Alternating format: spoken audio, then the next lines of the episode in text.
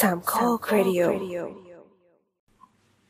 เย่ สวัสดีครับ อ่านี่คือรายการเสาเสาๆนะครับ เรากลับมาอย่างกระฉับกระเฉงอีกครั้งเพราะว่าเมื่อกี้ไปโดนกาแฟมาเอ่อตอนนี้ก็เป็น EP ที่หนึ่งร้อยเก้าสิบแล้ว ครับ ครับ เราก็เข้ารายการกันอย่างรวดเร็ว เนื่องจากเราเชิญแขกรับเชิญท่านหนึ่งนะครับ มาจาก บ้าใครอ่ะ ไกลเลย ไม่ต้องเสียงตอแหลขนาดนั้ เอน อตอแหลมากเลยอ่ะ นี่คือเขาเห็นตั้งแต่ปกแล้วป่ะ อ่าเหรอครับ เดี๋ยวเอาหน้าแฮมขึ้นปก อ่ะเราก็ เฉลยแล้วเหรอ เอาเหรอ เฉลยแล้วเหรอเมื่อกี้ เออใช่ใช่เมื่อกี้ เรามีแขกรับเชิญนะครับ ก็คือคุณแฮมแฮมเป็นมนุษย์รถไฟนะครับแล้วก็เราเคยสัมภาษณ์แฮมมาแล้วครั้งหนึ่งน่าจะเป็นอีพีที่เท่าไหร่นะ จำไม่ได้อะ ต้นต้นๆเลยอ่ะ อย่าให้จ นานมากแล้วอ่ะตอนนั้นชื่ออีพีว่ารถไฟไทยในอนาคต อืม ำอ่า ตอนนั้นยังเรียกคุณแฮมอยู่เลยอ่ะ ตอนนี้นะครับ แฮมแฮมเกิดกรกฎาหรือธันวานะ พฤษภา อ๋อ ตกลงใครแก่กว่า แฮมแก่กว่า อ๋อ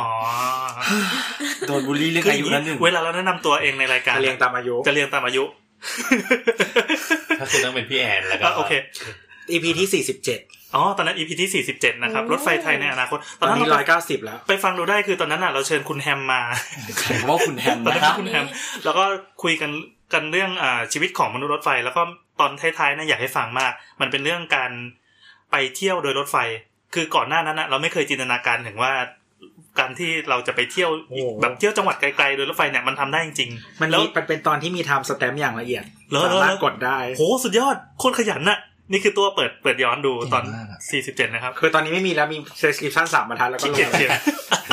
อันนี้คือขี้เกียจ เราจำได้ว่าตอนนั้นอ่ะ คือเราไปเที่ยวเชียงใหม่ด้วยรถตู้นอนที่มันเป็นอ่าชื่ออะไรนะ อุตราวิถี อุตราวิถีนะครับ ที่เป็นตู้แบบ ตู้ใหม่ๆ ขบวนเก้าเบอร์เก้าปะ อ่าใช่ เออเบ เบ อ อร์ ร์ เก้า เก้านั่งไปแล้วแบบโอ้มีความสุขมาก นั่นแหละก็ก็เพราะว่าการที่อัด EP 47 ลองไปฟังดูได้นะครับ กดพอดตรงนี้ไปก่อน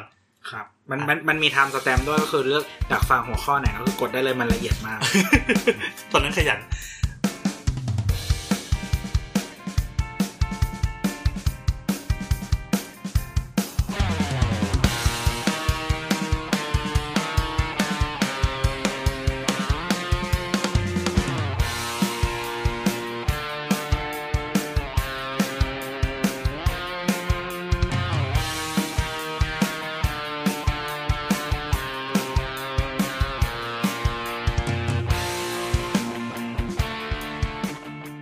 อ่ะ หลังจากกดพอดเสร็จแล้วนะครับ คุณผู้ฟังคงฟัง EP 47 กันมาแล้วใช่ไหมครับ โอ้บ้าทำไมเร็วอย่างนี้ อ่ะเรากลับมาที่ EP เขาพอดไว้ไง ร้อยเก้าสิบอีกครั้งนะครับ อ่า แนะนำตัวแล้วกัน สวัสดีนี่แอน สวัสดีนี่แฮม แนทค่ะ ตัวครับ โบทครับ ครับ วันนี้ไม่มีน้ำนะครับ ครับผม เออ แล้วพอไม่มีน้ำก็คือเมื่อกี้เราไปกินข้าวขึ้นมา ก็เลย ไม่มีน้ำด้วย ก็คือกินกาแฟกันแทนน้ำนะครับ ใช่ครับ ก็คือพอไม่มีน้ำอ่ะเราก็เลยกินของที่น้ำอยากกินก็คืออาหารจีน เป็นครั้งแรกที่โบ๊ทได้กินของมีราคา ได้ เพราะบางทีอ่ะถ้าโบทมาเขาจะไม่ได้กินของดี ทำไมการที่โบ๊ทกินของไม่มีราคานั่นคือโบ๊ทไปขอข้าววัดกิน คือโบ๊ทอาจจะไม่ค่อยได้กินอะไรไง เออ ตอนเย็นตอนหลังเที่ยงไม่กิน ใช่ ได้ ได้กินแต่น้ำปันนะ ก็คือเราเบียร์ ก็คือปกติสาวๆเวลาเรามาเจอหน้ากันแล้วเราอัดรายการนะก็คือมันมีเงินอยู่ใช่ไหมเงิน เราก็ใช้สุรุ่ยสุร่ายของเราไป ใช่เราก็เราก็เอาไปใช้กินต่างๆ ก็คือแต่ว่าถ้าวันไหนบดมาเราก็จะกินถูก เมื่อกี้ก็คือจัดจัดขบวนกันมาเพื่อมา อ่ารั รับเสด็จ ครับ คุณแฮมนะครับ คือตอนเนี้ยเรานั่งอัดกันอยู่นอกสถานที่ คือปกติเราจะอัดที่สถานที่หนึ่ง แต่คราวเนี้ยเราย้ายมาอีกที่หนึ่ง เป็น ครับ ที่ มันใช้คำว่านอกสถานที่ได้จริงเหรอวะ ได้ปะ ได้เหรอมั้ง ไม่ไม่ใช่สถานที่ปกติแล้วกัน เอ เอ อ อ คือเนื่องจากเราแคมบอกได้ใช่ไหมว่าบ้านตัวเองอยู่ย่านไหน ย่านประตูน้ ย่านประตู ำอ่ะ น้ำเออ แค่นั้นแหละ ย่านประตูน้ำซึ่ง ไม่ก็ต้องพูดคำว่ามั กกะสันอยู่ดีบอก เอาไม่เป็นไรมันก็สัมมันกว้าง เออเออมักกะสันมักกะสันคือมักกะสันเนี่ยมันเป็นอะไรที่เกี่ยวข้องกับรถไฟโดยตรงนะครับ เราก็เลยอยากจะสัมผัสกลิ่นอายบรรยากาศนั้น เราก็เลยมานั่งอยู่ที่มักกะสันแต่เผอิญว่า ถ้าจะไปนั่งสูดอากาศในแบบให้มันมีกลิ่นรถไฟเข้ามามันก็จะใกล้เกินไปที่สำคัญคือมันไม่ไม่มีแอร์ นี่คุณบูลลี่บ้านผมเหรอ ทำไมบ้านผมไม่มีแอร์แล้วว่าทำไม เออเราก็เลยย้ายที่มาใกล้ๆนิดนึงอ่ะโอเค ในที่สุดเราก็ได้ ๆก็คืออยู่ ได้ เราอยู่ในสถานีแอร์พอร์ตลิง ใช่ครับอยู่ที่ลานจอดรถ อุ๊ย คืออยากรู้ว่าตรงนี้มันมีอะไรครับ ที่มักกะสันตรงเนี้ยที่มันมันเป็นไอ้ใหญ่ๆเนี่ยคือถ้าเรามองจากบนอากาศลงมานะ เปิดใน Google Map นะ มันจะมีพื้นที่สีเขียวขนาดใหญ่ แล้วก็ดูเป็นเส้นๆเฮ้ยมันมีมันมีทางรถไฟมีอะไรอย่างนี้หรือเปล่า คืออะไรครับ ถึงขั้นต้องเปิด Google Map ตามเลยอะว่าคุณเห็นอะไรเนี่ย เอ้ยลองดูลองดูลองดูใครที่ ผู้ฟังทางบ้านนะครับ ที่กำลังวิ่งออกกำลังกายอยู่ก็ตอนนี้ขอให้หยุดวิ่งนะครับแล้วก็เปิด Google Map ตามเรา เขา มันต้องขนาดนั้นเลยเหรอวะ เขาเรียกอะไรสวนมะ อ่ะ ขาม ขอขอชื่อ อ๋อ ก่อน มัน ถ้าเขา คือ ตามบอดอะพี่ มันคือโรงงานรถไฟมักกะสานะ ถ้าถ้าเขาตาบอดก็คุณคุณผู้ฟังที่ตาบอดนะครับ ลองจินตนาการภาพตามนะครับ ว่ามันจะมีสวนขนาดใหญ่อยู่ตรงกลางเมือง อืมอืม อ่ะแล้ว มัน แล้วก็ เขา แล้ เรี วย ก ก็ ว่า มี ปอดของเมือง เออแล้วก็มีทางด่วนพาดผ่านอะไรไม่รู้เต็มไปหมดข้าง เอ้ยเราถามหน่อยดิ เราเคยลง MRT เพชรบุรีอ่ะ เราเดิน อืม มาที่เนี่ย ๆ อืม มันมัน ใจ คือ เด็ดมากอ่ะ มันมันอันตรายใช่ไหมะ คือเดินกี่โมง หกโมงเย็น เราว่ามันมืด มันคือมันคือตรงนั้นคือแอร์พอร์ตลิงก์ปะ ใช่แอร์พอร์ตลิงก์มักกะสันกับสถานีรถไฟมักกะสันอยู่คนละที่ อืม แล้วคนก็จะแล้วเวลาแบบเราเรียกแท็กซี่มาแล้วบอกว่าไปสถานีรถไฟมักกะสัน เขาก็จะ เขาก็มักจะไปส่งเราที่ ไป แอ ผิดที่ ร์พอร์ตลิงก์ซึ่งบอกว่าพี่ไม่ใช่ครับผมจะไปสถานีรถไฟปุ้นปุ้น อ๋อ ค ปุ้ น น เด็ปุ้กน เก็ต ปุ้นปุ้นกับไฟฟ้านี่ก็คนละที่กัน คนละที่กันเพราะจริง ๆ เดิมเลยสถานีแอร์พอร์ตลิงก์มักกะสันนะ อ๋อ มันจะชื่อสถานีแอร์พอร์ตลิงก์อโศก ซึ่งซึ่งตอนแรกที่เดินอ่ะ มันจะเป็นเหมือนทางกว้างๆเลยอะแล้วก็มันเหมือนไม่ให้รถผ่านแต่รถผ่านได้ งงนิด คิด นึ ส ง นุกว่าใช่ไหม แต่เราว่ามันก็น่าจะอันตรายนะ เพราะว่าเกียร์ที่มาแถวเนี้ยก็เหมือนมีแบบนอกเครื่องแบบมาจากเด็กตรงยา แต่เราเจอคนวิ่งตลอดเลย อ๋อ มันเป็น มันเป็นถนน จะมีคนแบบไปวิ่ง มันเป็นถนนในแอร์พอร์ตลิงก์ซึ่งมันต่อออกไป ออกไปจากตุลทิศได้ แต่ค่อนข้างเปลี่ยว แต่มันไม่มีบาดวิถีปะ มันมีตรงคือตรงนั้นอ่ะมันจะเป็นถนนกว้างๆเลยแล้วก็ อ่า จะมีหมาอยู่กลุ่มหนึ่งแล้วแล้วมันมียามด้วยเรารู้ว่า ตอ มี นนี้ ยาม ยังมี เพ อยู่ ราะ ไหม ว่า หมา เราเคยโดนหมาวิ่งไล่สี่ตัวค่ะ แบบคนเกาหลี ยาม คนเกาหลี เออแล้วยามมาช่วยเรา เออ แล้วก็แต่ว่าพอพอเดินมาจนสุดอ่ะ จะมาจะมาตรงเนี้ยมัน อืม อยู่ๆมันจะตันเลยอะ ใช่ แล้วมันก็จะไม่มีคนไม่มีอะไรไม่มีเลยจริง ๆเว้ยแล้วก็ต้องไปเดินข้ามทางรถไฟอ่ะ เพื่อที่จะทะลุมา โลโคโรด ปกติเอออ ม แล้วก็ค่อยๆเดินมาถึงตรงนี้ อันนั้นมันเป็น มันเป็นเหมือนกับถนนในแอร์พอร์ตลิงก์แต่ว่าเหมือนกับเขากำหนดให้ทำได้แค่นั้น เพราะว่าเลยจากนั้นไปมันอยู่นอกเขตโครงการแอร์พอร์ตลิงก์ อ๋อ แต่เหมือน อ่ามั มันมีสวนสาธารณะอยู่น่าจะเป็นเขียวเขียวๆปะ บอมแมนสวนสาธารณะเด้อ มันคือพื้นที่รกร้าง อ๋อ งั้นเฉลยเลยครับว่าว่าไอ้มักกะสันใหญ่ๆที่เราเรียกว่าเป็นเขาเรียกว่าเป็นเป็นป่าเป็นดงหรือเป็นอะไรสัเอกอ อย่าง ก็คือมันเป็นส่วนหนึ่งของโรงงานมักกะสันที่มันเป็นเขาเรียกว่าพวงรางเอาไว้เก็บรถ เดี๋ยวนะพวงราง เออถ้าภาษารถไฟเขาใช้คำว่าพวงราง เพิ่งเค มาย ได้ยิน มันจะมาเป็นพวงเลย เออ เออก็เพิ่งเคยได้ยินเมื่อประมาณสองปีที่แล้วเหมือนกัน ครับพวงราง คือเหมือนกับมันจะเอาไว้เก็บรถที่เสียใช้ไม่ได้ รอซ่อม เอาไปเอาไปเก็บเอาไว้ที่นั่นก่อน พอถึงเวลาจะเข้าซ่อมก็คือค่อยลากเข้ามาในแต่ละโรงงาน อ๋อแสดงว่ารถไฟที่จอดอยู่ที่นี่เป็นแบบที่ใช้ เป็น ไม่ เสีย ได้ ใช่เป็นรถที่ใช้ไม่ได้ อารมณ์เหมือนแบบเอ่อร้านซ่อมตู้เย็นที่เอาตู้เย็นมากองข้างหน้า อ่า เย ประ อะ มาณนั้นประมาณนั้น อ่า แล้วบางคนเขาก็จะเรียกกันว่าสุสานรถไฟอะไรประมาณ อ๋อ นี้ คนนอกเข้าได้ไหม ไม่ได้ครับ คนนอกมีสิทธิ์เห็นไหม มีสิทธิ์เห็นได้จากบนแอร์พอร์ตลิงแต่เข้าไปไม่ได้ ขนาดคนในอ่ะยังเข้าไปลำบากเลย ม คือมันเป็นมันเป็นที่รกร้าง แล้วก็มันแค่จอดรถไฟอย่างเดียวอะแล้วต้นไม้ที่อยู่ข้างในนั้นอะบางคนก็คิดว่าโหยมันคือต้องเป็นสวนสาธารณะมันคือพันธุ์ไม้ที่ดี เออ วัชพืชล้วน ต้นกระถิน ๆกระถิน เออ มีจามจุลีบ้างเล็กน้อยเท่าที่สังเกตด้วยตานะแล้วก็เป็นต้นไม้ที่มันไม่ ไม่ได้ไม่ได้ไม่ได้เป็นต้นไม้ในสวนสาธารณะเลย คือมันอยู่อย่างนี้มานานแล้วหรือยัง ใช่อยู่อย่างนี้มานานแล้ว คือ แล้ว ไอ้ตัวนี้มันอายุประมาณเท่าไหร่ครับ โร ตั้ ง งแต่ งานมันก็ ตั้งแต่สร้างรถไฟในยุคแรก ๆ ที่เขาวางไว้อย่างนี้เลยปะ โรงงานมันก็สั่นมันร้อยสิบเอ็ดปีอะครั โอ้ บ โห มันเกิดมันเกิดหลัง มันเกิดหลังสถานีรถไฟกรุงเทพแค่ไม่กี่ปี เพราะว่าเขาจะย้ายย้ายศูนย์ซ่อมใหญ่อะจากฝั่งจากฝั่งตรงหัวลำโพงย่านหัวลำโพงอะ เออ มาไว้ที่มักกะสัน อ๋อ เพราะว่าตรงเนี้ยพื้นที่มันใหญ่ มันก็ แล้ เป็ วน มัน เฟสเป็น เป็นเฟสแรก ๆ เหมือนกัน ใช่เป็นเฟสแรก ครับ ๆแล้วแบบพวกตึกในโรงงานเนี้ย มันก็จะสร้างในรูปแบบสถาปัตยกรรมในยุคนั้นเลยที่มันเป็นอินดัสเทรียลจริง ๆ แล้วมันสวยมาก แล้วเคย เป็นตึกที่สวยมาก เคยอ่านจากเว็บไหนสักเว็บหนึ่งที่เขาไปถ่ายแล้วว่ามันดูสวยสีแดงๆปะ ใช่ใช่ใช่ อืม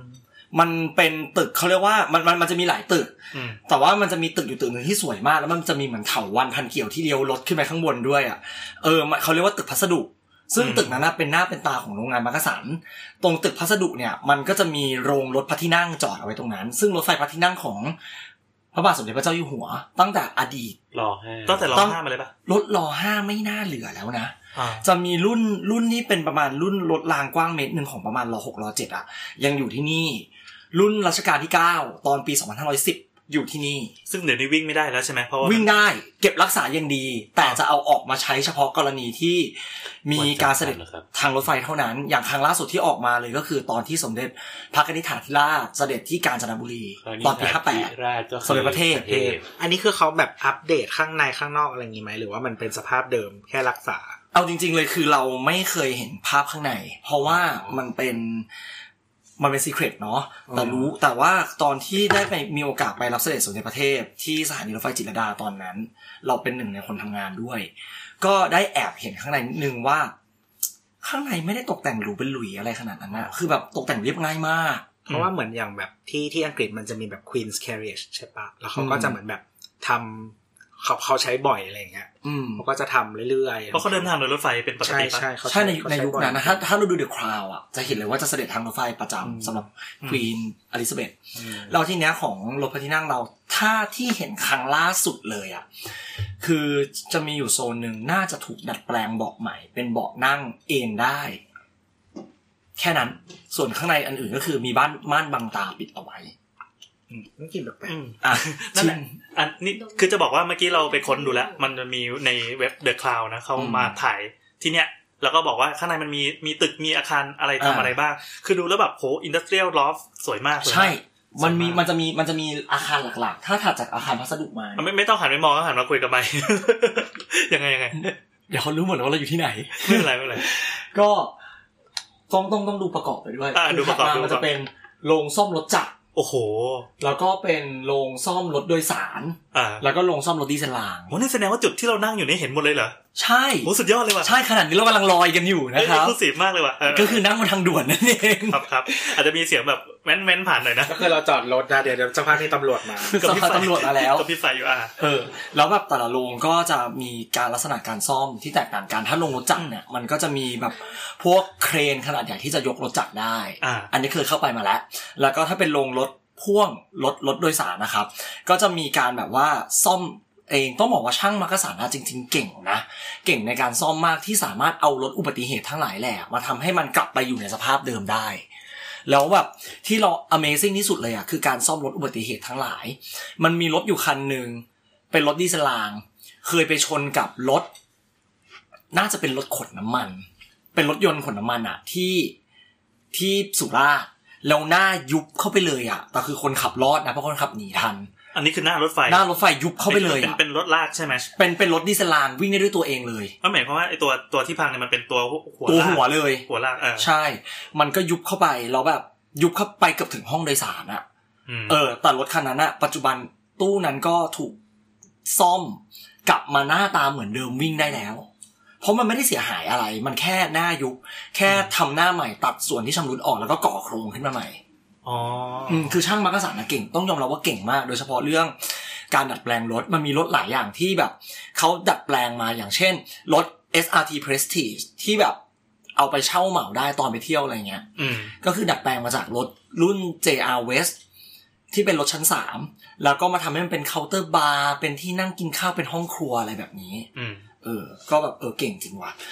เอ๊ะถามเพิ่มเติมครับ ตอนนี้โรงเรียนการรถไฟยังมีอยู่ใช่ไหมครับ ยังมีอยู่ตรงสวนรถไฟแต่ว่าเออเหมือนกับล่าสุดเนี่ยเหมือนกับเขาเออหยุดการเรียนการสอนไปช่วงหนึ่งเพราะว่าจะปรับปรุงหลักสูตร อ๋อใช่ปะเหมือนเหมือนมีช่วงหนึ่งเคยอ่านที่ไหนที่เขาแบบเริ่มแบบเปิดรับสมัครนักเรียน ใช่ รถ ใช่ ไฟเพราะว่าเขาจะเพื่อเพื่อตอบรับ ไอ้ระบบรางขนาดใหญ่ในอนาคตเนี่ย ก็คือตอนแรกเลยถ้าใครเรียนโรงเรียนวิศวกรรมรถไฟก็จะต้องทำงานที่การรถไฟ เลย คือเหมือนอารมณ์โรงเรียนไปรษณีย์โรงเรียนไฟฟ้า อ๋อเหมือนเมื่อก่อนใช่ไหม ใช่ แต่ว่าเหมือนกับล่าสุดอ่ะเขาจะปรับปรุงหลักสูตรใหม่ ให้สามารถไปได้ไกลมากกว่านั้น คือแทนที่เดิมมันจะจบมาได้แค่วุฒิปวสแต่อนาคตอาจจะต่อไปถึงปตรี แล้วไปโคกับมหาวิทยาลัยที่เปิดการเรียนการสอนด้านระบบราง เช่นสจล อืม อืม อะไรแบบเนี้ย เพราะว่าสจลเองก็เป็นมหาลัยแรก ๆ ในประเทศไทยที่เปิดสาขาวิศวกรรมขนส่งระบบราง เอ๊ะอย่างนี้มันมันต้องอยู่ในคณะวิศวกรรมศาสตร์ถูกไหม น่าจะไปจอยกันใช่อยู่ในวิศวกรรม แต่มันก็แอบ ไม่ โล แต่ จิส ไม่ ติกไป แต่ ด้วย คือปกติมันสามารถเป็นเหมือนแนวแบบสถาบันสมทบอะไรแบบนี้ได้ อืม ที่แบบ ก็คือหมายถึงว่าผู้ให้ไม่ใช่ไม่ใช่ คือผู้ให้ปริญญาก็คือ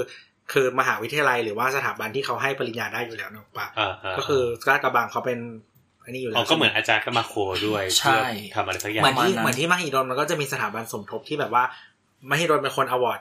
ปริญญาให้แต่ ละ ว่า ไม้เหรอ แต่ว่าจะไม่ใช่ละละไม่ใช่สถาบันสมทบสถาบันสมทบแบบว่าสถาบันพระบรมชนก อ่าอ่า อะไรแบบนี้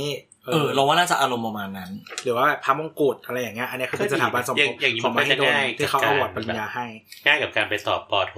อะไรกับโรงเรียนรถไฟต่างประเทศใช่ปะ น่าจะใช่ ก็จบปกติ น่าจะได้ เพราะว่าจริงๆ แล้วอย่างแบบ อย่างรุ่นน้องคนหนึ่งที่เป็นวิศวกรรถไฟ เป็นวิศวกรหญิง ด้านเมคานิคอลคนแรกของรถไฟเลยก็ว่าได้มั้ง ตอนเนี้ยได้ทุนไปเรียนปอโทปอเอกที่อังกฤษ เกี่ยวกับ rolling stock โดยตรง อืม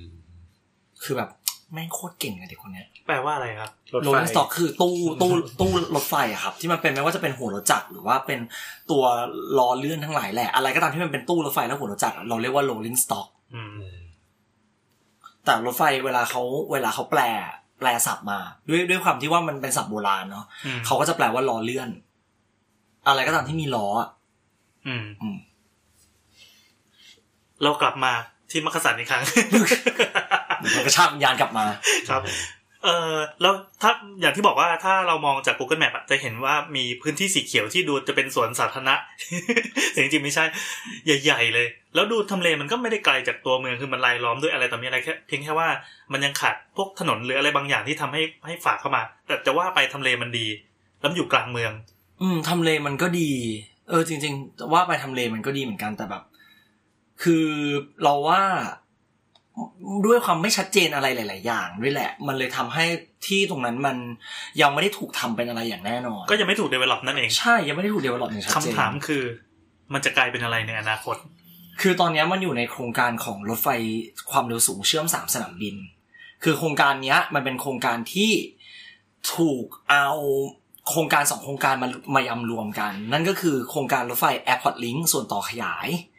มันจะเป็นการต่อขยายจากสุเอ่อตอนนี้มันมีแค่สุวรรณภูมิพญาไทใช่ปะ อ่า ่ะ มั มันจะต่อขยายไปดอนเมือง ครับ เอามารวมกับรถไฟความเร็วสูงสายตะวันออก กรุงเทพระยอง ที่เขาจะไปแบบเซิร์ฟ EEC ใช่ แต่แล้วมันก็เลยรวมกันบึ้มมาเบรนกันกลายเป็น โครงการรถไฟความเร็วสูงเชื่อมสามสนามบิน เพราะที่ระยองมันก็จะมีอีกหนึ่งสนามบินคืออุตภเปา อุตภาว อืม แล้วเส้นทางเนี้ยมันก็จะเริ่มจากสถานีดอนเมือง ผ่านสถานีกลางบางซื่อผ่านสถานีมักกะสัน อ่ะเดี๋ยวค่อยๆช้าๆดอนเมือง อ่ะ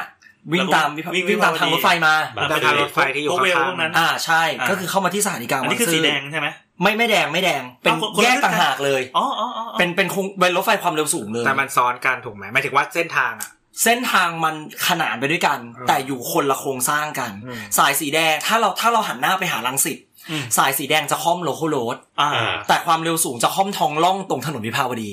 อ๋อ อ๋อ ทองร่องระหว่างโลคอลโรดกับวิภาวดี ใช่ แล้วทางรถไฟปูนปูนก็อยู่ข้างล่าง อืม อ่า มันแสดงว่าสามเลเยอร์เลย มีสามเลเยอร์ ว้าว แล้วก็มีถนน ซึ่งตอนนี้ยังไม่ได้สร้างใช่ไหม กำลังจะสร้าง กำลังจะ จะสร้าง คุณรับเหมาเรียบร้อย ประมูลได้เรียบร้อยแล้วก็คือเป็นกลุ่มบริษัทที่เขาเป็นจอยเวนเจอร์กันรู้สึกจะมี CP ชอกันช่าง BEM อ่า CRRC โอ้โห ชื่อบริษัทเอ่อชื่อบริษัทว่าอะไรวะ บริษัทรถไฟความเร็วสูงเชื่อม 3 สนามบิน อืม ภาษาอังกฤษคือ Eastern High Speed Railway เออ EHSR เอ๊ะอันอันนี้มันต่างจาก Airport Link ปัจจุบันยังไง มันเอาโครงการ Airport Link มารวมเลย อ๋อ แล้ว มันเทคไปเลย ใช่เหมือนเทคไปเลย อ่า บริษัทเขาเทค Airport Link ไปเลย แล้วก็เอ่อช่วงจากพญาไทเอ้ยไม่ใช่ ดอนเมือง บางซื่อ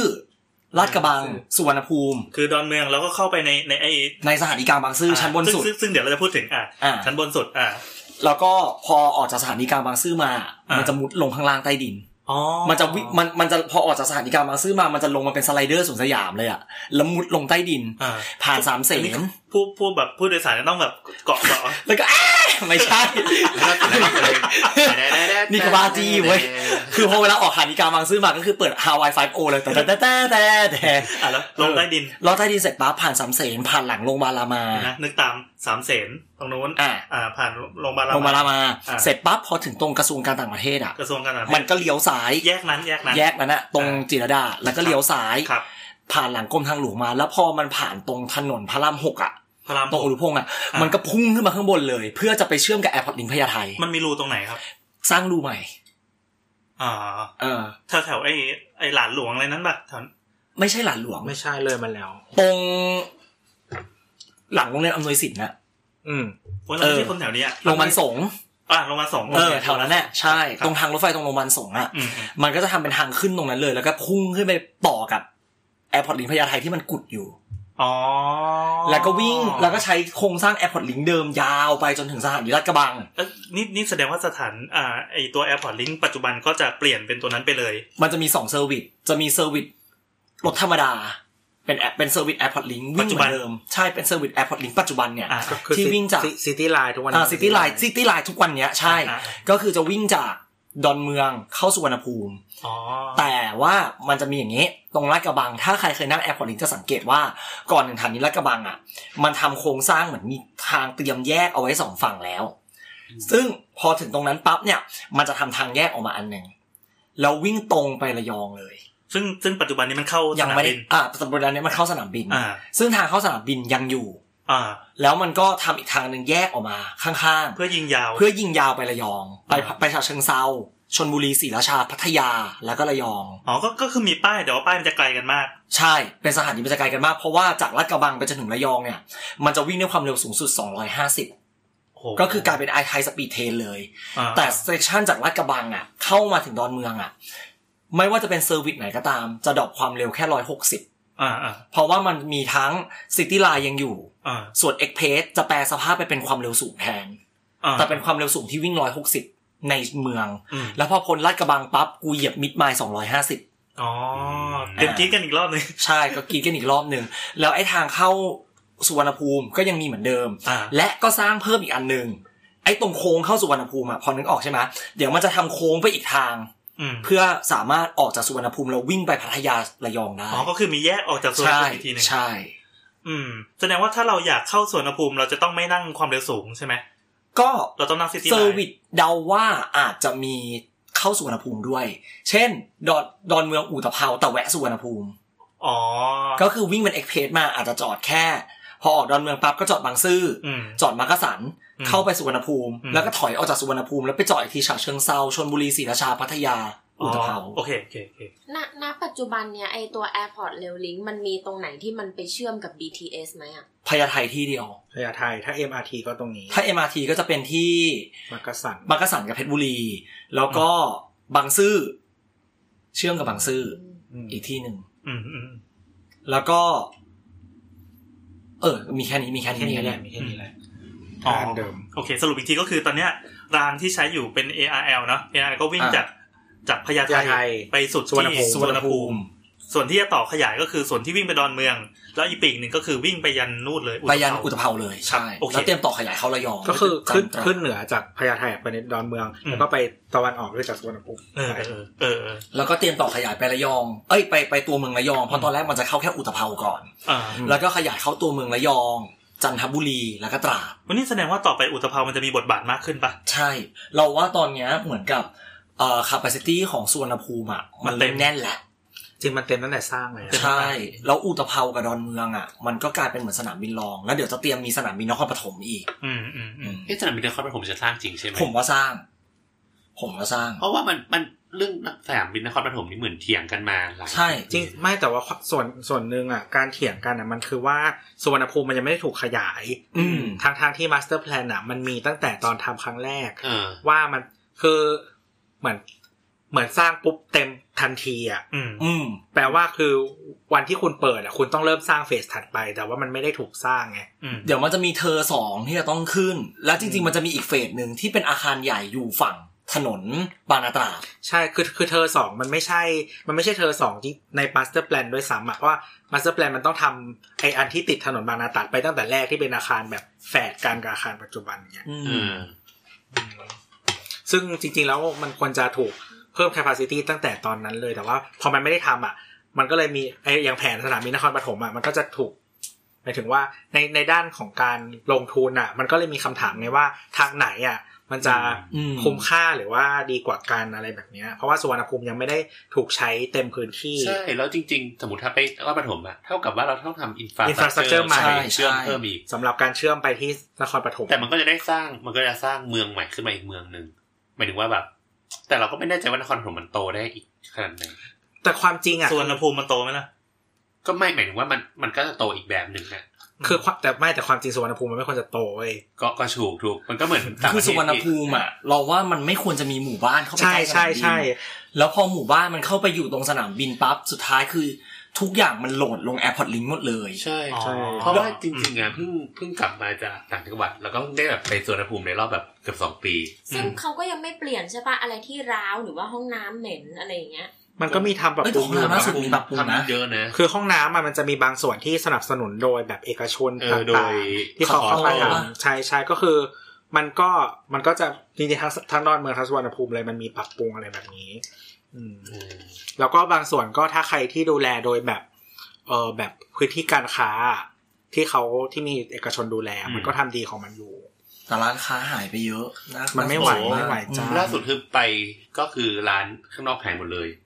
อืม อ๋อตอนนี้ที่ที่แบบร้านปลอดภาษีแห่งหนึ่งนะฮะแถวนั้นอ่ะ อืม ตอนนี้เขาจัดโปรโมชั่นอยู่นะเพราะว่าเขา เออลดสามสิบ น่าจะใกล้แบบวันลดแปดสิบจ้ะ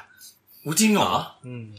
กูเห็นแบบแค่แบบ เฉพาะที่สนามบินเนาะหรือว่าตรง มาซื้อแถว ตึก ไหน เดี๋ยวเราบอกหลังใหม่ได้ไหม เออด้ ไม่อยากโฆษณา อ๋อ ไม่งั้นใครให้เข้าใจเราไง ให้โฆษณาว่าพาแนัดไปได้นะคะอย่างนี้ โอ้ เราอยากได้น้ำขวดใสๆกลับมา อ่ะโอเค กำลังคิดอยู่ว่ามันเป็นอะไรได้บ้างอะ เรา แต่แต่ถ้าถ้าพูดถึงว่าดอนเมืองอ่ะน่าจะสร้างเร็วๆนี้ไหมบอกเลยว่าไม่เร็วๆนี้หรอก อีกนาน ไม่ถึงส นานแค่ไหน สนามบินสนามบิน นานแค่ไหน เอ้ยไม่ใช่ ไม่ไม่ใช่สนาม พูดแล้วนครปฐ นคร ม ปฐม วะเมื่อกี้ฉันพูดดอนเมืองหรือนครปฐมวะ อ่ะไม่ไม่ไม่เป็นไรเรื่องสนามบินเดี๋ยวค่อยว่ากัน ไม่แต่เราว่าจริง ๆอ่ะอันนี้เดี๋ยวเดี๋ยวนครปฐมอ่ะถ้าอยู่ในเมืองอ่ะ ไปนครปฐมอ่ะ จริง ๆ มันไปไม่ยากเว้ย ก็วิ่งพุทธมณฑลไป ใช่คือถ้าขับรถไปอ่ะมันแป๊บเดียว อืม แต่คราวนี้มันก็อ ถ้า ยู่ที่ ถ้าเทียบกับ ริหรจัดการ ถ้าเทียบกับสุวรรณภูมินะ แต่เราขับรถเหนื่อยนะ ไปนครปฐมอะคือรถนิสัยมันแย่ทั้งเส้นเลยม่ ไปรถไฟสบายสุดนครปฐ แม่ง ม อืม แต่ ครับ รถไฟรอบน้อย รอบน้อยมาก อ๋อเพราะมันเป็นสายที่ไม่ มันเป็นสายใต้ ป๊อปปูล่าใช่ไหม มันเป็นสายจริง ๆ มันป๊อปไหมมันมันป๊อปนะ แต่ว่า คือคืออันนี้ขอพูดตรงๆเลยว่าการรถไฟอ่ะการตลาดไม่แข็งแรงเลย อืม แล้วด้วยความที่เราก็เข้าใจอย่างหนึ่งว่าทรัพยากรของเขาอะมันน้อย เขาก็เลยไม่สามารถเดินรถได้เยอะๆ ตอนเนี้ยปัญหาของรถไฟที่เกิดขึ้นจริงๆอ่ะ มันก็เกิดจากการที่ขาดรถใหม่ อ่า ๆ มันควรจะต้องมีรถใหม่ๆ มาเสริมทับรถเดิมและพยายามทยอยเอารถรถชั้นสามพัดลมพวกเนี้ยลงไปวิ่งโลโคให้ได้มากขึ้น คือหมายถึงว่ามันมีดีมานแต่ว่าเขาไม่มี investment ที่จะแบบ ใช่ มีของใหม่เข้ามา ใช่ แล้วแบบการรถไฟเองก็ไม่สามารถลงทุนได้ด้วย เพราะว่าตามพรบรถไฟเนี่ยคือ การลงทุนใดๆที่เกิน 50 ล้านบาทขึ้นไปอ่ะต้องเข้าคอรมอซึ่งหัวรถจักรคันหนึงก็ล่อไปเป็นร้อยล้านแล้วอ่ะ อ่า แต่ว่าอันนี้มันเป็นตามพรบเดิมมากๆ ใช่ตามพรบเนี่ย เออ ม เอ หาลัยยังใช้ได้เป็นพันล้านเลย อืม เราได้ยินคุ้นๆนะว่าเหมือนเขาจะมีการเรื่องการลงทุนจากเอกชนหรืออะไร ที่มีการแก้กฎหมายอะไรปะ จะมี PPP เออยังไงครับ อย่างอย่างชัดเจนที่สุดเลยอ่ะคือไอ้ความเร็วสูงสามสนามบินเนี่ย PPP อืม ก็คือเป็นรัฐกับเอกชนร่วมลงทุนกัน อืม ก็คือมันสร้างอยู่ในที่ดินรถไฟ แล้วเอกชนลงทุนในเรื่องโครงสร้างพื้นฐาน อ่า แล้วก็ก็มีการแบ่งแบ่งสรรรายได้กันอะไรประมาณเนี้ย อ๋อ ซึ่งตัวอย่าง PPP ที่ชัดเจนที่สุดเลยที่เราเห็นกันมา อันแรกเลยคือ BTS ช่วงหมอชิดอ่อนนุช อืม กับสนามกีฬาสะพานตักสิน อืม เออ อั อั นนั้นน่ะ PPP เลย อืม ก็คือ BTS ลงทุนสร้างโครงสร้างเองอะไรหมดทุกอย่าง อืม แล้วพอกทมสร้างส่วนต่อขยายปั๊บ เราเลยต้องเสีย 15 บาทเพื่อข้ามโซนไง คือพอยกตัวอย่าง ข้ามแดน ยกตัวอย่าง BTS มันไม่ค่อยว้าวเลย เออพอยกตัวอย่าง BTS แล้วรู้สึกว่ามันมันดูแย่ ไม่ไม่คือคืออันนี้ให้เห็นภาพก่อนว่ามันเป็นแบบนี้ อ่า แล้วอย่างแบบสีม่วงอะไรเงี้ย ไอ้สีม่วงสีม่วงก็ PPP นะ แต่ว่าจำไม่ได้มันจะมันจะมี net cost อันหนึ่งแล้วก็ อ่าอ่า อะไรอีกอันหนึ่งวะ แต่คือ BTS มันเหมือนกับว่า เหมือนมันเป็นมีความแฟรงเกนสไตล์หมายถึงว่าแบบ ตอนนั้นทำแบบนี้ตอนนี้ทำแบบนั้น อืม ก็เลยต้องปรับสัญญาไปเรื่อยๆอะไรเงี้ย ใช่ ซึ่ง BTS ก็เป็นรถไฟเส้นที่ประหลาดใจมากที่สุดคือทำไมมีหลายเจ้าบ้านจังวะ อืมอืม เจ้าบ้าน BTS เจ้าบ้านกทม เจ้าบ้านรฟม ตอนนี้เจ้าบ้านรฟม ขายต่อให้ BTS เรียบร้อยแล้ว เอ้ย ขายต่อให้กทมแล้ว แล้วกทมก็เลยเป็นเจ้าของรถไฟฟ้าสายสีเขียว ในเขตจังหวัดปทุมธานีและสมุทรปราการ ส ด้ มุ ว ทรปราย การด้วย คืองงมาก ปทุมธานีมีแค่สถานีเดียวเอง ก็คือครูโคด อ๋อกทมไปเป็นเจ้าของที่อยู่นอกกทมอีกที ใช่ ใช่ ก็เลยแบบงงๆนิดนึง อ๋อ ไม่แต่คือเหมือนถ้า คือถ้าเราเทียบโมเดลกับประเทศอื่นอะเวลามันเป็นหมายถึงหน่วยงานที่ดูแลระบบขนส่งมวลชนในเขตเมืองอะมันบางทีมันก็จะ cover จังหวัดข้างเคียงอยู่แล้ว เพราะว่า อื เมือง มอืม เพราะว่าลักษณะของเมืองมันแบบ มันคมันเป็นเนื้อเดียวกัน ใช่มันเป็นเนื้อเดียวกัน เพราะฉะนั้นเขาก็เลย cover ทั้งหมดอะไรแบบเนี้ยแต่คือมันอยู่ที่รูปแบบการจัดสรรของรัฐหรืออะไรแบบนี้ด้วยอะไรเงี้ยหรือว่าอย่างในแบบสมมติโตเกียวอย่างเงี้ยโตเกียวมันจะมีความยุ่งเหยิงเพราะว่ามันมีโอเปอเรเตอร์หลายเจ้าเหมือนกัน อืม แต่ไม่ใช่ลักษณะแบบสายเดียวหลายเจ้านะ อืมอืมอืมอืม แต่คือเหมือนคนละสายก็คนละเจ้าแบบเนี้ยซึ่งซึ่งมันก็จะมีเหมือนแบบ เข้าใจว่าโตเกียวเมโทรอะน่าจะอยู่ในเขตโตเกียวเกือบทั้งหมด แต่มันจะมีพวก JR อะไรอย่างเงี้ยที่เข้ามาในเมืองด้วย แล้วก็ไปต่างจังหวัดด้วยอะไรแบบเนี้ย อืม มันก็จะซ้อนๆกันอยู่ ซึ่ง JR มันก็เทียบได้กับรถไฟรฟท อืม ส่วนโตเกียวเมโทรก็คือพวก BTS MRT แต่มัน อะไร แต่มันมีโซนที่เขาใช้เหมือนแบบแทนเมโทรได้ด้วยใน อืม โซนที่มันวิ่งผ่านในในโตเกียวอะแต่ว่า อืม เขาโอเปอเรเตอร์เป็นเจ้าที่เป็นเหมือนรอคอทอยอย่างเงี้ยด้วยเพราะว่าเขาทำเหมือนแบบหลายเขาเรียกว่าอะไรอะก็คือมีความเร็วหลายรูปแบบ อืม เออเพื่อการใช้คนละรูปแบบกันอะไรอย่างเงี้ยอืม เดี๋ยวจะให้อยากจะจริงอยากให้สังเกต BTS อย่างหนึ่ง ถ้าให้สังเกตดีๆนะ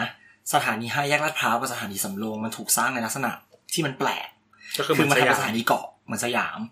จริงๆอ่ะมันเป็นการถูกสร้างที่เขาเตรียมพร้อมเอาไว้สำหรับกรณีแรก ถ้าเอ่อ BTS ไม่เอาเส้นที่รอฟมอสร้าง คนเดินรถคนละ คนเดินรถจะกลายเป็นคนละคนเลย คืออินเคสว่ารอฟมเกิดไปประมูล แล้วได้ตีต่างว่า BM ละกัน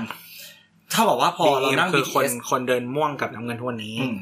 พอเรานั่งรถ BTS ไปจนถึงสถานีห้าแยกลาดพร้าวเราต้องเปลี่ยนขบวน ไปขึ้นรถไฟของอีกโอเปอเรเตอร์หนึ่ง อ๋อ พอจากห้าแยกลาดพร้าวถึงคูคต และจากสำโรงจนถึง อะไรวะ เคหะ อืม อันนั้นนะรฟมเป็นคนสร้าง เคหะสมุทรปราการ เขามีสิทธิ์ทุกอย่างในนั้นหมด อะไรประมาณเนี้ย แล้วก็อีกเคสหนึ่งว่าถ้ากรณี BTS สามารถประมูลชนะเป็นผู้เดินรถได้ ก็ถือว่าเป็นความโชคดีไปที่เราสามารถนั่งรถข้ามยาวได้เลย ไม่ต้องเปลี่ยน แต่ ไม่ต้ ว่า องเปลี่ยน วิธีการคิดเงินก็คือ มันก็จะมี แปลกเหมือน ค่า เดิ แร ม กเข้าเพิ่มเพิ่มไป เออก็จะบวกลงไปในนั้น ใช่ ใช่ใช่แม้จะเป็นโอเปอเรเตอร์เดียวกัน อืมเออ มันก็ประมาณนี้แหละ ตอนแรกก็จะไม่งงแต่ตอนนี้งงแล้ว เอาไปสังเกตดูแล้วกันว่า ไม่คือคือ ห้าแยกลาดพาวกับ จริงๆ ถ้าคุณเป็นคนใช้รถรถ BTS อ่ะ คุณก็น่าจะต้องดูอยู่แล้วอะซึ่งมันก็งงแหละ เออเราจะเห็น ใช่ ว่าราคาของขั้นบันไดมันจะมีกระโดดอยู่ใช่ไหม ใช่ ให้สังเกตง่ายๆอย่างหนึ่งเลยเอ่อสถานีมันจะมีโลถ้าสถานีไหนที่มีโลโก้ MRT อยู่ที่นั่นอ่ะ อันนั้นคือ MRT สร้าง เอ MRTA เออ MRTA ขอโทษครับรอฟ มใช่ใช่ มันคือ Mass Rapid Transit Authority of Thailand ใช่ใช่เพราะถ้าคือถ้าเป็น MRT เฉยๆ มันจะคือเป็นโลโก้ตัวกลมๆ แล้วมีตัว M ใช่ปะ อันนั้นคือชื่อแบรนด์ ถ้าถ้า MRTA อ่ะก็คือรอฟมที่เป็นเหมือนเจ้าของอะไรเงี้ยก็คือเป็นเป็นหน่วยงานเขาเรียกหน่วยงาน รัฐวิสาหกิจ เออ เออเออ ที่มันเป็นเหมือนแบบเอ่อลูกศรไขว้กันอะ เป็นลูกเป็นเป็นโลโก้เครื่องหมายมากกว่ากันน้อยกว่ามาไขว้ มา กัน ควายกัน อ่า อันนั้นนะก็คืออย่างสถานีที่อยากให้ยาลาดพร้าวอย่างเงี้ยก็คือจะงงมากมันจะมีโลโก้ BTS อ๋อ โลโก้กทม โลโก้ MRTA MRTA แล้วก็โลโก้กรุงเทพธนาค อ๋อ ม คือไอตัว M ที่อยู่ในสีน้ำเงิน อันนั้นเป็นแบรนด์ เป็นชื่อแบรน MRT ด์ อ๋อ ใช่ แต่ว่าชื่อองค์กรคือมากกว่าน้อยกว่า ใช่ ใช่ อ๋อ ซึ่งคนเดินรถอ่ะก็คือถ้าถ้ารถใต้ดินไอ้รถสีน้ำเงินกับสีม่วงมันคือ BEM อ่า อืม อ่าโอ้โอเคโอเคโอเค เหมือนกันเหมือน AirPod Link อะถ้าเราดูพวกโครงสร้างสถานี แล้วก็ตัวตัวแบบว่าตัวทางวิ่งอะ อ่า จะเห็นโลโก้การรถไฟที่เป็นล้อปีกใต้พระพระมหาพิชัยมงกุฎประดับอยู่ทุกที่ แต่พอเข้าไปในรถปั๊บจะกลายเป็นโลโก้รูปรถไฟซ้อนกันเป็นสีแดงกับสีน้ำเงินแล้วมีเครื่องบิน อันนั้นคือโลโก้ของเอ่อโลโก้แบรนด์ AirPod Rail Link ซึ่งโอเปเรตใต้ SRTET อีกทีหนึ่ง ก็คืออีกบริษัทหนึ่ง ใช่อีกบริษัทหนึ่ง ที่ ที่ เป็ เป็น นบริษัท ลู ลู ก ก ของการรถไฟ คือมันต้องแยก corporate logo กับ อ่า service logo ก่อน อ่าอ่าอ่าอ่า ซึ่งอีโลโก้ของ BM กับโลโก้ MRT แม่งก็แยกกัน อ่า แล้วบริษัทแม่ของ BM คือ BMN อ่ะมันเอาอีตัว M ของ MRT อ่ะไปไว้ตรงกลาง อืม อ่า นั่นแหละ เริ่มเยอะละบี เออ มันเยอะมากเลยอ่ะ ค่อย เยอะมาก บี เลยอะ ค่อยเอ็มค่อยเอ เออ ไปมามา แล้วคำว่าแบงคอกไงแบงคอกอยู่ทุก ใช่ ที่ ถ้าใครสงสัยนะฮะ ก็เซิร์ชใน Google จะเห็นขึ้นมาเลย ไม่ไม่ ว่า ถ้าถ้าใคเขาร ต่างกันยังไง ถ้าใครสงสัยก็คือแอดแฮม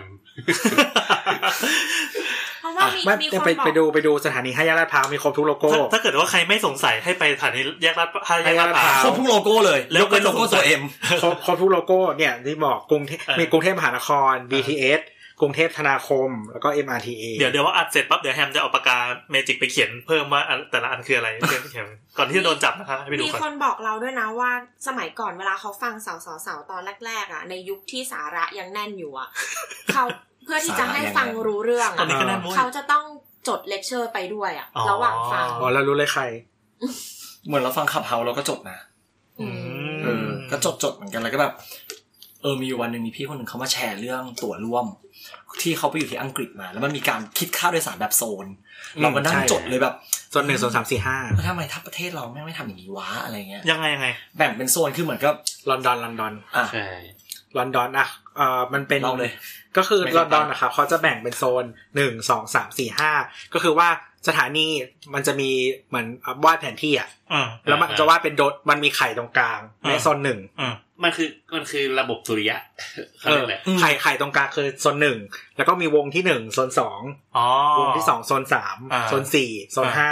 แล้วทีเนี้ย เหมือนวงแหวนใช่ไหม ใช่ใช่ ใช่ คือเขา ใช่ คืออย่างอ่า BTS MRT บ้านเราอย่างเงี้ย มันจะคิดเป็นสถานีใช่ไหมฮะ มันคิดเป็นระยะ เออ ระยะทาง แต่ว่าอันเนี้ยก็คือคิดเป็นโซน ที่เป็นโซน อย่างเช่นแบบภายในโซนหนึ่งทั้งหมดเนี่ยค่าตั๋วเท่านี้ อ่า ถ้าข้ามโซนโซนหนึ่งไปโซนสองค่าตั๋ว ราคา เท่า เท่านี้ นี้ หรือหรือเช่น เออก็จะมีแบบตั๋วหลายแบบ เช่น ตั๋วแบบไปทุกโซนได้ อ่าตั๋วออก แจะแพง ทุกโซนจะแพงสุด แล้วก็ตั๋วแบบข้ามกี่โซน ข้ามได้ เออ กี่โซนอย่างเงี้ย เพราะเพราะว่าจริง ๆ มันจะสัมพันธ์กับพวกที่พักอาศัย อืม เช่นอย่างอย่างโบทมีเพื่อนเป็นคนไต้หวันเนี่ยเขาเขาเป็นแบบโปรแกรมเมอร์อยู่อยู่ในแบบลอนดอนใช่ปะเขาอะไปพัก คือเขาบอกว่าที่ทำงานเขาอะอยู่โซนสอง อืม แต่เขาอะไปอยู่โซนสี่ โอ้อืม เขาก็บอกว่าเขาก็ซื้อตั๋วข้ามแค่สอง ข้ามโซนนะก็โอเค เอ้ยมันอะไรมันแพงสุดคือไข่แดงแพงสุดปะ ไม่ไม่ จ ไม่ ริ เกี่ ง ยว ๆถ้าอยู่โซนเดียวอะพี่จะถูก อ๋อพอข้ามโซน ถ้าพี่ ไป วิ่งในโซนอ่ะพี่ สม จะ มติ ถู เอา ก งี้เอาสมมติว่าโซนนอกมันคืออ่ะสมมติโซนข้างในคือพญาไทพวกนี้ใช่ไหม อืม พญาไทจนถึงลาดพร้าวถึง อ่า หมอชิดเนี่ยพวกเนี้ย อ่า อันนี้คือโซนหนึ่ง อ่า โซนนอกก็อาจจะเป็นแบบ ว่าแสดงว่าส่วนใหญ่เหมือนกันนะ ยาก สมมติว่าเป็นปทุมธานี อ่า ไปไม่รู้ว่าแบบสมุทรปราการอะไรเงี้ยแบบวิ่งอ้อมเองไม่รู้ว่า อ่า ที่ลงไปอันเนี้ยโซนสองก็คือวิ่ง ก็เป็นวงแหวนของตัวเองไป คือสมมติกรุงเทพอะมันอาจจะเป็นแบบในวงแหวนรัชดาพิเศษก อ่า อ่า เป็นสมมติเป็นโซนหนึ่งแล้วก็ อ่าน อกวงแหวนราชดาพิเศษกที่ไม่ที่ ใช่ใช่ ไปไกลไปกี่กิโลเป็นโซนสองอะไรอย่างเงี้ย อ่าอ่าอ่า แนวนั้น คล้ายๆว่ามันจะฟอร์สให้ให้เราอยู่อาศัยอยู่ในโซนเดียว ถูก แล้วกัน ถูก อย่าไปเดิน ใช่ใช่ ไกลมาก ถูกถูกวิธีไอเดียไอเดียของมันคิดก็คือทำให้ทุกโซนมันมีเขาเรียกอะไร CBD ของตัวเอง อืม อืม CBD ก็คือ Central Business เออ District ก็คือ คือมันมีทั้งพื้นที่ที่เป็นพื้นที่พาณิชยกรรม พื้นที่ที่อยู่อาศัยพื้นที่ทำงาน อืม อยู่ในพื้นที่เดี แล้ ยว วกั มัน นก็จะได้ลด ลดคคาววาม ม หนา นิ้ แน่ วน ลดหนาความหนาแน่น อ๋อ ของของเมืองแล้วก็ทำให้แบบความเจริญมัน มันมั ไม่ น กระจุกตัว มันมีฟังก์ชันนี้ด้วย เหมือนกับว่าเออปกติตามโซนปกติแล้วใช่ไหมคะมันจะมีแบบราคา peak of peak อ่า ถ้าคุณเดินทาง ใ ช่วง off peak จะถูกลง อ่า อืม ถ้าคนเดินทางช่วงพีคก็คือแพงใช่ไหม ม แล้วก็ยังมีฟังก์ชันอย่างเช่นว่า สมมติคุณเดินทางอ่ะ แล้วสมมติคุณอยู่โซนสองอะไรเงี้ย เออ จะไปสถานีไกลเหมือนกันอ่ะ อืม ถ้าเดินทางอ้อม ไม่ผ่านตรงกลางอ่ะ อ่า มันจะมีที่แตกตัว๋ว แล้วเพื่อลดราคา อันนี้ไม่เคยลอง มันซับ ใช้ ซ้อนมาก ม ก็คือ ลอนดอนนี่ซับซ้อน ก็คือ จริง อันเนี้ยมันดีไซน์มาเพื่อให้คนอ่ะ แบบว่าไม่ไม่ต้อง ไม่ เดินทางผ่านตรงกลาง ไม่เดินทางข้าม ใช่ใช่คือหมายถึงว่าเรา อ๋อ รู้อยู่แล้วว่าตรงกลางมันแน่น อ่าอ่า ให้มึงไปอ้อมเอา อ่า ถ้ามึงเวลามีเวลาก็คือซื้อเวลา มี ซื้อ เว เว ลา ลา ถ้าจ่ายถูก คือคือสมมติอ่ะสมมติสมมติว่าถ้าเป็นบ้านเราถ้าเป็นกรุงเทพอย่างเงี้ย อ่า อ่า BTS อะมันผ่านกลางเมืองเลยใช่ป่ะครับ อืม แต่ว่าเอ้ยถ้าถ้าเราจะไปสถานีนู้นเราลองนั่ง MRT อ้อมเอา ไหม อย่างเงี้ยมันก็จะถูกลง อ๋ออ มอะไรแบบนี้ อืม แล้วก็มันจะมีพวกแบบ daily cap weekly cap อืมอืมอืม ก็คืออันเนี้ยสำหรับคนที่ไม่ซื้อตั๋วโซน ไม่ซื้อตั๋วเที่ยวอะไรแบบเนี้ยไม่ซื้อตั๋วเหมามาก่อนอ่ะ ตั๋วนักเรียน เออคนที่ไม่ซื้อตั๋วเหมามาก่อนแล้วแบบใช้ไปเรื่อยๆจนถึงเอ่อราคาหนึ่งอ่ะมันจะหยุดคิดเงิน แล้วก็คือมึงเหมาไปเลย ตัวที่เราไม่ต้องคิดอะไร คือจ่ายมาเยอะแล้ว ใช่ แต่คือของอย่างของของไทยอ่ะเราต้องคิดก่อนไงว่าเฮ้ยวันนี้เราจะเดินทางเยอะ เราจึงไปซื้อตั๋ววัน อืม อ่า อันนี้ก็คือไม่ต้องพอถึงราคาเท่าตั๋ววัน เขาก็คือหยุดคิดตังค์เลย เฮ้ยดีว่ะ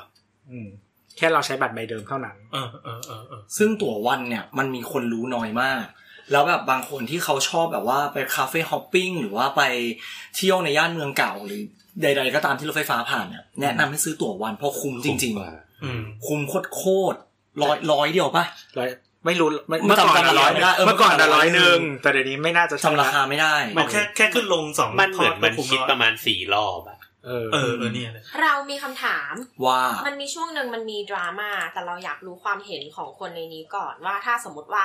เราซื้อตั๋ววันเพราะเรามีธุระเยอะมากเลยวันเนี้ย แต่ธุระเราอะจบบ่ายสอง อืม พอเราจบบ่ายสองปุ๊บเราไม่ได้ใช้แล้ว ให้คนอื่นต่อ ค เรา บ ให้คนอื่นต่ออ่ะมีความเห็นว่าอย่างไร เท่าโลเท่าแบบไอ้นี่เลยนะ เอาแบบไม่ต้องคิดอะไรเยอะอะก็คือเป็นการแบ่งปัน ก็เลือกมึง ก็เรื่องของมึงจะทำอะไรก็เรื่องของมึง แต่ถ้าในมองมองในแง่ของธุรกิจเราว่ามันก็ดูแอบน่าเกลียดนิดนึงเหมือนกัน เคยได้ เคยเคยได้ เคยได้ตอนที่เพิ่งกลับจากอังกฤษมาใหม่ๆเลย แล้วก็แบบ มีคน ต้อง ยื่น ซื้อ ให้ เออก็มีคนยื่นให้แล้วก็ไอ้เหี้ย ให้ ไม่ฉาชีพ ทาน เหรอวะ ให้ทาน ให้ทานเป็นการให้ทานช ไม่ นิดหนึ่ง ใช่ แล้วก็บอกว่า เวลาพระเนี่ย สามจบ เวลาพาเขาเดินเดินมาตามบ้านอ่ะ ก็คือเป็นให้โอกาสกับคารวาสได้ทำบุญ เขาเข้าใจผิดว่าโบทเป็นพระหรือเปล่าวะ โอ้ my god อ่าต่อต่อต่อ ไม่ไม่แต่คือคือถ้าลูก คือมันก็เป็นช่องโหว่อะ อืม แต่ว่าคือถ้าเขาอยากจะ prevent อะเขาอาจจะต้องอย่างเช่นว่าแบบซื้อเหมือนตัวนักเรียนอย่างเช่นเช็คบัตรพร้อมกัน แล้วคือแล้วคือแบบไม่รู้ใส่ข้อมูลหรืออะไรอย่างเงี้ยแล้ว อืม ไอ้นี่ก็ได้ถ้าเขาจะทำอะเออแต่เข้าใจว่าคนซื้อมันคงไม่เยอะอยู่แล้วมั้ง มันมันมีคนเอาไปเปรียบเทียบถึงขนาดที่ว่าเหมือนคุณซื้อเทปผีซีดีเถื่อน อืม ซึ่งเราว่ามันไม่เหมือนกัน อันนี้ ไม่ มันก็เหมือน ไม่เหมือน เราฟังเพลงใค เรา ร ว่า สักคนแล้วเราเบื่อแล้วเรายกแผ่น ย ให้ กแผ่น อันเนี้ย เออ เราแผ่นคนนี้ไปไหมอย่างเงี้ย แล้วว่ามันเป็นลูปโฮอะมันไม่ใช่แบบตั้งใจทำผิดอะ ถ้าขายต่ออะ ถ้าขายต่ออันนั้ ไม่ นผิด ได้แต่ อืม อันนี้เหมือนเขาก็ยกให้ฟรีๆอย่างเงี้ย แต่หลายประเทศมันก็มีแบบนี้นะไม่ใช่มีแค่ที่ไทยแต่อาจจะป๊อปปูล่ากว่าที่ไทยด้วยเพราะว่าที่ไทยอะคนอาจจะใช้น้อย ของต่างประเทศตอนตอนเราอยู่สกอตแลนด์เขาจะเอาไปวางตามไอ้นี่ ตู้ไปรษณีย์แล้วเป็นที่รู้กัน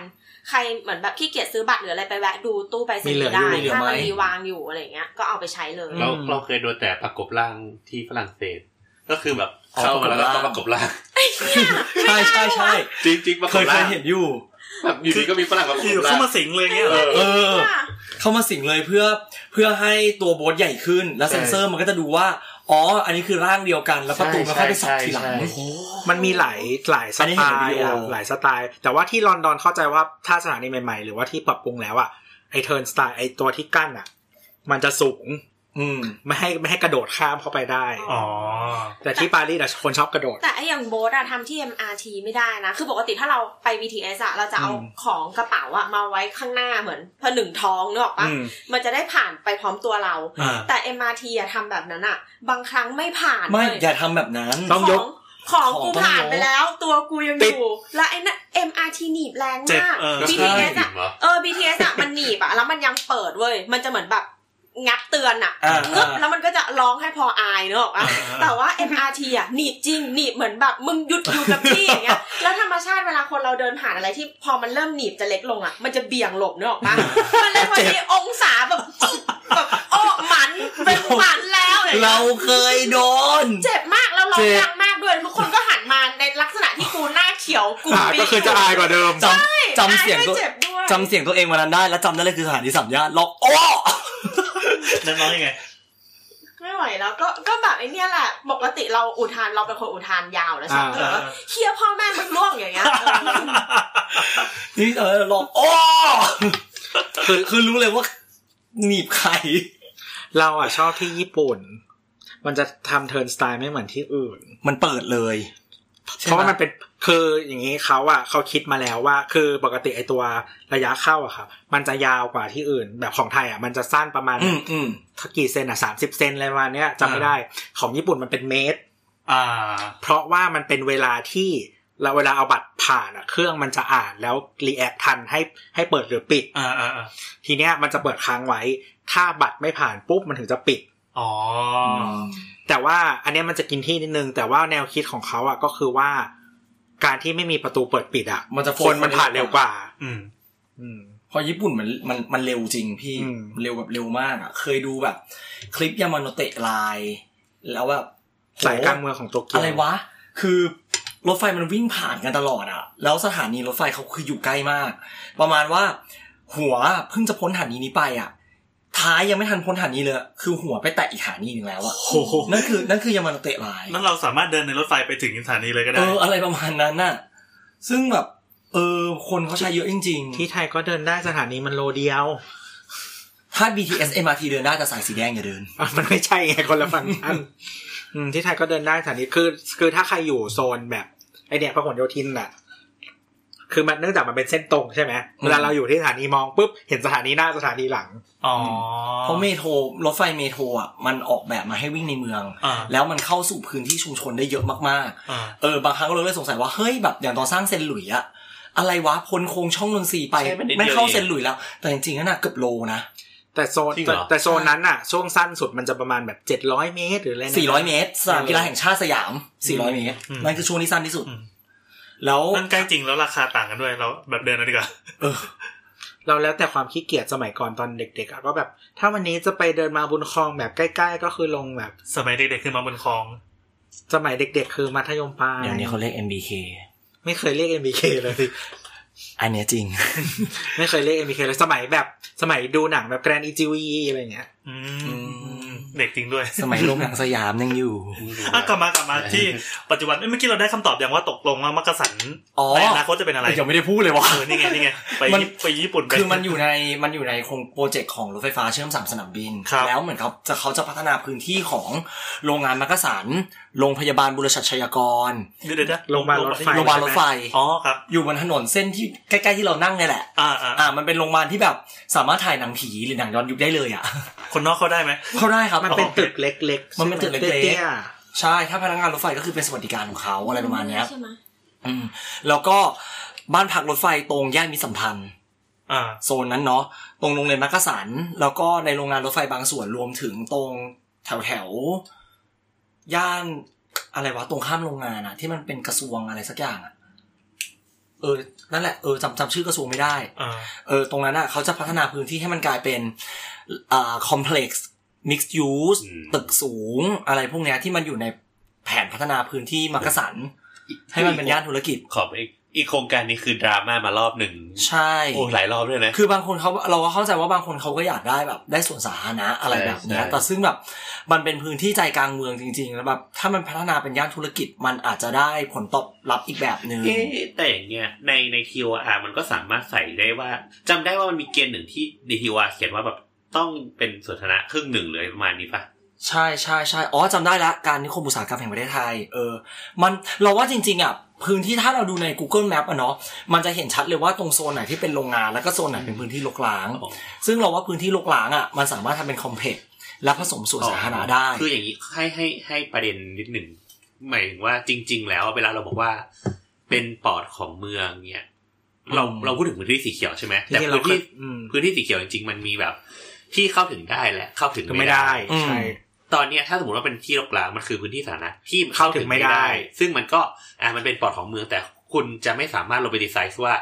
มันคือพื้นที่ที่คุณเอาไปวิ่งเครื่องร่างกาย คือ ได้ เหมือนเราเคยคุยกันในอีพีเมืองสีเทามัน เออ ก็จำไม่ผิด แต่ไอพื้นที่ที่เราบอกอันนั้นคนออกกำลังกายกันเต็มเลยนะ ที่มันออกกำลังกายเพราะว่ารถมันไม่มีเขาก็เลยวิ่ง มันเป็น พื้ที่ชื่อมต่อ แบบชุด อย่างงี้ เต็ม ปะ ยศด้วยอะ อ่าเข้าใจแต่ว่าเหมือนบางพื้นที่มันมีกั้นหรือเปล่าใช่ปะ ใช่มันมีกั้น เออคือคือไม่คือคือเรารู้สึกว่าเวลาบอกว่าอยากได้พื้นที่สีเขียวอ่ะ มันต้องคุยกัน มัน ก่อจะเอมันมันแปล เขีย ว่าพื้นที่ อืม อยากได้ฟังก์ชันอะไรจากพื้นที่นี้ อืม อย่างเช่นว่าถ้าเราเออเขาเรียกว่าอะไร อยากได้พื้นที่ที่มันสร้างอากาศบรรยากาศที่ อ่ะ ดี ก็เรื่องหนึ่ง อะไรแบบเนี้ย มันแปลว่ามันไม่จำเป็นต้องเป็นพื้นที่ที่ใช้งานได้ ใช่ใช่ อืม คือมันมีสามารถมีแบบพื้นที่ที่เป็นพ็อกเก็ตเล็ก ๆ แต่ว่ากระจายเต็มไปหมด ใช่ อืม ใช่ ซึ่งซึ่งคือคุณคงไปออกกำลังกายไม่ได้ แต่ว่ามันมีฟังก์ชันของต้นไม้สีเขียวอากาศ ที่ ต่าง ที่ไว้แบบสับ ๆใช่ ดูดซับ มาให้ เออ ซึ่งซึ่งฟังก์ชันแบบนี้มันสามารถถูกผสานเข้าไปในวิธีการสร้างอาคาร เอ หรือ อ การแบ่งพื้นที่อะไรเงี้ยได้ มีคำถาม และอย่างเอ็งอ้างอีฟอิวอ่ะ อ่า มัน เออเออเออ มันถือว่าเป็น อื นะ ม เพราะว่าตรงดาดฟ้าอะ ครับ เขาเดดิเคทให้เป็นที่วิ่งไปเลยไม่ใช่หรอ ใช่แต่มันไม่ใช่มันไม่ใช่พื้นที่สีเขียวไงแต่ หรือเป็นมันเป็นพื้นที่ ยา ใช้ เทีย งาม น ยาเทียมสี คือ เขียว ที่ ใช่ เวลาเวลาเราบอกว่าพื้นที่สีเขียวอะมันก็ยังตีความหมายได้ เช่น พื้นที่สีเขียวที่เป็นปราสาทอาคารเป็น สุ กินรู้ สีเขียวแนวตั้ง เออ สวน อะไร vertical garden ต่าง พวกเนี้ย อ๋อ e n a n it ill เนี่ย ส่วนหนึ่งอ่ะ เราเข้าใจว่ามันมีเรื่องของการขนาดอาคาร อืม เขากระจะเขาใช้วิธีสร้างหลายอาคารแล้วต่อกัน อุ้ย คุณจะบอกว่าเขาเรียกกฎหมายเหรอ เขาทำตามกฎหมายครับ อ่าอ่าอ่า ไม่ใช่สาขาแรกครับ อ่าอ่าเอ มี อ หลาย นั่นแห สา ละ ขาครับ เออเออแล้นั่นแหละ วแล้วสรุปก็คือกฎหมายมันมีระบุไว้ มั ว่าน มีระบุ ครับ ว่า เช่น อ่าในหนึ่งโครงการจะต้องแบ่งกี่เปอร์เซ็นต์ ใช่ เพื่อให้กันพื้นที่สีเขียว ใช่ แล้วก็ถ้าไม่พอก็มีมีเติมข้างบนบนอาคารได้ เออ อะไรอย่างงี้ เหมือนเหมือนอันนั้นอาจจะไม่ถูกนับนะ เอ้าเหรอ ถ้าเอาจริงเหรอ แล้วแล้วคอนโดมันมีนับนะ จำไม่ได้ มัน จำไม่ได้แต่ มันจะมี ว่า อันที่พื้น มัน ที่ เป็น แน แน ว ว แบ แบบ บเป็นเรโชอะ เออ นนั้น แล้วมันจะมีอันที่ต้องเหมือนเป็นดินด้วยเปล่า อ่า เออเออ แต่ต้องต้องลงดินด้ว เอย อ มันไม่ใช่แค่ อ แบ บั บ งคับ vertical ระดับไม่ใช่ อ่าโอเค มี เหมือน ล อ๋อง ดิน เหมือนแต้มสีเขียวอะมันจะไปลด ไอ้ค่ามันจะไปทำ มันมีคะแนนของมันอยู่ เออไปทำคะแนนลีดหรือคำอะไร อื เนี่ ม ยได้ ที่เอ็นอันเอียงอายก็หลายอาคารแล้วก็มีพื้นที่สี อ้า เขีวยวเหมือนกัน เอไอเอไอนะเออเออ ชอบการเซ็นเซอร์ ทำไม โอเค ทำไมเอ็นอันนี้ทำ จ อะริงไกัน ๆ ตรง ไว้ ไอ้เนี่ย เอ็นอันเอียงอายเนี่ยมันมีประมาณสี่อาคาร อ๋อ แต่เป็นตึกเดียวนะ เป็นตึกเหมือนโค้งๆเป็นตัวพระจันทร์อ่ะ แต่มีสี่อาคาร ใช่ใช่แล้วอีออดออดเอ้ย แต่อีออดออด อ๋อที่จอดรถ ที่ที่จอดรถเป็นอีกหนึ่งอาคาร อีกอาคาร ส่วนเอ็นอันอิทอิวเนี่ยมันมีน่าจะมีประมาณสี่ห้าอาคารเหมือนกันที่จอดรถก็แยก แต่ที่จอดรถไม่มีฟังก์ชันด้วย อ่า เออเออโอเคอีออดออดอ่ะโอ เอ เค อก ลับมาก แล้ ลับ วจ มา ริงๆ คือส่วนถ้าแบบถ้าตรงนี้มันเป็นส่วนไม่ได้อ่ะ อืม ตอนนี้ตรงอุ่นอาอุ่นอีอีอี ตอนแรก เขาก็กำลังทำเป็นส่วนนะ คือก็ขยายใหญ่ออกไปด้านหลังจากส่วน N R E E อีกดีนึงอะ เออโอ้โอ้ แล้วทำไมต้องเซ็นเซอร์ส่วนเนี้ยชื่อส่วนเซ็นเซ เอ อร์ อหลัง นะ จากส่วนไปจากกิติอีกทีนึง อ่า แล้วก็จะขยายออกไปเหมือนกัน อ๋อซึ่งตอนนี้พื้นที่ส่วนมันก็มีอยู่แล้ว ใช่ เขาเขาขยายไปทางไหนว่าโรงงานอาอูบเหรอ เออเห็นว่าแถวนั้นอะ ใช่ใช่ใช่คือตรงนั้น ใช่ใช่ เขาจะตั้งใจที่แบบว่าพอเขาย้ายออกก็จะเป็นพื้นที่นี้อยู่แล้ว อืม ซึ่ง มัน ว่ เราเคยดู มันก็ แบบ เยอะอยู่นะ บล็อกเกอร์ฝรั่งที่อยู่กรุงเทพอะเขาพาไปดู ก็คือเขาเบรกรั้วแล้วก็เดินเข้าไปถ่ายให้ดู เถื่อนๆเลย ใช่ อีอ่าเอ้ย ก็อยากดูอ่ะอยากดูอะ แต่ไม่รู้ว่าเพอเขาเป็นฝรั่งหรือเปล่าแล้วไม่มีใครทำอะไรเขา เพราะว่ายามพูดภาษาอังกฤษไม่ได้ เป็นไวท์พรีเวลเลชอ๋อไม่ใช่ ซึ่ ไม่ งฝใช่รั่งคนนั้นก็ชื่อ I 8 S แล้วก็เอาเหรียญไปวาง โอ้ บ ย นรางรถไฟ โอ้โห อ่ะอ่ะหมักอีอันไออี พอละพอละเออโอเคก็เออนั่นแหละก็สุดท้ายแต่ เรา ว่า ลองไปเซิร์ชดูได้จริงๆ ตรงเซิร์ชชื่อสวนแล้วมันมีอยู่ใน YouTube เขาแบบพาไปดูก็คือเขาแบบเห็นเลยว่าเขาแบบว่าเหมือนแบบกันแสแลนหรืออะไรไว้คือแหวกแล้วก็เดิน เข้าไป อ๋อ แต่แต่ว่าคราวเนี้ย เห็นปลูกต้นไม้อยู่เลย เดี๋ยวให้พี่แฮมพี่แฮมพูดเรื่องไอโครงการนี้ต่อกัน อ่า ด้วย อ่า เมื่อกี้เพิ่งเบรกไปเรื่องพื้นที่สีเขียว ใช่ใช่ใช่ อ่ะไงต่อ แต่เราว่ามันเราว่าจริงๆอ่ะพื้นที่บางส่วนตรงตึกพัสดุอ่ะที่บอกว่ามีโรงรถพระที่นั่งจอดอ่ะ อ่า ตึกมันดีมาก มันสมควร ดีมาก ทำเป็นพิพิธภัณฑ์รถ ดี ไฟ มากสวยมาก คือพิพิธภัณฑ์รถไฟเนี่ยตอนแรกที่เขาเล่งเอาไว้อะคือสถานีรถไฟกรุงเทพ อืม อืม หลังจากที่ย้ายออกไปบางซื่อแล้ว สถานีรถไฟกรุงเทพจะลดสเกลตัวเองลง ม ต้องบอกทุกคนในนี้ก่อนนะครับว่า อย่าไปเชื่อว่าจะปิดหัวลำโพง หัวลำโพงมันไม่เคยมีแผนปิดมาตั้งแต่แรกครับ เออเออเออใช่ใช่มันจะมีดราม่าช่วงหนึ่งว่าหัวลำโพงจะปิดนะพวกเราไปแล้วอะไร เพราะว่าอัดอัดอนอี เอ้ยพอแล้ว เรา ฐม ก็ น ผ ต ล รี พูดปิดไปแล้ว เขา ไม่ช่ เขา รอ ให้ข่าวไปประมาณนั้นว่าจะไม่ให้รถเข้าหัวลำโพง อ๋อ แต่ว่าในทางปฏิบัติจริงๆ มันทำยากมาก เพราะว่า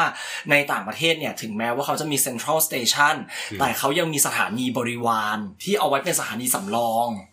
ถ้าเอาลองคุณลองนึกภาพนะ ถ้าสถานีกลางบางซื่อเป็นอะไรขึ้นมา รถไฟออกไม่ได้เลยนะ เพราะมันไม่มีสถานีสำรองอื่นเลย อ๋อ เออ คือบางประเทศเขาจะเป็นวิธีแบบนี้แบบอย่างที่ปารีสอะสถานีใหญ่สุดน่าจะชื่อแกดูนอร์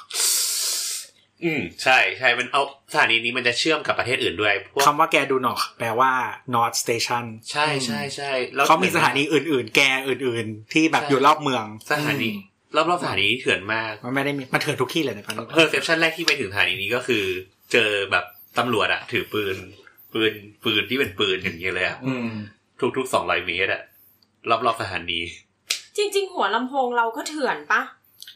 แต่ แต่ มัน เขาแค่มีคนขายส้มตำเอง เขามีคนขายส้มตำกับคนมารอเข้าฟรีอืมอ่ะกลับมาที่หัวลำโพงต่อ นะครับ คือเขาจะทำให้หัวลำโพงอ่ะมันกลายเป็นเราเรียกว่าหัวลำโพงละกันแต่จริงๆทุกคนก็รู้กันว่ามันคือสถานีกรุงเทพเนาะ แต่ไม่มีใครเรียกแค่นั้นแหละ เอ เรียก อเขาจะแบ่งพื้นที่บางส่วนอ่ะเอาไว้ให้เป็น ก็หัวลำโพงจริงมันปิดไปแล้วไง ใช่ อ่ะ เขาแบ่งพื้นที่บางส่วนให้เป็นชานชาลาของรถไฟสายสีแดง ช่วงที่จะสร้างต่อจากบางซื่อเข้ามาหัวลำโพง อ่าอ่า คือรถไฟสายสีแดงเนี่ยมันจะเป็นเหมือนเครื่องหมายบวกผ่ากลางกรุงเทพและไอ้ตรงจุดตัดของเครื่องหมายบวกอ่ะมันคือสถานีกลางบางซื่อ อืม อแต่ตอนเนี้ยมันสร้างแค่ส่วนเหนือ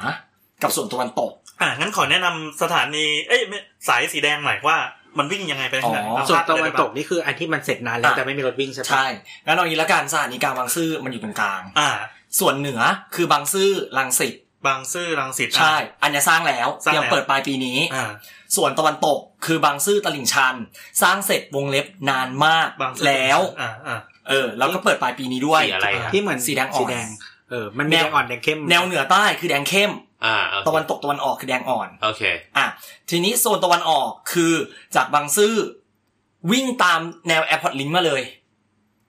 ก็คือผ่านรามา ผ่านพญาไทผ่านมักกะสันแล้วไปจบที่หัวหมาก อืม อันนั้นคือโซนตะวันออก และโซนใต้คือบางซื่อมาหัวลำโพง และมุดใต้แม่น้ำเจ้าพระยาไปมหาชัย ซึ่งตัวนี้ยังไม่มี ตอนนี้ยังไม่มี อ่า ตะวันออกกับใต้ยังไม่มี อ่าอ่า แต่ว่าเซกชันเซกชันที่เขาจะสร้างต่อจากเนี้ยคือ ได้รับอนุมัติจากคอรมอแล้วคอรมออนุมัติแล้วเป็นคอรมอชุดคอรมอชุดเอ่อประยุทธ์ชุดเอ่อคุณประยุทธ์ชุดนี้ อ่า ก็คืออนุมัติส่วนต่อขยายก็คือ ส่วนทิศเหนือขยายจากลังสิตไปธรรมศาสตร์ โอ้ แล้วก็ส่วนตะวันตก ขยายจากตลิ่งชันไปสารยา อ่า แล้วติ่งอีกส่วนหนึ่งจากตลิ่งชันเข้ามาศิริราช เอ๊ะเอ๊ะเราใส่เสียมพูอ่ะ สายสีชมพูเป็ เป็น นเอาขอแดงหน่อย เออ ครับ ของ BTS อ่ะอันนี้ก็คือไอ้คำว่าอนุมัติสร้างก็แปลว่าเคาะร้อยเปอร์เซ็นต์ ขอร้อยก็คืออนุมัติโครงการแล้ว แต่ว่าก ระบวนการสร้าง เหลือรอฟทประมูล อ๋อโอเค อ่ะทีนี้ส่วนใต้ก็อนุมัติแล้วก็คือ missing เขาเรียกว่า missing link บางซื่อหัวลำโพง บางซื่อหัวลำโพง ใช่ ส่วนแล้วก็อีกอันหนึ่งคือบางซื่อหัวหมากแต่เราไม่แน่ใจว่าบางซื่อหัวหมากเนี่ยอนุมัติหรือยังแต่มันจริง ๆ มันมีความตลกอยู่อันหนึ่งเอ่อ AirPod Link ถูกสปินออฟออกมาจากสายสีแดงอ่อน จริง ๆ เมื่อก่อนสายสีแดงอ่อนมันคือตลิ่งเอ่อสารยาตลิ่งชัน บางซื่อหัวหมากสุวรรณภูมิ อืม มันก็เป็นเส้นเดียว ใช่ แล้วพอแล้วพอรัฐบาลยุคนั้น เขาดีด ยุคไหนยุคไหน จำไม่ได้จริง ๆ ว่ายุคไหน อ่า คือเรายังเด็กอยู่อะ อ่า เขาดีดให้สร้างแอร์พอร์ตลิงต่างหากสายสีแดงอ่อน มันเลยถูกตัดระยะเหลือแค่หัวหมาก ตังค์เขาไม่มีเปล่าก็เลยเอาแค่นี้ก่อน เขาอยากสร้างที่มันแยกออกมาต่างหากเลยเป็นเมสเป็นรถสแตนดาร์ดเกตจำได้ว่า อ๋อ รัฐบาลยุคนั้นกับผู้ว่าการรถไฟยุคนั้นอะบ้ามสแตนดาร์ดเกตมาก คืออะไรครับ คือทางรถไฟความกว้างเม กว้าตงรสี่สามห้า ซึ่งมันไม่เข้ากัน ซึ่ง ไม่ได้ เชื่อมกับอาเซียนไม่ได้เลย อ่าอ่าอ่า เออ แล้วสายสีแดงสายสีแดงเนี่ย ตอนเนี้ยก็คือจะเปิดแค่สองเซกชันคือเซกชันเหนือและเซกชันตะวันตก เหนือก็ตอนตกอ่า ก็คือโดยใช้สถานีกลางบางซื่อ ครับ เป็นหลักนะครับ ส่วนหัวลำโพงเนี่ย ถ้า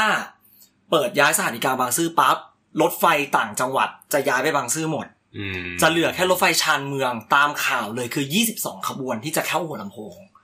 จะให้เข้ามาแค่รถชานเมืองบางขบวนเท่านั้น สำเนียงแปลก็ลดควา ว่า มแออัดได้เยอะเลย แปลว่าวิ่งระยะใกล้แค่นี้ ใช่รถระยะใกล้ถูก อ่าไปไปแค่ไหนไปแค่ เช่น ไห ส น มมติลาดก เอ ระบัอมั ง นจะมี เนี่ยหรอก รุงเทพลบบุรีก อ่า รุงเทพแก่งคอย กรุงเทพฉะเชิงเซาอะไรประมาณเนี้ย อ๋อ ก็แล้วก็กรุงเทพสุพรรณ อันนี่คือ ให้ มาสุดสาย ที่หัวลำโพง อ่าหัวลำโพงโอเค ใช่นอกนั้นคือไปบางซื่อหมดเลย ก็จะเป็นแบบเซ็นทรัลใหญ่ๆเลย ใช่ อืม แล้วก็มีรถสายสายตะวันออกบางขบวนจะมาสตาร์ทที่มักกะสัน อ๋อโเค แต่ตอนเนี้ยเราได้ข่าวว่าเดี๋ยวรถสายตะวันออกอาจจะเปลี่ยนฮับ เขาจะให้ฮับสายตะวันออกไปอยู่ฉะเชิงเซาแทน โดยให้ลงซ่อมและสถานีหลักของสายตะวันออกไปอยู่ฉะเชิงเซา แล้วเอาจากฉะเชิงเซาเนี่ยวิ่งเข้ากรุงเทพ วิ่งไปอลันแล้วก็วิ่งลงพัทยา อ๋อ เออ เหมือนสร้างโหนดใหม่ขึ้นมาลย เออเหมือนสร้างโหลดเหมือนสร้างโหมดใหม่ขึ้นมาเลยที่ฉะเชิงเซา อ่า อ๋อรู้แล้วว่ายุคใครที่แยกกัน ยุคนั้นคือ ปีบอกปีดีกว่า สี่เจ็ดครับ โหก็ยังเด็กจริงๆอะ ที่เจ็ดก็แมวกี้ดิ ใช่ครับ ใช่ใช่เออเรายังเด็กจริงๆ คุณโทนี่เหรอ คุณโทนี่ครับ เท่านี้ คุณโทนี่บ้าสแตนดาร์ดเกตเหรอ ไม่เราว่า ผมไม่รู้ผมบอกแค่บอกแค่ แต่ บอ ว่าก ทีม ปี งานเขามากกว่า เออ เพราะว่ามันตรงกับผู้ว่ารถไฟยุคหนึ่งที่เป็นด็อกเตอร์ แล้วเขาแบบบ้าสแตนดาร์ดเกตมาก อื อืมมอ่ะแล้วก็อันนี้สายสีแดง อ่าเมื่อกี้สีแดงสีแดงก็เป็นประมาณนี้ ซึ่งอ่าไอ้ที่มันเสร็จแล้วก็แค่เราเปิดรอเปิด ใช่ เราตัดริบบิ้นอย่าง อัน เดียว นี้อันนี้จะถามต่อเรื่องคอราคาเลยได้ไหมอยากรู้ว่าราคา ตอนนี้ราคาได้ข่าวได้ข่าวมาว่าเขารัฐมนตรีให้ไปแก้ราคาใหม่ ขึ้นหรือลง น่าจะลง เขาต้องการให้ลงมากกว่านี้ถ้าอ่านตามข่าว มันควรจะสักประมาณกี่บาท คือจริง ๆอ่ะที่รถไฟที่รถไฟคิดเอาไว้อ่ะมันจะเป็นกิโลละสองบาท ก็คือสตาร์ทที่สิบห้าบาทหรือสิบหกบาทไม่แน่ใจและสุดที่สี่สิบสองบาท อืม อ๋อ แต่ว่าแต่ว่าถ้าเรานั่งจากฐานีไปฐานีราคามันจะค่อนข้างสูงนิดนึงเพราะว่า เพราะสตาร์ทแพง สัปเอ่อเพราะว่ามันคิดกิโลเมตรละสองบาท โห อ๋อ ไกล คิด นะ ที่กิโลเมตร เมืองทองเมืองทองเข้าเมืองอะสามสิบกว่ากิโลนะ อืมอืม แต่ในขณะที่ 40กิโล MRT เขาคิดกิโลละศูนย์จุดสามสามบาทอะ อ๋อ แต่อันเนี้ยต้องบอกว่าคิดอย่างนี้ก็ไม่ถูก เพราะว่า MRT มันเป็นรถไฟในเมือง อืม ต้นทุนการดำเนินการต้นทุนความสึกหรอต่างจากสายสีแดง อ่า ซึ่งมันเป็นรถไฟที่รับไฟฟ้าจากระบบสายส่งเหนือหัว รถวิ่งไกลกว่าสมรรถนะรถสูงกว่า อ่า แล้วก็ใช้กำลังไฟมากกว่า อ่า ระบบ s ิ g แนลลิงสูงกว่าอ่าสูงสูงกว่า อ๋อ ไหมวะ แต่ พอพอๆกันวะ แต่มองว่าจริงๆอย่างพวกเนี้ยมันมันมีปัญหาคือวิธีคิดมันต่างกัน คืออย่างพวกเนี้ยจริงๆมันคือรถที่ส่งคนจากนอกเมืองเข้าในเมือง อื อืม ม ดังนั้นมันความถี่หรืออะไรเงี้ยมันไม่ได้ถูกดีไซน์มา ใช่ ถ้าอย่างเงี้ยดังนั้นมันอาจจะคิดราคาแพงขึ้นมาหมายถึงว่าในหลักคิดจริงๆ ต้นทุนมันจะสูงกว่า ในหลักคิดมัน เออ ก็ควรจะแบบ ไม่ไม่แต่แต่วิธีใช้งานอะความ แต่ จริงก็คือ ถูก มันมันจะล้อไปกับวิธีการที่เราวางผังเมืองเว้ย อ่าอ่าอ่าใช่ใช่ มันจะซึ่งมันจะกำหนดว่า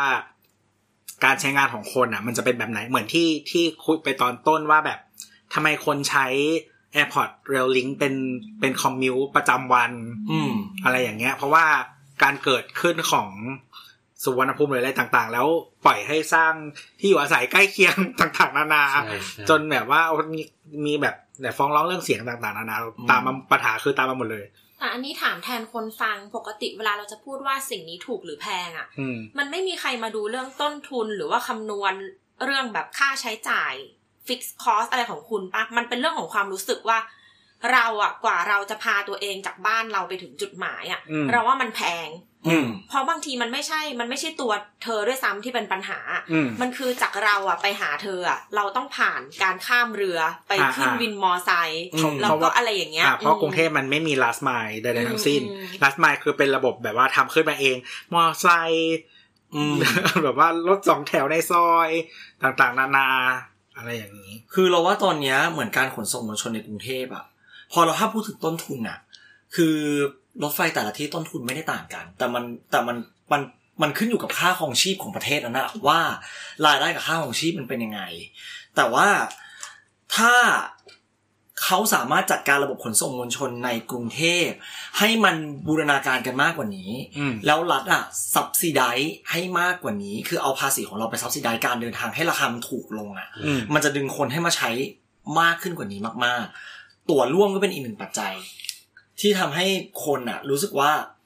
เออเขาอยากเดินทางอ่ะ อ่ะ ได้ใช้ตั๋วใบเดียวไม่ใช่แบบ ทุกวันนี้คือกระเป๋าตังค์หนาไม่ได้หนาเลยนะ หนาบัตร อืม มีบัตรครบเลยเนี่ย MRT เดี๋ยว BTS แอ เดี๋ย ร์ ว ลิ เรื่ ง อง อะ ตัวร่วมเดี๋ยวเราค่อยมาคุยตอนหลังเดี๋ยวเราไปต่อรถไฟสาย ได้ได้ได้ได้ เอออ่ะสายสีแดงเนาะ เมื่อกี้แดงละอ่ะมีสีอื่นที่กำลังจะเปิดเร็วๆนี้ไหม ขอเล่าคุณสมบัติสายสีแดงก่อนนะเป็น อ่ะ ไง ครับ กั ครั น บครับ คุณสมบัติสายสีแดงคือมันเป็นรถไฟชานเมืองที่วิ่งออกนอกกรุงเทพแล้วก็มันจะมีรถอยู่สองแบบ คือรถแบบขบวนละหกตู้ กับขบวนละสี่ตู้ ขบวนละหกตู้เนี่ยเอาไว้วิ่งเส้นลังสิตแล้วขบวนสี่ตู้อะเอาไว้วิ่งเส้นตลิ่งชัน รถไฟทั้งหมดจะสามารถใช้ความเร็วสูงสุดได้ 145 กิโลเมตรต่อชั่วโมงในการให้บริการ แต่ความเร็วแม็กซิมัมเขาจริง ๆ อยู่ที่ประมาณ 160 แล้วก็เอ่อตัวรถไฟเนี่ยมาจากฮิตาชิประเทศญี่ปุ่น เข้ามาสถานีใช้งานที่สถานีกลางบางซื่อเนาะแล้วก็ออกไปตามจุดต่างๆ ทีเนี้ยเอ่อเส้นทางรถไฟที่มันไปกับสายสีแดงเนี่ยมันจะวิ่งร่วมกับรถไฟปูนปูนๆด้วย อืม นั่นก็คือว่าระหว่างที่เรากำลังนั่งรถไฟสายสีแดงไปทางลังสิตเราอาจจะเจอรถไฟปูนปูนๆหัวรถจักรดีเซนวิ่งสวนมาหรือวิ่งขนานไปด้วยกัน เพราะว่ามันเป็นการแก้ปัญหาการจราจร มันมันมีกี่ราง มันมีสี่ราง อ๋อ เป็นรถไฟสายสีแดงสองแล้วก็รถไฟทางไกลสอง อ๋อแต่อ่ะแต่ว่าหมายถึงว่าไม่ได้ใช้รางร่วมกันอยู่แล้ว จะมีเฉพาะเส้นตะวันตกที่ใช้รางร่วมกัน อ่ะแล้วอ๋อแล้วคือความกว้างของรางมันคือ เท่ากัน อ๋อ ความกว้างรางเมตรหนึ่งรถไฟสายสีแดง อ๋อ ถ้า ก็คือ ให้ เป็นอาเซียนเกตหมดเลย ใช่ ให้เรานิยามง่ายๆเลยมันคือการอัปเกรดรถไฟชานเมืองระยะระยะปริมณฑลของรอฟทให้กลายเป็นรถไฟฟ้า อืม อ่าแล้วก็อาจจะมีการปรับสเกดูบางส่วนคือรถไฟชานเมืองบางขบวน หรือรถไฟออกต่างจังหวัดบางขบวน อาจจะมีการสตาร์ทที่ลังสิตก็คือให้นั่งสายสีแดงไปลังสิตเพื่อต่อ ก่อน รถไฟอ แล้ อก วไปเปลี่ยนรถ อีกทีห เอา ง อ๋อแสดงว่า โดย ส การ ถานี เปลี่ยนรถ รังสิตก็เป็นสถานีที่มีความสำคัญ ใช่ลังสิตจะเป็นฮับทางฮับทางด้านเหนือ อ๋อ อ่า แล้วก็ส่วนรถไฟทางไกลอ่ะครับ ก็คือพอออกบางซื่อปั๊บ มันก็จะวิ่งขึ้นทางยกระดับเรียบดอนเมืองโทเวไปกับสายสีแดงเนี่ยแหละ อ่า วิ่งไปเลยจนถึงดอน แล้วก็ไปจอดอีกทีคือดอนเมื อัน ง นี้ข้างบนใช่ไหม วิ่งข้างบนวิ่งข้างบน แล้วข้างล่างเป็นอะไร ข้างล่างจะเหลือให้รถสินค้าวิ่งเฉพาะกลางคืน อ๋อก็แสดงว่าคนได้อยู่ข้างบน ใช่ ชมวิว คนได้ขึ้นข้างบน อ่าอ่า แล้วรถไฟรถไฟปูนปูนทางไกลอ่ะจะจอดแค่บางซื่อดอนเมืองและก็ลังสิตส่วนสถานีลายทางทั้งหมดที่รถไฟปูนปูนเคยจอด จะให้สายสีแดงจอดอย่างเดียว หมายความว่าไปไปเอ่อไป ก็ ส คือ วมแท ท น ดแทนเลย ไปทดแทนเลย อ่าอ่าอ่าอ๋อ เหมือ แต่ น ว่าระบบระบบสถานีก็เป็นเวอร์ชันใหม่แล้วนี่ เป็นเวอร์ชันใหม่ ก็เป็นไอสถานีใหม่ๆสวยๆเลย ใช่ใช่ อืม แล้วก็ไอ้ยกระดับ เดี๋ยวเราก็ยกระดับ ชานชาลา ขึ้นมา ยกระดับชันชาลาขึ้นมา อ๋อ แล้วก็ถ้าเป็นของสายตะวันตกเนี้ย ในระยะแรกจะให้รถไฟสายใต้ปูนปูน่ะลงวิ่งข้างล่างก่อน ยังยังไม่วิ่งรวม เพราะว่าหัวรถจักรอ่ะยังไม่ได้ติดตั้งระบบ ETCS ซึ่งมันเป็นระบบที่เขาเรียกว่าระบบซัพพอร์ตการเดินรถให้มันมีความปลอดภัยมากขึ้น ถ้าหัวรถจักรติดระบบนี้เมื่อไหร่หรือว่าหัวรถจักรใหม่มาถึงจะเอาไปวิ่งร่วมกันได้ ยังต้องแยกก่อนเพราะไม่งั้นอ่ะ การจัดการจราจรอ่ะ เขาจะมองไม่เห็นรถไฟที่ไม่ได้ติดระบบนี้ มันเหมือนอานับสัญญาณอะไรสัก อ่า ย่ง ใช่ระบบอนุสัญญาณมันไม่เข้ากัน เพราะ อ่าร ร ถไฟปูนปูเนี่ยมันวิ่งด้วยระบบแมนนวล โ ถ้าเอาแมนนวลเหมือนกับเอาพิมพ์ดีดขึ้นไปวิ่งกับคอมพิวเตอร์อ่ะ อ่า โอ้ อ่า โห ตัวคนมอนิเตอร์อ่ะ จะไม่สามารถมองเห็นพิมพ์ดีดได้ อ๋ออย่างทุกวันนี้คือนายสถานีจะต้องเป็นคนกะเอาเองใช่ไหมว่าแบบจะมาถึง ไม่เขามีตารางรถไฟปูนปูนๆเนี่ยมันจะมีการคำนวณมาชัดเจนแบบเป๊ะเป๊ะเป๊ะทุกสถานี อ่า ก็คือใช้สูตรระยะห่างระหว่างสถานีคูณ 60และหารด้วยความเร็วที่กำหนด อ๋อ มันก็เลยจะออกมาว่าแบบแม้กระทั่งสถานีที่มันไม่จอดอะยังสามารถระบุเวลาได้เลยว่ามันจะต้องมาถึงตอนกี่โมง อ่า คือสมมติว่าถ้าเขาออกแล้วอะแล้วก็แต่ละช่วงเขาก็จะรู้ว่า ใช่ ตอนถึงตอนไหน เขาจะมีสมุดกำหนดเวลาเดินรถของเขาเลยว่าขบวนแต่ละขบวนจะมาผ่านสถานีของเขาตอนไหน อ่าโอเค อืมเขาถึงคำนวณเวลาล่าช้าได้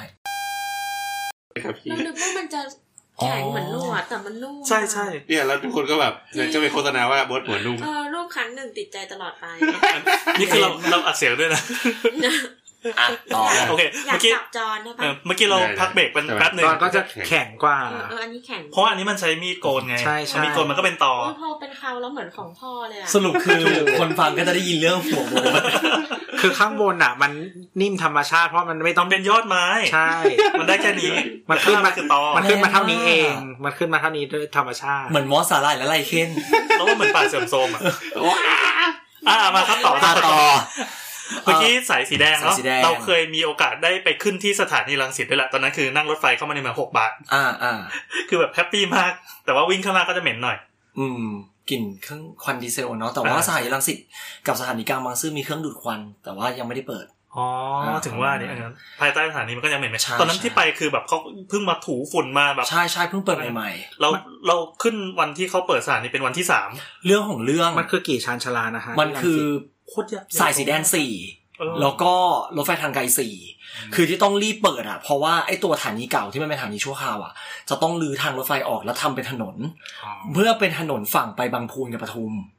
อ๋อแสดงว่า เพราะว่า จะมีถนนเพิ่มอีก ใช่ณปัจจุบันนะ เอ ส อ ถานีรังสิตมันไม่มีทางออกฝั่งบางพูน ใช่ แต่มันสถานีมันถูกออกแบบเอาไว้ให้ไปทางฟิวเจอร์ก็ได้ไปทางบางพูนก็ได้ ซึ่งเขาก็รอว่าสถานีอ่ะมันจะเปิดเมื่อไหร่ อ๋อ ถ้าเปิดเมื่อไหร่ปั๊บเนี่ยไอ้รางรถไฟเก่าที่มันที่มันอยู่ตรงสถานีชั่วคราวที่มันอยู่ใต้สะพานอ่ะ อ่ะ จะถูกรื้อออกหมดเลยปัจจุบันรื้อออกหมดเรียบร้อยแล้วแล้วเตรียมทำเป็นถนน อ๋ออา ก็คือคนฝั่งปทุมฝั่งบางพูนก็สามารถเข้าสถานีจากฝั่งนั้นได้เลย เออตอนแรกเราก็สงสัยว่าทำมันทำไมมันยุ่งยากจังว่าการจะเข้าไปเนี่ย อืมอืม อืมขึ้นแท็กซี่ไปก็งงอ่ะ ใช่ โอเค แล้วนั่นก็เป็นสีแดง ใช่เป็นสีแดงที่กำลังจะให้ประชาชนได้ทดลองใช้กันในเดือนกรกฎา ปีนี้เลย ปีนี้เลย แล้วก็เปิดใช้งานจริงคือพฤศจิกา โอ้โห อันนี้อันนี้คือเฉพาะแดงเหนือ ทั้งเหนือและตะวันตก อ๋อ อ๋อ แล้วไอสถานีตะวันตกนี่มันต้องซ่อมปะ กก็จัดการเข้าพื้นที่อยู่ตอนนี้ ดูแบบพื้นที่พื้นที่อะไรเรียบร้อยก็ตอนนี้ทดสอบรถแล้ว ล่าสุดเราได้ไปนั่งทดสอบรถกับสายตลิ่งชันมาวิ่งความเร็ว 120 แฮปปี้มาก บางซื่อตลิ่งชันวิ่ง 15 นาทีถึง บางซื่อไปตลิ่งชัน ใช่ สิบห้านาที 15นาที คือชานคือฝั่งทน แล้วก็บางซื่อ โอ้โห ลังสิต25 นาที โห โหเร็วมาก เร็ เร็วมากก็วิ่งแซงรถทุกคันบนโทเวย์อะ เออเออ รถบนโทเวย์ตามสายสีแดงไม่ทันอะ เออเออ แต่วันนั้นที่ไปที่ไปเทสคือมันไม่จอดทางนี้ระหว่างทางเลย อ๋อจริงๆมันต้องจอด ถ้าที่ที่วันนั้นจับเวลาไม่ไม่จอดเลยอ่ะ ใช้เวลาวิ่ง 23 นาที แต่ถ้าจอดด้วยรวมเวลาจอดทุกอย่างจะอยู่ที่ไม่เกิน 28 นาที อืม อ๋อก็คือจอดแค่แป๊บเดียว ใช่ถือว่าโอเคเลย วาร์ปมาถึงบางซื่อได้เลย เอ๊ะมันคือจอดกี่สถานีนะฮะ แปดหรือสิบอ่ะไม่แน่ใจแป๊บนึงนะ อ่ะ มันจะเป็นบางซื่ออ อ เหนือแฟนมันธุ์แท้ครับ เป็นบางซื่อจตุจักรวัดเสเมนารี บางเขน ทุ่งสองห้องหลักสี่การเคหะดอนเมืองหลักหกหลังสิบสิบฐานี อ๋อแล้วทำไมมันเวลาน้อยจังถ้า เอ จอด อ เย แล้ว อะข นึก นาด ว่าอนั้น ย่างน้อยก็น่าจะบวกสถานีละสองนาที รถวิ่งได้ร้อยสี่สิบห้า ก็คือหมายถึงว่า ไม่ใช่ พอพอออกจากสถานีมันก็ทับ มันออกตัวเร็วมันออกตัวเร็ว อ่า เอ อ๋อ อ ใช่แล้วแล้วช่วงสถานีที่มันชิดกันจริง ๆอ่ะมันจะมีแค่วัดเสมียนบางเขน แล้วก็บางเขนทุ่งสองห้องที่จะชิดกัน ส่วนที่เหลือคือก็ประมาณห่างประมาณหนึง ทุ่งสองห้องก็คือแจ้งวัฒนะ ใช่ เอ้ยทุ่งสองห้องอยู่ตรงข้ามเดลินิว อืมยังไม่ อ่า ไม่ถึง อ่า อ่าแล้วก็ทุ่งสองห้องไปหลักสี่ก็ค่อนข้างไกล อ๋อแจ้งวัฒนะ หลักสี่การเคหะก็ประมาณหนึ่งการเคหะดอนเมืองประมาณหนึ่ง อ่า แต่ที่ไกลที่สุดอ่ะคือดอนเมืองไปหลักหกหลักหกคือตรงมอลัง มอลัง สิต สิต อ่า ตรงเมืองเอก อ่า ตรงนั้นน่ะเป็นจุดที่รถไฟสามารถใช้ความเร็วได้สูงสุดคือ 145 แบบปื๊ดเดียวถึง กี่นาทีแล้วนะ ดอนเมืองหลัก 6 ใช้เวลาประมาณ 6 นาทีถึง เชี่ยเร็ว หู สัตว์ อื้อมะหูอื้อมะ ไม่ ไม่อื้อเลย ไม่ จะไม่หูอื้ออะไรวะ สูที่อังกฤษเธอก็ไม่ ความสนุกที่สุดคือตอนมันลงมาข้างล่างแล้ววิ่งขนานกับรถไฟปูนปูน มั นะ นไม่มันไม่ใช่โอเพนแอร์เปล่าเพราะอะไรหรอกมันก็ไม่ แนทได้อยู่แล้วปะ พูดเหมือนแนทไม่เคยนั่งรถ จาก จากสกอตแลนด์ไปลอนดอน เฮ้ย ฉันนั่งแบบธรรมดา ฉันนั่งสกอตแลนด์ไปเอ็กเซกเตอร์ตั้งแบบแปดชั่วโมง โคตร แล้วจะไป แม เรา ทงกอะไรวะ ไม่เราไปเจอดีเลย์ด้วยอะไรอย่างเงี้ย ที่เขาคืนตั๋วมา มันมันไกลไหมแปดชั่วโมงเนี่ย ไก่ ไกลไกล ไกล ก็ อยู่ ก็ลอนก็จากเหนือสุดไปเกือบใต้สุดอะ ก็ แต่ได้ตังค์คืนนะแปดสิบปอนด์เพราะว่ามันเลท อืม จา เล ก ท สกอต บุกก็คือคืนตังค์ จาก เต็ม ส จำนวน กอตแลนด์ไปลอนดอนน่าจะมาสักเจ็ดร้อยโล อืม จริง ก็คือกรุงเทพเชียงใหม่ อืม จริง ๆ รถไฟรอฟทถ้าช้าเกิน 30 นาทีอะรีฟันได้เต็มราคา ถ้าไม่ประสงค์เดินทาง อ๋อ แต่ของเราเดินทาง เดินทางด้วย ด้วย คืนตัง เดิ ค์ นทางด้วยด้วยอุ๊ยอันนั้นดีเลิศ เดินทางฟรีเลย ได้ชดเชยได้ชดเชยนั่นแหละเออ ไงล่ะ มีมีเพื่อนมีเพื่อนที่อเมริกาเขานั่งรถไฟจากเอ่อโอไฮโอไปไปไปไปไปอะไรวะ เออ แต่ถนนทุกสายผ่านชิคาโก เออไปชิคาโกเราแบบรถไฟดีเลย์หนึ่งสถานี อืม แล้วทำให้แบบมันดีเลย์หมดเลยอ่ะ อืม ก็คือการรถไฟที่นู่นน่ะ ก็คือออฟเฟอร์ทั้ง อัน ค่า ใช่ ที่อยู่ แล้วก็ อืม ก็คือทั้งค่าโรงแรมค่าเดินทาง รถมัหดนเลย โอ้ รถมันไม่ถี่ เนี่ยการรถไฟต้องทำต้องคิดใหม่อย่างหนึ่งคือ ถ้าเขาออกกฎประมาณว่าถ้ารถไฟดีเลยอะแล้วผู้โดยสารได้รีฟันแบบสมมตินะรีฟันคือ 25%จากราคาตั๋วอะมันจะทำให้คนทำงานอะไม่ยิ่งต้องบีบบังคับตัวเองให้ลดตรงเวลา เพื่อหน่วยงานจะได้ไม่ต้องเสียรายได้ อืม มันต้องทำอย่างนี้มันต้องไปบีบขั้นผู้ปฏิบัติงานแล้ว มีทีเอยังทำไม่ได้เลยปะ ของของเรา ไม่ใช่ อะ มัน ถึง ไม่เหมือนกัน เหมือนกัน ของเราถึงขั้นที่มีวันหนึ่งเขาสไตรค์อ่ะ คือปก เพราะ ติ พี่แก อะ เขาไม่ได้สเก็ ถ้า ตดู ถ้าเขามีปัญหาสถานีนี้ปิดอ่ะ เขาจะบอกว่าอ่ะลงแล้วก็เดี๋ยวเขาออกตั๋วให้ว่าไปขึ้นสถาน อืม ไปเริ่มต้นที่สถานีอื่นอ่ะ ฟรี ม อันเนี้ยมันก็ยังไม่แปลกเพราะมันเป็นบริการเดียวกันเนาะมันก็คือรถไฟเหมือนกัน แต่ว่ามันมีครั้งหนึ่งมันสไตรค์แล้วเราติดอยู่กลางเมืองจะกลับบ้านอ่ะมันต้องนั่งผ่านหลายสถานีมากแล้วคือพอสไตรค์ปุ๊บอะทุกสถานีปิดใช่เพราะว่าทุกคน อืม ไม่ทำงานเขาก็ให้ตั๋วเราเพื่อไปขึ้นรถเมล์อะฟรี อืม อยู่ดี อืม คือยังไงเขาก็คืนเงินให้หาทางคืนเงินให้ ไม่แต่ว่าอย่างไม่รู้เมืองอื่นเป็นยังไง แต่ว่าถ้าที่ลอนดอนทุกบริการมันคือโอเปอเรเตอร์คนเดียว อืมเอ้ยมันแอบโมโนโพลีเหมือนกันนะ คือ TFL ไม่ไม่เรามีเรามีหลายอัน Transport เรามี Transport Virgin London แล้วก็มีอะไรก็ไม่รู้อีก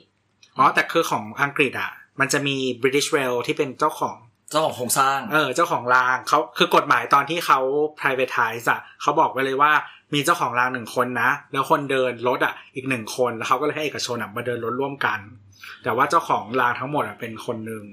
แล้วเขามีการประมูลด้วย ประมูลแบบมันจะมีช่วงพรามไทม์อะถ้าพรามไทม์มันก็จะแบบแข่งกันบิดแล้วราคามันก็จะแพง ตั๋วมันก็จะแพง อืม ถ้าเราไปบิดได้ช่วงที่มันไม่ใช่พรามไทม์อ่ะเขาจะกดราคารถไฟให้ต่ำลงเพื่อเชื้อเชิญคนมานั่ง ให้โหลดแฟกเตอร์มันเต็ม อืม อืมราคาก็จะไม่เท่ากัน เขาแต่มันมีอันนี้ด้วยที่อังกฤษอ่ะมันจะเหมือนกับว่าบังคับให้เดินรถไฟไปเมืองที่แบบไม่มีคนนั่งอ่ะ อืม เออ เฮ้ยจริงๆอันเนี้ยไปค่อยเชิญพี่แฮมมาคุยอีกตอนแรกแล้วว่าของประเทศอื่นก็น่าสนุกดี สองสองสองนี่คือคุยไปเรื่อยจริงๆ ตอนเนี้ยสายทีเนี้ยฉันยังไม่จบเลย เนี่ เนี่ย ย อ่ะกลับมาครับกลับมาครับ กลับมาครับ ทีนี้ถ้าใครลากไปต่างประเทศเดี๋ยวตบปากอ่ะ แล้วก็เดี๋ยวเดี๋ยวเราจะพูดถึงสถานีกลางกลางบางซื่อกันอีก ใช่ใช่ ปะ ใช่ใช่ใช่ใช่ อ่ะโอเคถ้างั้นก็เดี๋ยวมันจะมีรถไฟสายที่กำลังสร้างอยู่ตอนเนี้ยและเตรียมจะเปิดในอนาคตอีกแบบไม่กี่ปีข้างหน้า อ่ะ ก็จะมีเป็นสายสีส้ม สายสีส้มก็จะเริ่มที่สถานีศูนย์วัฒนธรรมแห่งประเทศไทย ปิ้งที่มันมีจะเป็นทำเป็ เอน อเออ ร้าน ที่มา อาหาร ทำที่มาทำเป็นแบบว่าเอ้ยเหมือนอุโมงค์เทศกาลนั่นน่ะคือชานชาลาสายสีส้ม ถ้าใครที่ไปสายสีส้มแล้วไปสถานีอะไรนะถึงถึงเส้นไหนกลมๆเนี่ย ศูนย์วัฒนธรรม ศูนย์วัฒนธรรมนะครับ ตรงใกล้ๆอ่าตรงตรงข้างในอ่ะข้างใต้อ่ะ อ่ามั มันจะมีกลมๆที่ดูเป็นอุโมงค์ที่แบบยังไม่ได้ยังไม่ได้เจาะรู เออมันจะดูเป็นชั้นที่ดูรกรางว่างเปล่าแล้วพื้นทางไม่เท่ากัน เออจะงงๆว่าทำไมวะทำไมวะแต่ก็รู้ว่าเดี๋ยวสุดท้ายจะมีปลั๊กต่อ สายสีส้มตรงนั้นนะครับ ก็สายสีส้มจะเริ่มต้นที่สถานีศูนย์วัฒนธรรมแห่งประเทศไทย อ่า แล้วก็จะวิ่งออกไปทางรอฟมวัดพระรามเก้า ครับ รามคำแหงเอ่ออะไรวะคลองบ้านม้า เออ เอ่อลำลำสาหัสเอ้ยลำสาลี แล้วก็ไปจบที่สถานีแยกสุวินทวงศ์ อ๋อไป ถ้า ทาง ถ้า นู้น ถ้าเอ้ย มันเปลี่ยนชื่อเลยนี่หว่า เมื่อก่อนมันชื่อสถานีสุวินทวงศ์ปัจจุบันมันชื่อรู้สึกจะเปลี่ยนชื่อเป็นสถานีแยกร่มเกล้า แถวมินบุรี แถวมินบุรี เออ ใช่เลยมินบุรีไปสถานีหนึ่ง เอ๊ะอันนี้ตัวละตัวตัวโครงสร้างเสร็จแล้ว ตัวโครงสร้างกำลังสร้างอยู่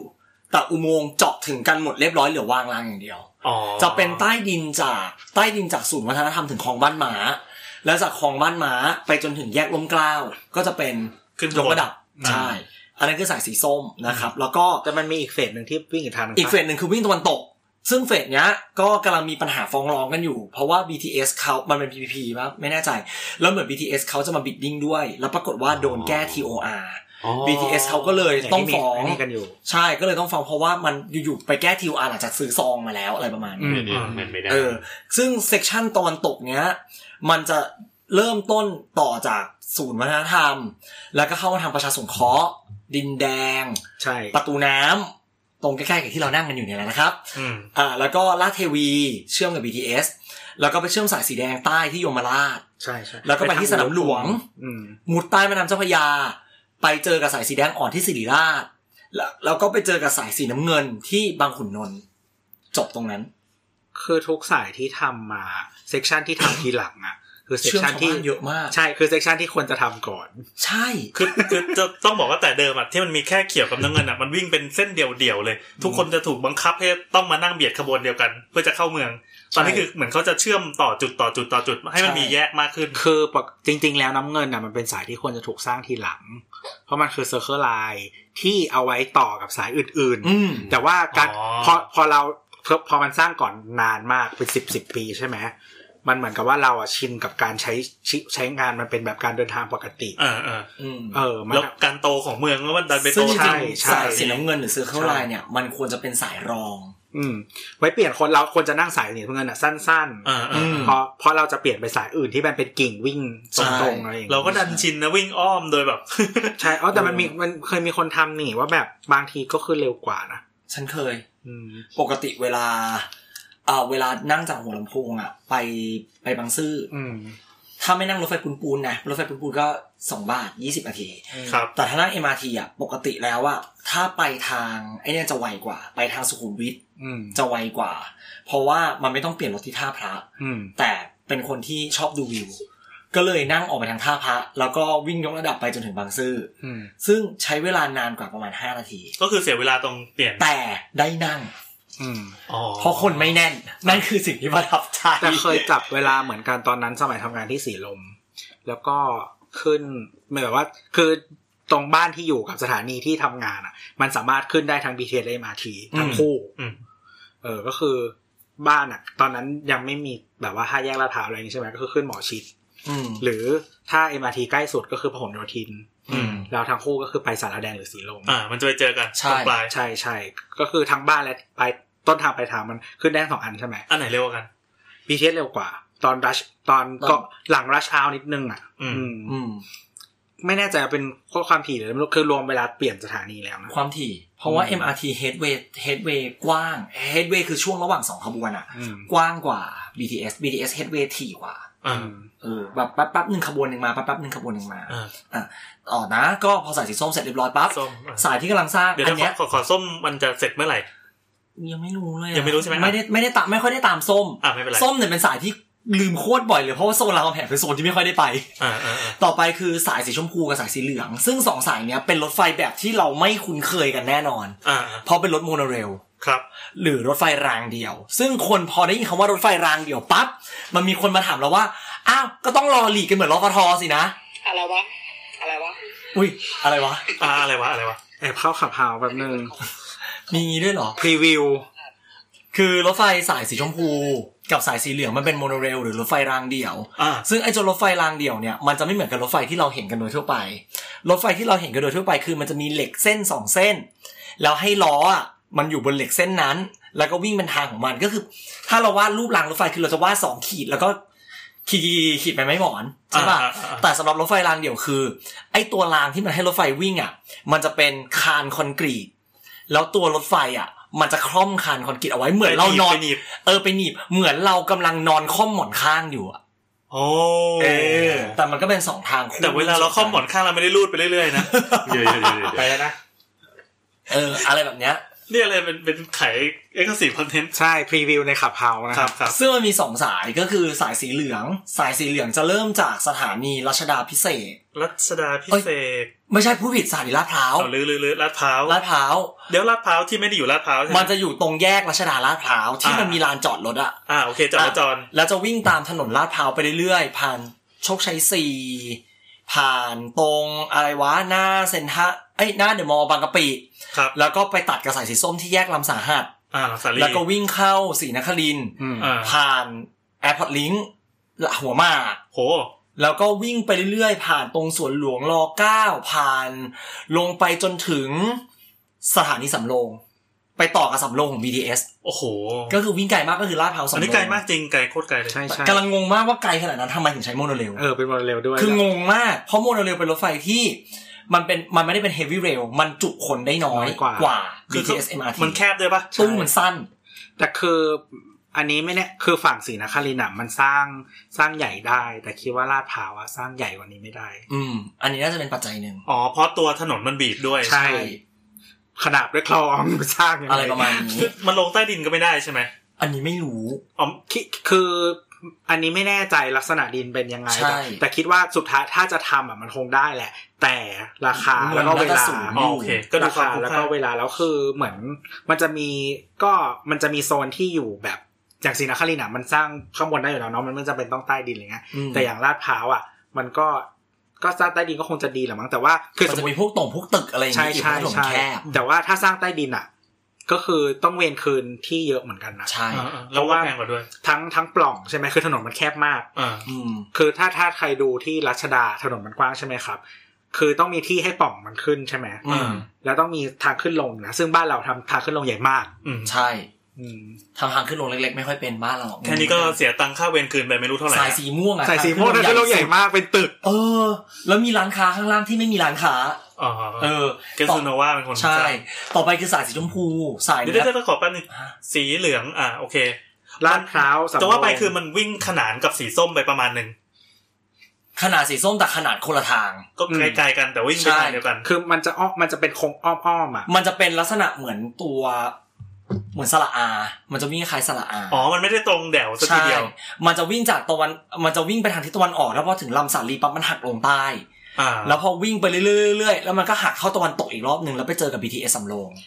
ไปทางสมุทรปราการนู้น คือมันจะวิ่ง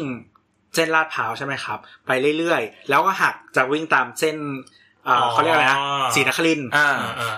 ที่สถานีมันชื่อสีสีสี สารพัดสีอ่ะ อ่า สีเพียบเลยสีนุชสีนครินสามสิบแปดสีอุดม สีเอี่ยม สีละซานสีแบริ่ง สีด่านสีเทพา ซึ่งทั้งหมดนี่คือสีเหลือง ใช่คือสีเหลือง ใช่ครับ ใช่ถูก ต่อไปเป็นสายสีชมพู ชมพู ก็เป็น สาย อ๋อ โม เดี๋ โน ยว เร เดี๋ย ล วก่อนสายสายสีเหลืองมันมีดราม่าอันหนึ่งซึ่งยังไม่จบ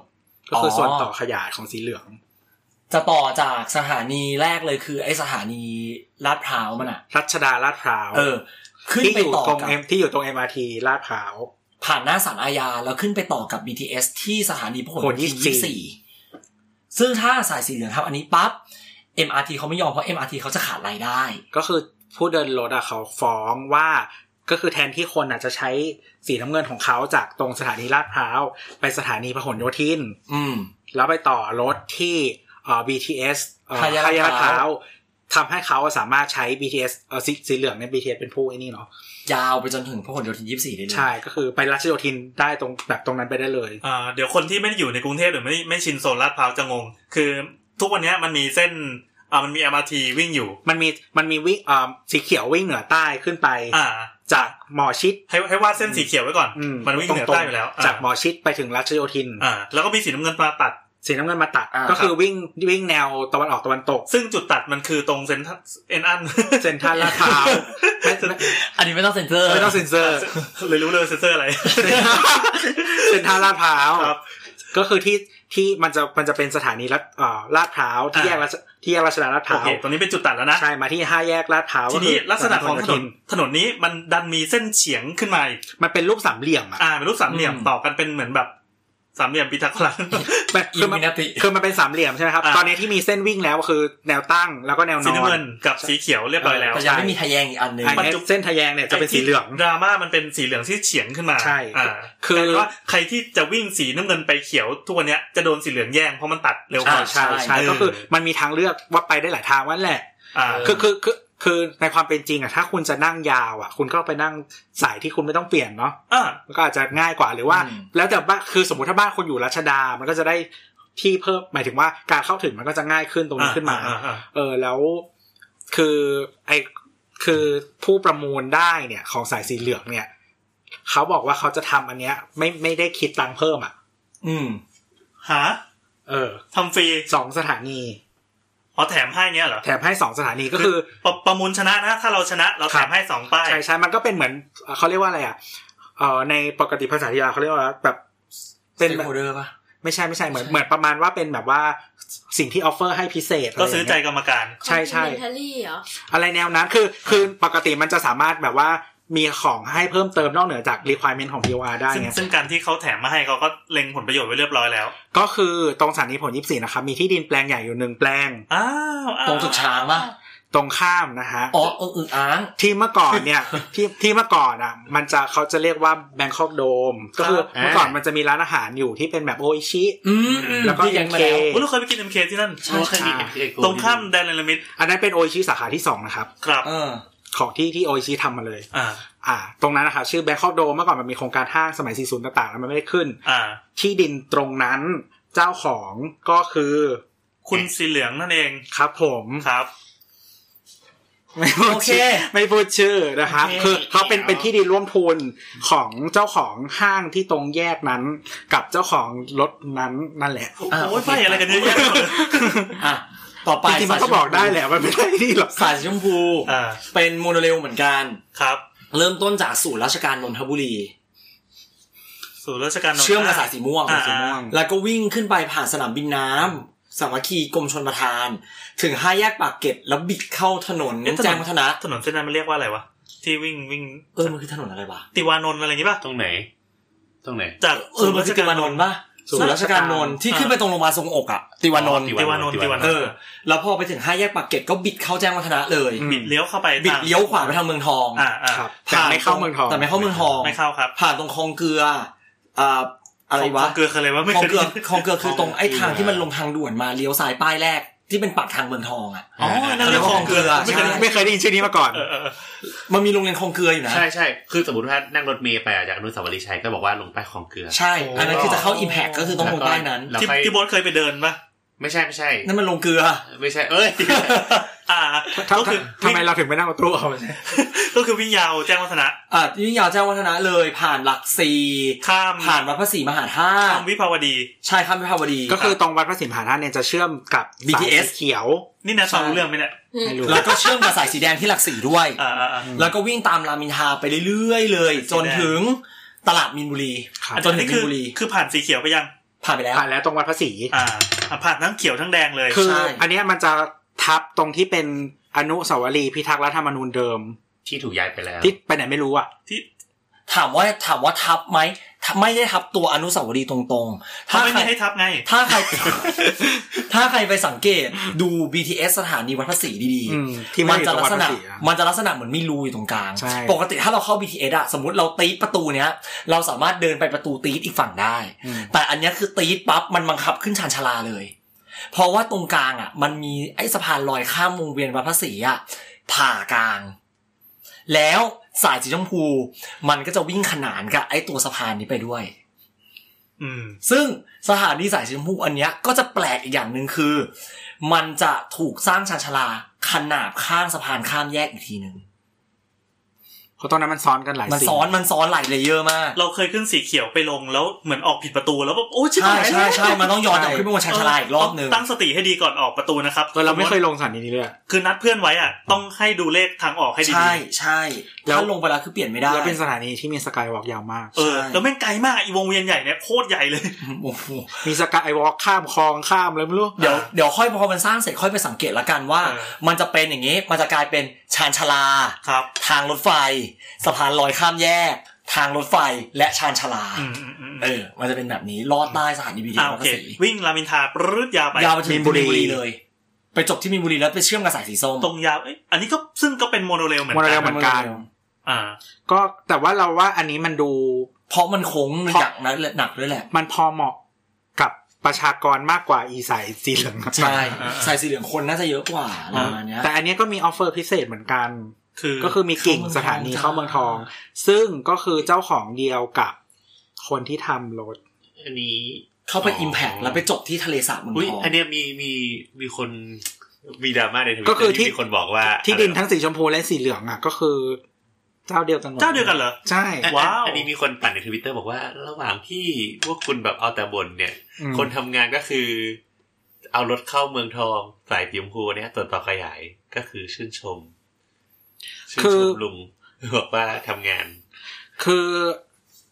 เราเรามองว่ามันเป็นการสมผลประโยชน์กัน ใช่ อะ ใช่ เราว่ามันวินวินนะ เพราะว่า ใช่ เมืองทองธานีมันคือมหานครมหานครหนึ่ง คือคือมันก็เป็นอนาคตคือเขาก็แพลนว่าเขาจะทำข้างในให้มันแบบ เออไม่แต่ เขาสามารถวาง แต่ CBD แต่คือ ไว้นะ แต่คืออันเนี้ยมันเป็นที่เอกชน แต่เราว่าอยากคืออยากสีเหลืองมันเห็นชัดเพราะมันไม่ได้ คือมันก็ไปเชื่อมกับที่เอกชน แต่ว่า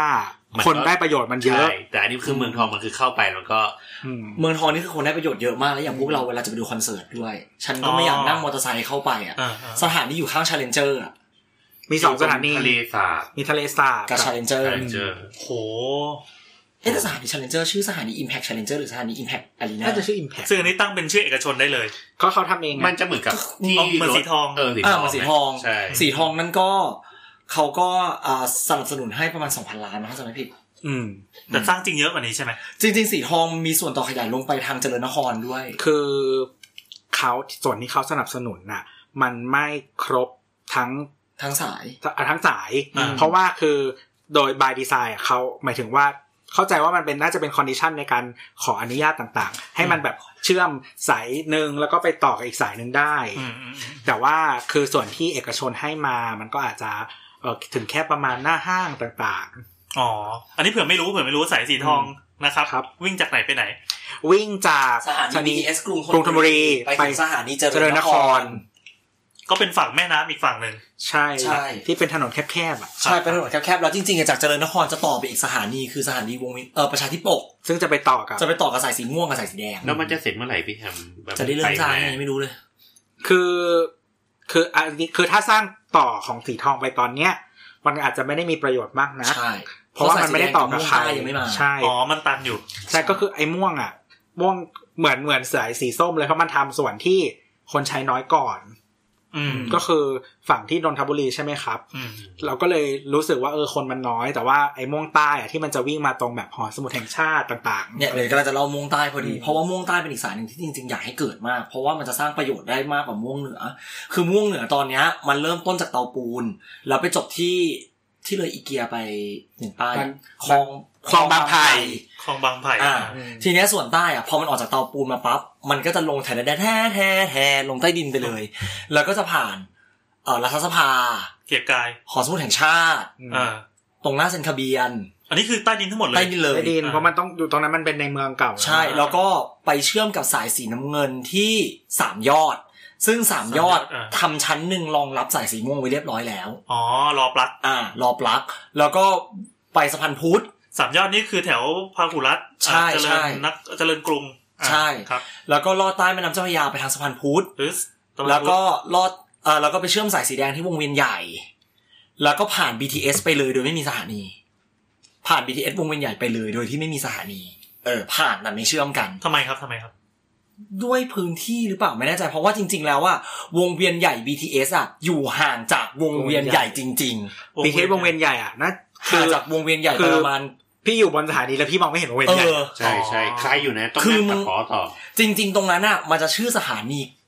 แยกตากสินตอนแรกเลย มันไม่ อะ ควรชื่อวงเวียนใหญ่อะ เออแล้วสถานีกรุงธนบุรีอ่ะชื่อเดิมเลยจริง ๆ คือชื่อสถานีเจริญนคร ม อืม แล้วพอออกเสร็จอาศัยสีม่วงต่อเนาะ อ่า มันก็จะผ่านไปจนถึงลาดบุรณะพระประแดงคลุใน อ๋อ ไปฝั่งนู้น ใช่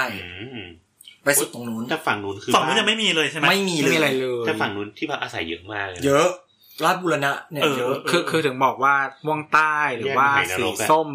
ตะวันตกอะไรอย่างเงี้ย คือมันเป็นแต่แต่แต่ส่วนหนึ่งที่เขาทำทีหลังอาจจะเพราะว่ามันมีความแบบว่ายุ่งยากในการดีลพื้นที่ต่างๆ นานา อะไรอย่างงี้ด้วย อืม ไม่คือหมายถึงว่าถ้ารอสร้างอันนี้อันอื่นอาจจะช้าหรืออะไรไม่ อ่ะ รู้ คุณดูตัวอย่างอย่างวัดเอี่ยมบรนุชนะครับ ที่มีปัญหา อืม นั่นก็ใส่สีม่วง ม่วงใต้คื คนเอี่ยมที่มีดราม่าเลย ใช่ที่มีดราม่าก็คือเหมือนกับอันเนี้ยเราไปแอบเฉือกๆมาในชมรมคนรักรถไฟฟ้า แล้วก็มีคนมาถ่ายทอดข้อมูลประมาณว่าอ่าตัวตัวคนตอกหมุดรางวัลอ่ะ มันก็มีส่วนผิดนิดนึงก็คือ หมุดมันระยะห่างจากที่กำหนดเอาไว้ เอาลิฟดราม่านิดหนึ่ง ดราม่าคือมันจะมีเหมือนประมาณว่า มีวั วั ด ดอะวัดอยู่วัดหนึ่งชื่อวัดเอี่ยมออาวุธ พูดชื่อไปแล้ว วัดเอี่ยมวรนุช ครับ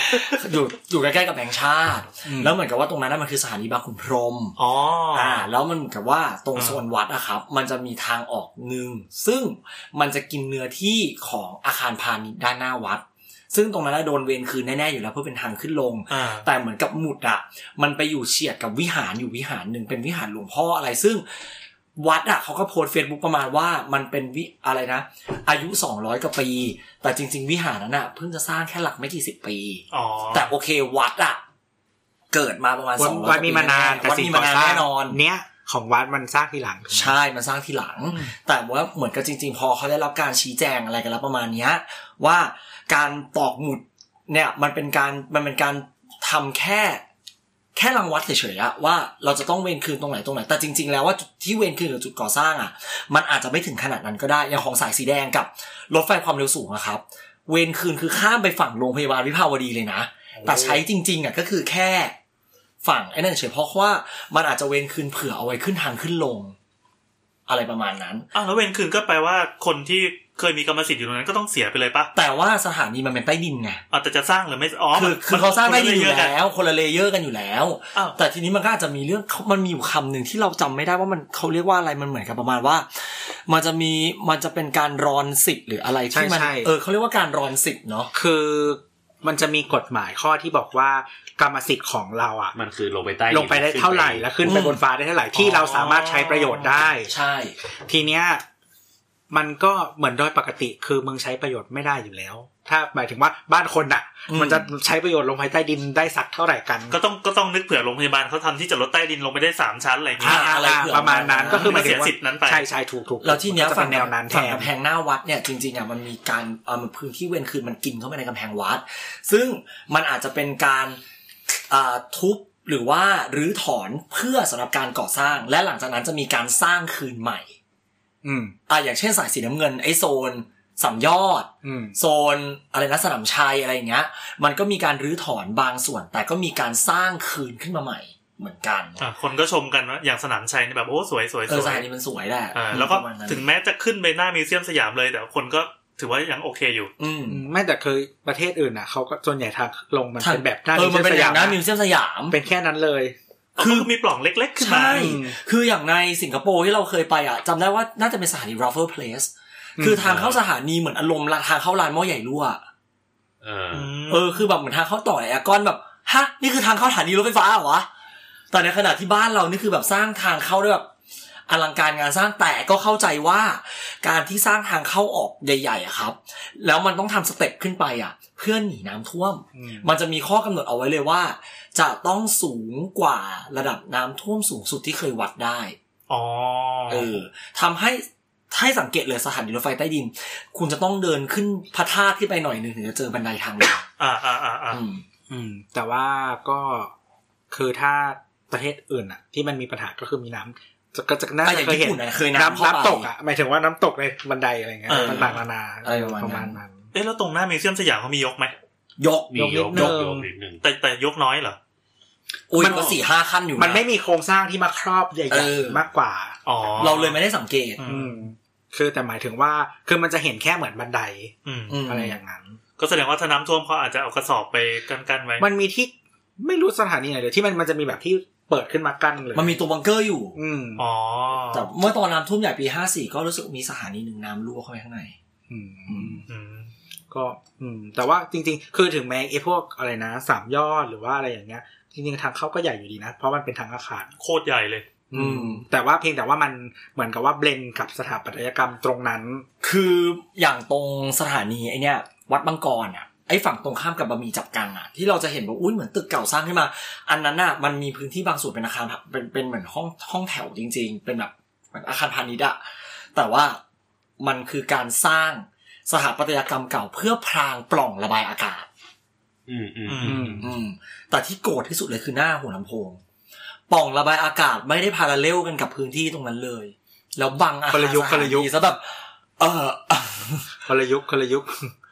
ใช่ไหมเพราะมัน ใช่ สร้างก่อนที่คือ ใช่ หมายถึงว่าไอ้เฟสที่มาข้างหลังอ่ะเขาทำสวยหลายอัน อืม แต่ว่าตอนที่เฟสที่มีหัวลำโพงก็คือทำเหมือนกันหมดเลย เออ อะไรประมาณ อ๋อ นั้น แล้วแต่ว่าตอนนั้นดีไซเนอร์กระโดดเข้ามาคุมงานหรือยัง แต่ ใช่ใช่ แต่ว่าทางเข้าออกที่เชื่อมกับสถานีรถไฟกรุงเทพอ่ะ อันนั้นอ่ะสร้างขึ้นมาเรียนแบบสถานีรถไฟกรุงเทพจริง ๆ แล้วสวยด้วย ที่เห็นเหมือนมีแบบ ที่เห็นเหมือนเป็นอา ระ คา ดั ร บ ต่อออกมาจากสถานีกรุงเทพอ่ะ มันคือตรงไหนอะ สังเกตไหมว่าสถานีหัวลำโพงที่เราเห็นสถานีกรุงเทพที่เราเห็นทุกวันเนี้ยมันไม่สมมาตร า คือจริงๆมันจะต้องมีตึกสองข้าง แล้วก็มีหลังคาโค้งตรงกลาง โค้งตรงกลาใช่งปะจริง ๆอ่ะอาคารดั้งเดิมมันมีแค่นั้น แต่ถ้าเราไปดูสถานีรถไฟกรุงเทพตอนเนี้ย ถ้าหันหน้าเข้ามันจะมีเหมือนอาคารอีกอาคารหนึ่งอะงอกขึ้นมาด้านซ้าย ตรง นี่ นั้ ถ้าน เราหันหน้าเข้านะ ถ้าเราหันหน้าเข้าใช่ คือฝั่งที่เขาขายส้มตำ ใช่ประตูทางขายส้มตำอ่ะ อ๋อ มันจะมีอาคารอาคารหนึ่งงอกมาด้านซ้าย แต่มันเหมือนกับอาคารสถานีกรุงเทพมาก นั่นคืออาคารที่สร้างเสริมขึ้นมาเพื่อเป็นทางเข้าออกสถานี MRT อ๋อ ติ่งติ่ง ใช่ อืมถือว่าปลอมได้เนียน ปลอมปลอมได้เนียนและปลอมได้แบบ ๆก็ยังดี เช็ดแค่สวยเหมือนของจริงเลย อืมอืม แต่ทางลงที่ขับตีตรงที่อะไรนะ ตรงที่ขายส้มตำกันนะ น่า คือก ลัวชิบหายอ๋อตรงนั้นอ่ะตอนนี้โฮมเลสเริ่มลายย้ายไปอยู่ทางนั้นแล้ว อ๋อ อ่าอ่าอ่า ก็คือไม่มีแผงส้มตำแล้วหรอ แผงส้มตำมี มีมีมี ส้มตำที่ต้องไปหาสาบอะนะ เอ๊ะทำไมรู้มี รู้เพราะว่าเลิกงานก็ต้องกลับบ้านทางนั้น ไม่หมายถึงทำไมพี่แอนอะรู้ เออแต่พี่แอนรู้ว่าบ้านอยู่ ไป ไป ว วน น มา มา เมื่อสามวันก่อน เคยเห็นเคย ไม่ เห็น เมื่อก่อน เคยสั่งส้มต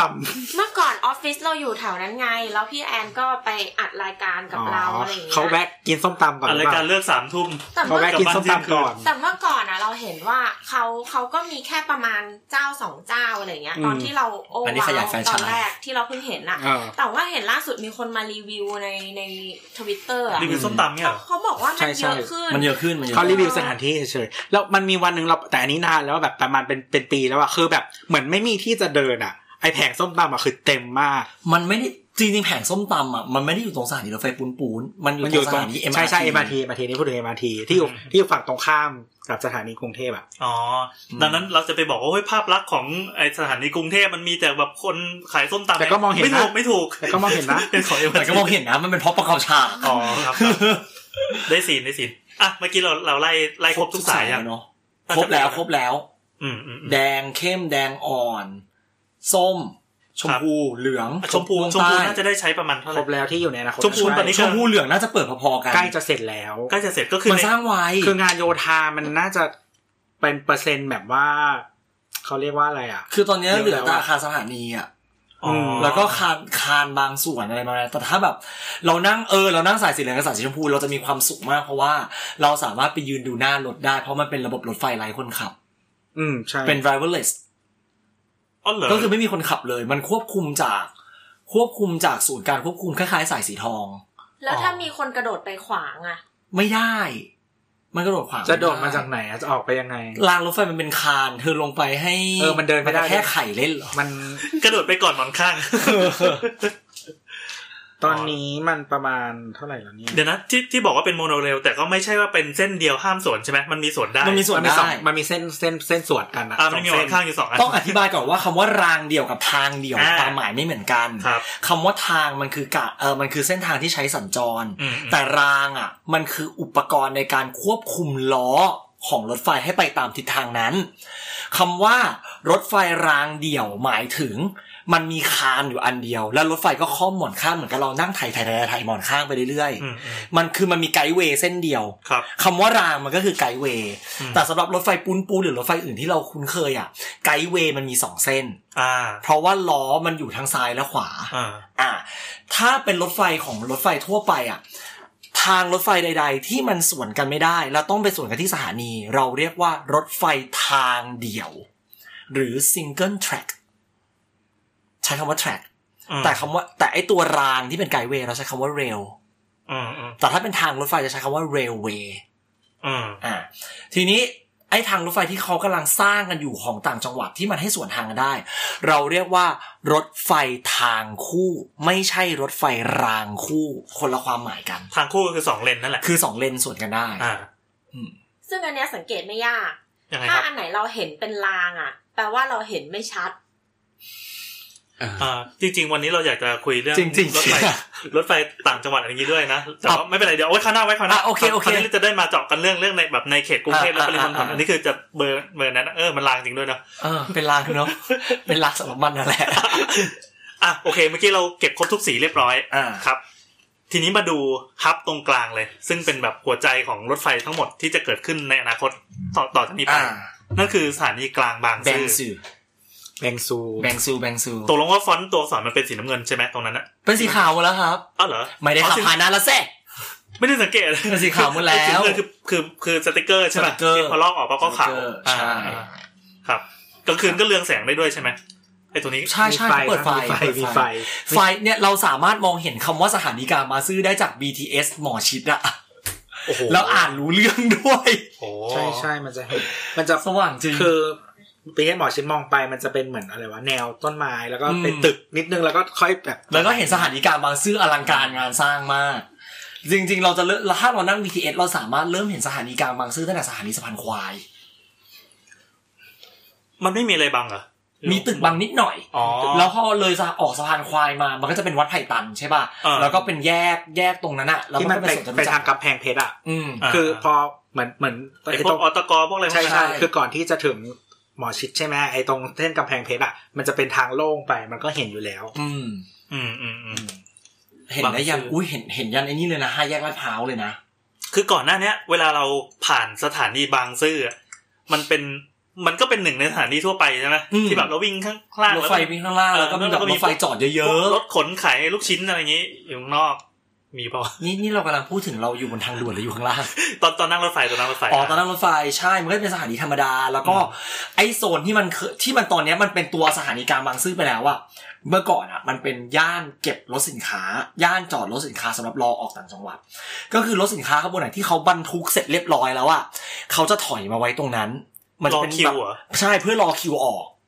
รอเวลาออก ตรงนั้นจะเป็นเหมือนเป็นชุมทางขนาดใหญ่เลยปะ ในอดีตเลยตรงนั้นน่ะมันเป็นพื้นที่ว่างๆ เพราะการขนส่งสินค้าเนี่ย มันไปขนที่หัวลำโพง ขนที่สถานีกรุงเทพตรงไอ้ถถนนเรียบคลองที่โฮมเลดเยอะๆอะครับ เมื่อก่อนมันเคยเป็นคาร์โก้ แล้วปรากฏว่ามันแคบ เขาก็เลยสรรหาพื้นที่ใหม่ ขยับออกมา เพื่อขยับออกมาเพื่อจะย้ายศูนย์การขนส่งสินค้าให้ไปอยู่ที่เดียว อ่า เขาก็เลยไปตั้งตรงนั้นน่ะเขาเรียกว่าย่านพหลโยธิน มันก็กินพื้นที่แบบกว้างมาก แล้วมันไม่ได้มีแค่ย่านพหลโยธินสินค้าอย่างเดียว มันมีโรงปูนของ SCG อ่า ใช่ ซึ่งมันอยู่ตรงนั้นตั้งแต่แรก ๆ อยู่แล้ว ใช่ใช่ ก็คือเขาตั้งใจจะไปอยู่ตรงนั้น ถึงชื่อ เพื่ ตะ อที่ ปูนไง ซึ่งมันเห็นได้ชื่อเตาปูนไงเพราะว่า อ๋อ คือตอนเนี้ยเราอาจจะเห็นอาคาร SCG ร้อยปี แต่ว่าผมอะเคย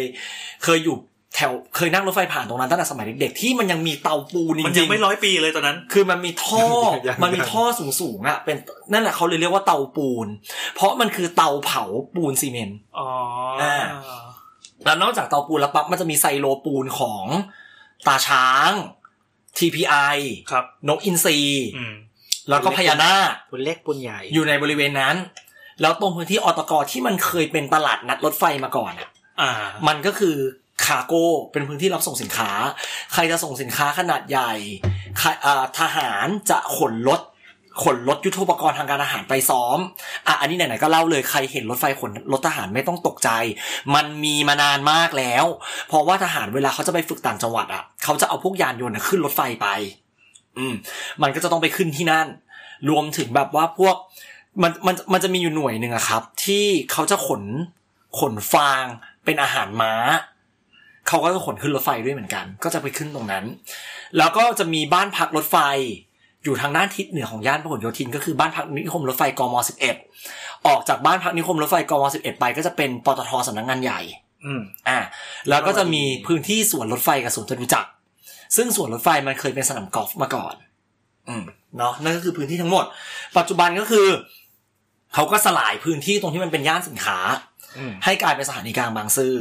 อส่วนพื้นที่ที่เป็นคาร์โก้กับอตกตรงนั้นน่ะ ก็กลายเป็นย่านจอดรถสินค้า ย่านจอดรถไฟทางไกลเพื่อเตรียมออก แล้วก็มีโรงซ่อมบำรุงรถไฟทางไกล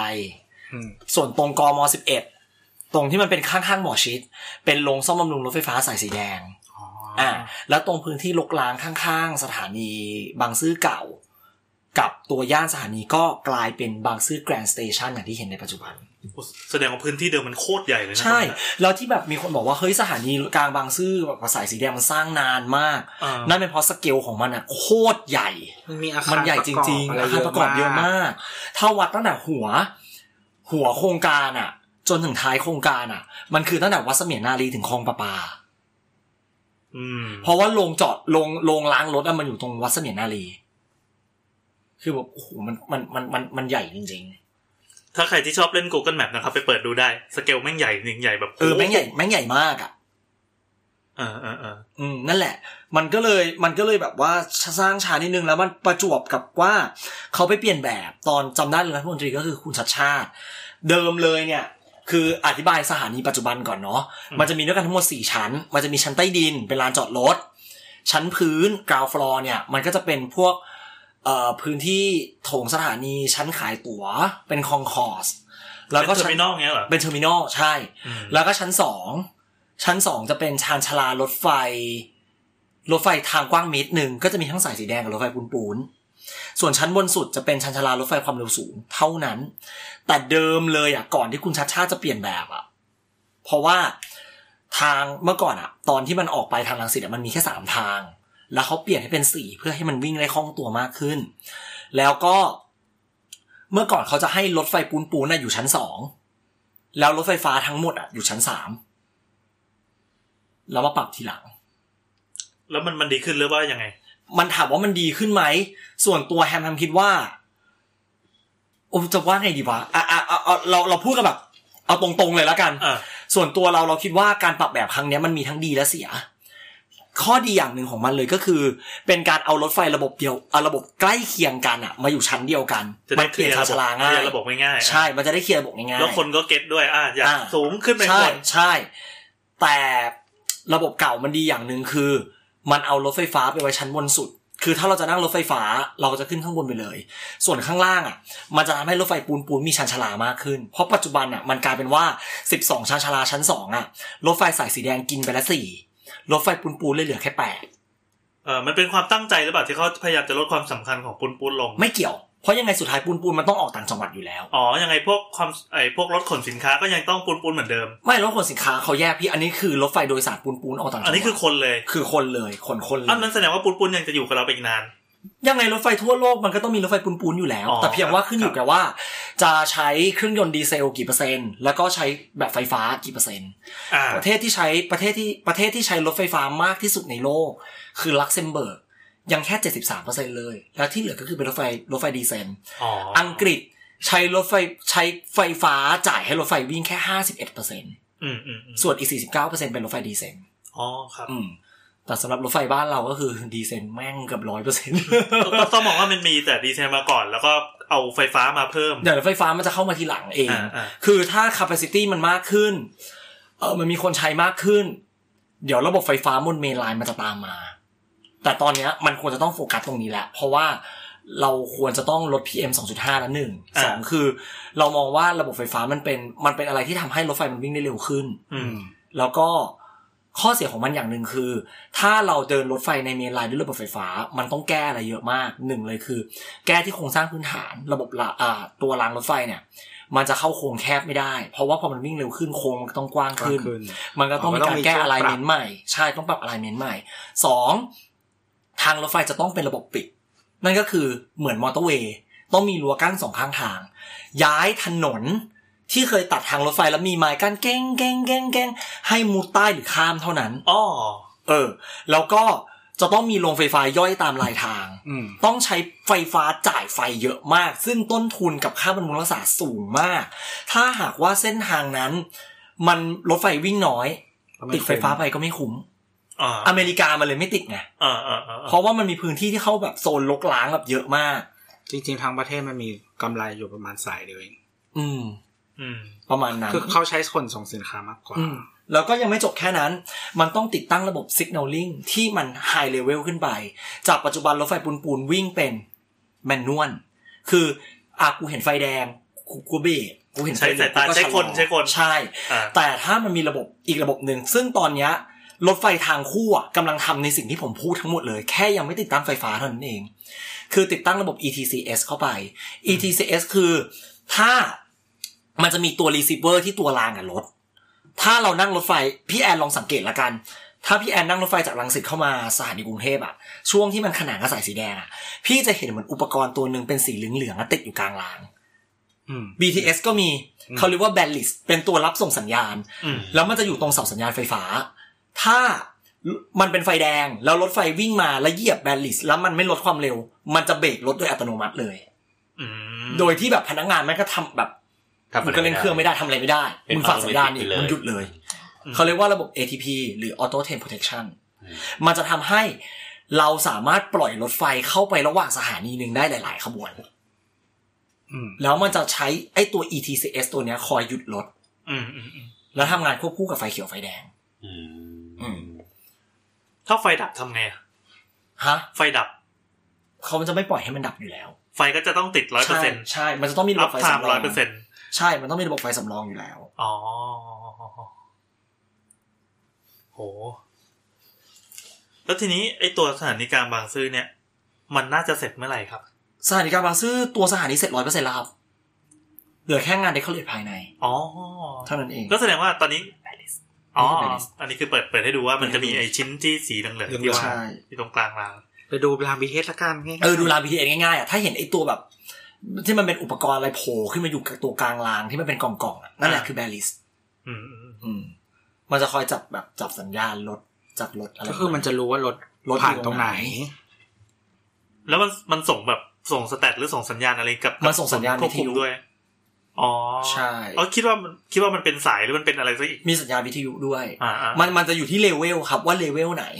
อืม แต่ว่ามันจะมีพวกเวไซที่มันจะมีการส่งคลื่นวิทยุด้วยอะไรประมาณเนี้ยซึ่ง อ่า เวลารถไฟจะติดตั้งระบบตัวเนี้ยหรือหรือแม้แต่รถไฟความเร็วสูงอ่ะจะต้องไปขอกสทช ว่าจะใช้ช่องไหน อืม ในการเดินรถไฟฟ้า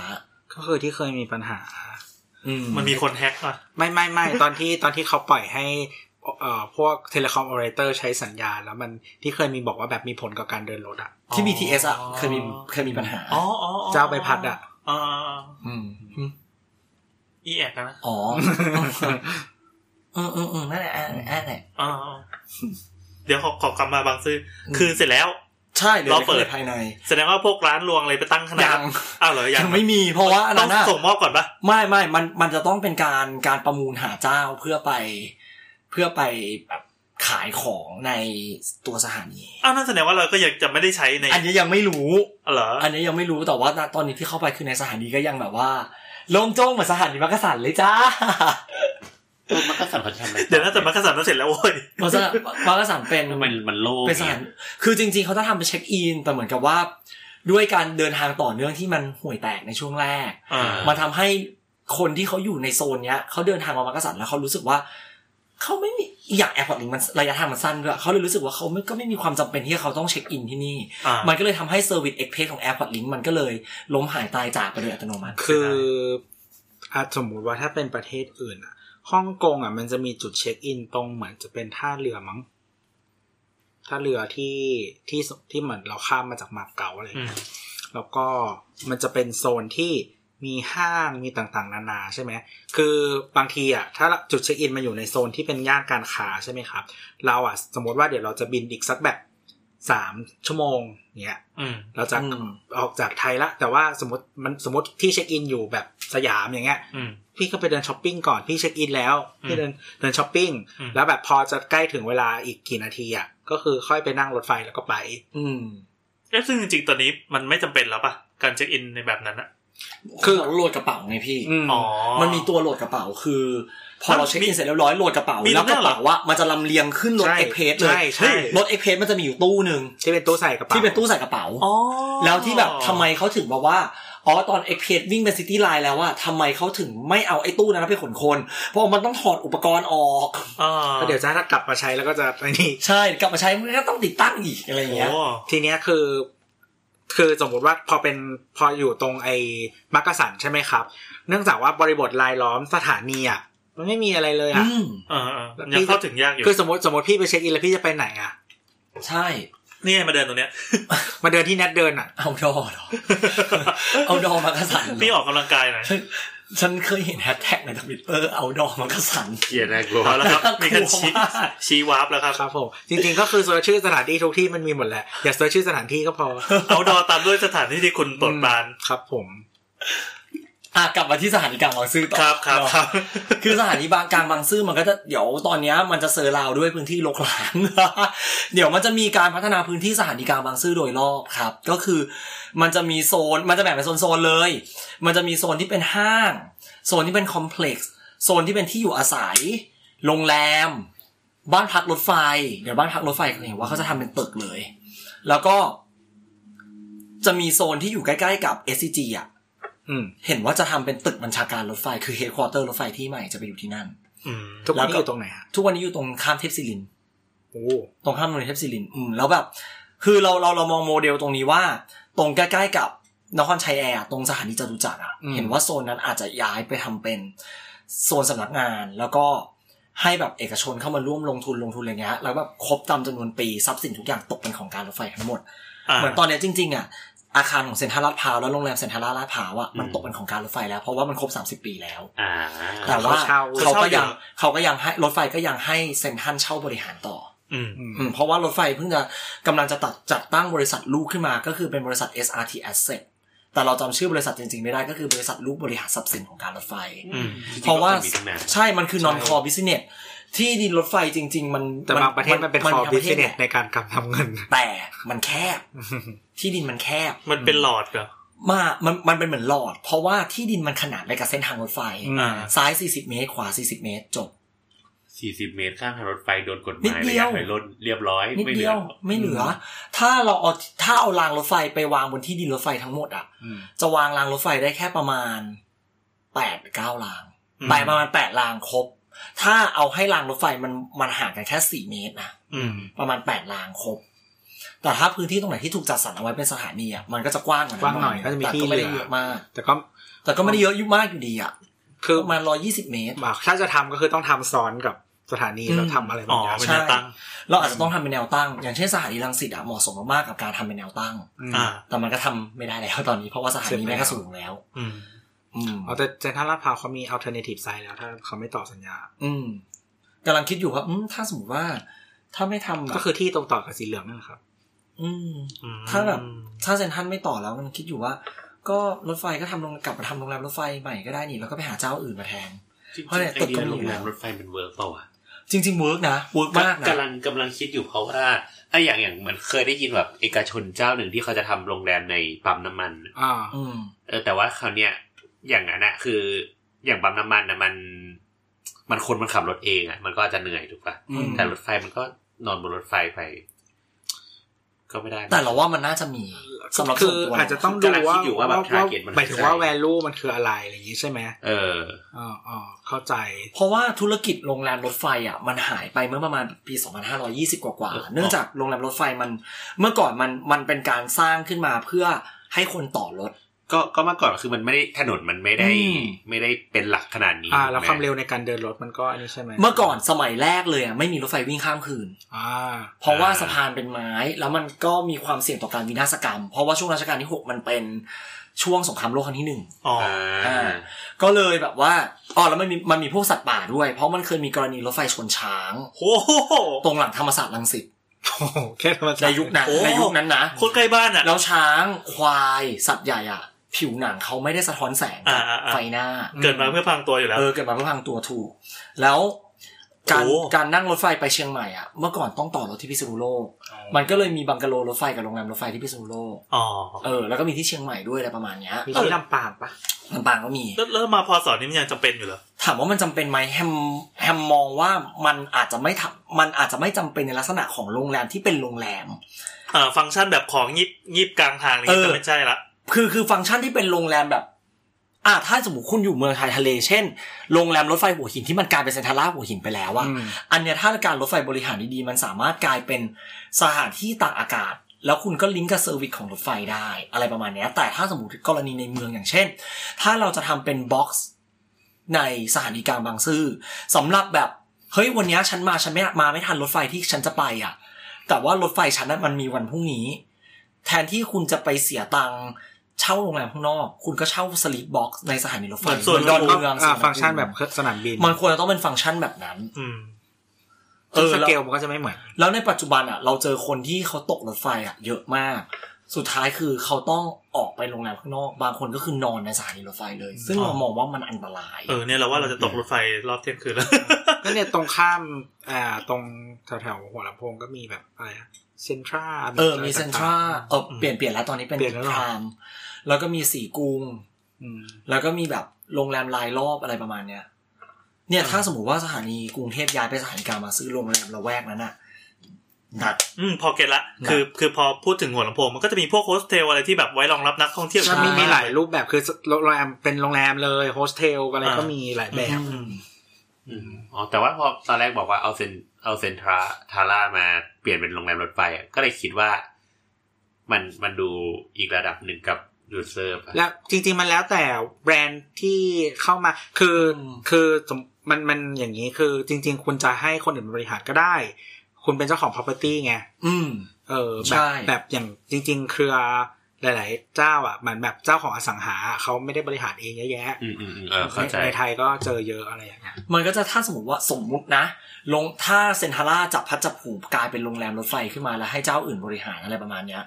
มันอาจจะคล้ายๆกับโนโวเทลสุวรรณภูมิตอนเนี้ยคือแบบ โอเค คุณสามารถแบบคอนเน็กกับสถานีกลางบางซื่อได้ แล้วแบบมีรถตู้เวียนรับส่งอะไรประมาณนี้ อืม บางซื่อก็จะมีห้าง มี เออมีโรงแรม มีโรงแรม คอมเพล็กซ์ อืมอืม แล้ แล้ว วเอาไว้เอาไว้ถ่วงเวลาแบบเหมือนเป็น ใช่ เป็น ใช่ สถาน เหมือนเป็นคอมมูนิตี้ใหญ่ๆเลยตรงนั้น ซึ่งคอนเซปต์จริงๆเนี่ยสถานีกลางบางซื่อถ้าสังเกตดีๆ มันจะมีสองอาคารอยู่ติดกัน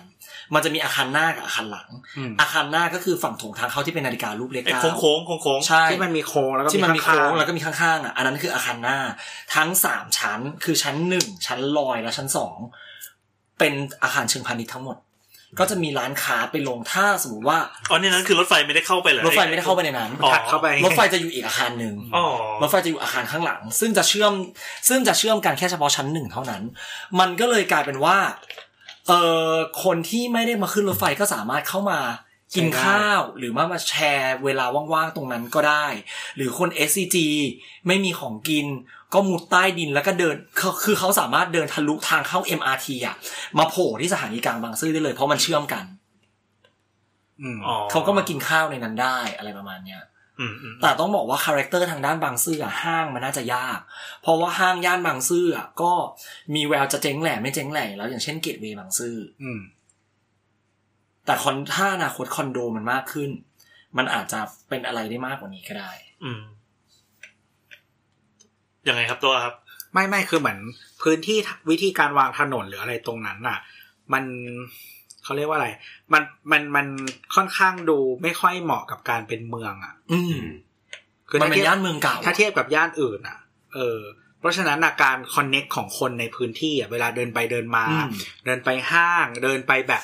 สมมติมีร้านแล้วเดินไปอะไรอย่างเงี้ย มันจะมันมันเป็นไวท์นั้นไม่ค่อยได้ อ่า อ่ะ ใช่ใช่ เออ มันเป็นเมืองมันมันเป็นเหมือนเมืองมันเป็นเหมือนเมืองใหม่ที่สร้างทับทองร่องสวนอีกทีหนึ่ง อืมเพราะฉะนั้นอ่ะคือคือสมมติว่าถ้าคุณถ้าถ้าถ้าพี่ดูแบบย่านชุมชนอื่นๆอ่ะ ที่มันคอนเน็กกันมาก ๆ สมมติแบบ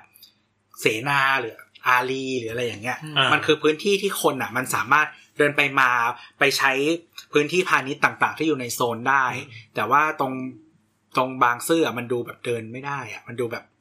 เออ แต่ตอนนี้ห้ามกังวลเรื่องสถานการณ์บางซื่ออย่างหนึ่ง อันนี้เป็นข้อกังวลของคนชอบรถไฟด้วยกันเลย คือหลังจากที่ท่านรัฐมนตรีบอกว่า จะไม่ให้รถเข้าหัวลำโพง แล้วไปกองอยู่ที่บางซื่อ แล้วมันเหมือนกับว่าจริง ๆ แล้วอะจากบางซื่อเข้าหัวลำโพงอะมันยังมีสามเสนมีรามา มีโยมาราชที่ยังมีคนจำเป็นต้องเดินทางเข้าไปในโซนนั้น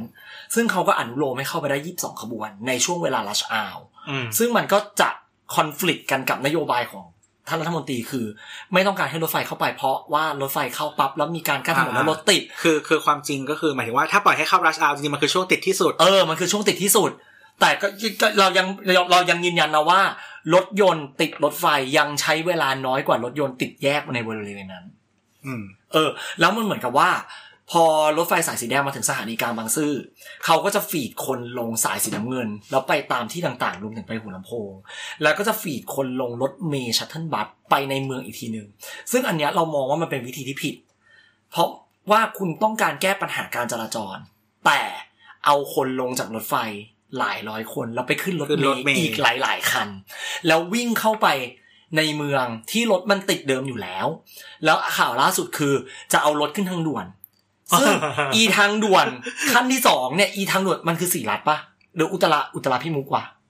จำไม่ได้ เออคือทางด่วนตรงนั้นนะที่มันผ่านหน้าสถานีกลางบางซื่ออะขาเข้าเมืองอ่ะสิบโมงมันยังไม่เลิกติดเลย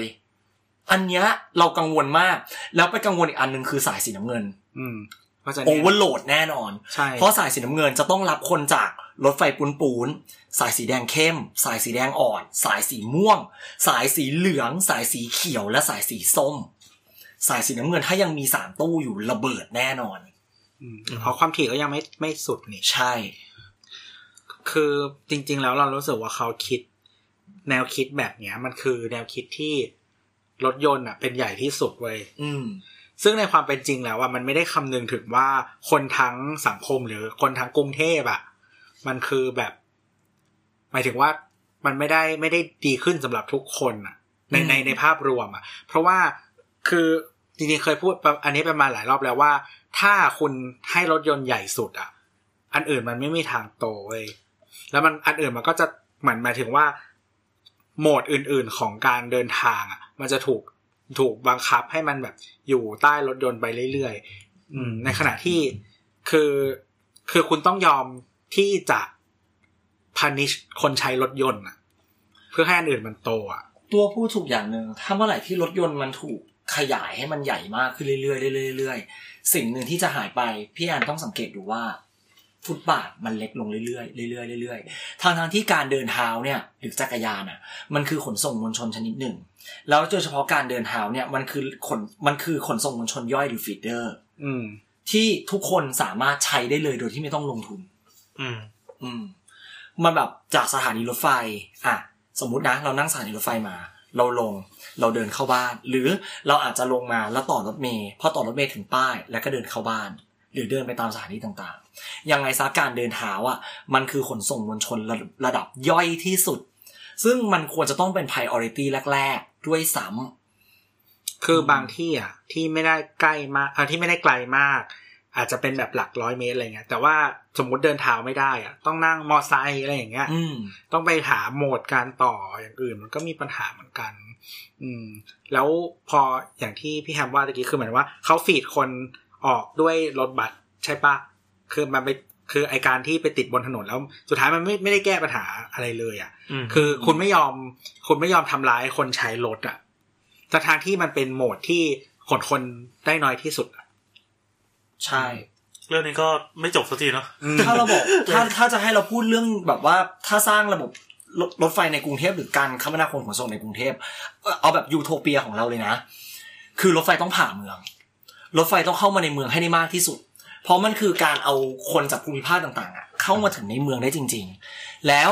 สถานีกลางบางซื่อไม่ควรจะเป็นสถานีหลักสถานีเดียว ควรต้องจัดการสถานีเซอร์ราว เออ ให้มันกลายเป็นสถานีสำรองด้วยเช่น หัวลำโพงธนบุรีเนี่ยเป็นอะไรที่เหมาะสมสำหรับสายใต้มาก อืม อืมใช่ ๆ คือฝั่ง ชันดี คือแบบอย่างตรงศิริราชเนี่ยเอ้ยไม่ใช่อย่างตรงเข้าสารเนี้ยถ้าให้นักท่องเที่ยวของเข้าสารที่จะนั่งรถไฟลงใต้อะระหว่างเขามาหัวลำโพงกลับไปธนบุรีอะไปธนบุรีง่ายกว่า ง่ายมากๆแล้วไม่อ้อมด้วย เออ แค่ข้ามแม่น้ำเจ้าพระยาถึงเลย ใช่ใช่ใช่ เออธนบุรีอะควรเป็นสถานีรองของสายใต้ อ่า รังสิตควรเป็นสถานีรองของสายเหนือ และมักกะสันควรเดเวล็อปมันให้ดีกว่านี้ แล้วเป็นสถานีรองของสายตะวันออก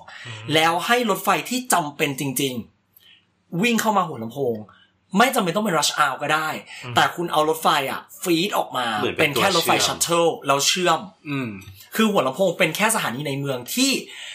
มีอาจจะมีคุณอาจจะมีรถไฟแบบชั่วโมงละสองขบวน วิ่งไปแค่บางซื่อวิ่งไปแค่มักกะสัน ก็เหมือนเชื่อมเล็ก ก็ไปเปลี่ยนรถ เออแล้วไปเปลี่ยนรถเอา ก็คือมันจะเป็นแนวแบบเหมือนก็คอมพลีเมนต์กับระบบ ๆ ต่าง ซึ่ง ๆ จริง ๆ มันถ้าแบบมันมีคนทำวิจัยแบบคิดต่อยอดไปอีกเช่นแบบเอาระบบเรือเข้ามาแบบอินทิเกรต ช ด้ ว วน ยเงี้ เชื่อย มได้ ก็คือเรือมันก็วิ่งอยู่ในหลาย ๆ จุดที่รถไปไม่ถึงอยู่ คือ แล้ว อย่างสมมุติว่า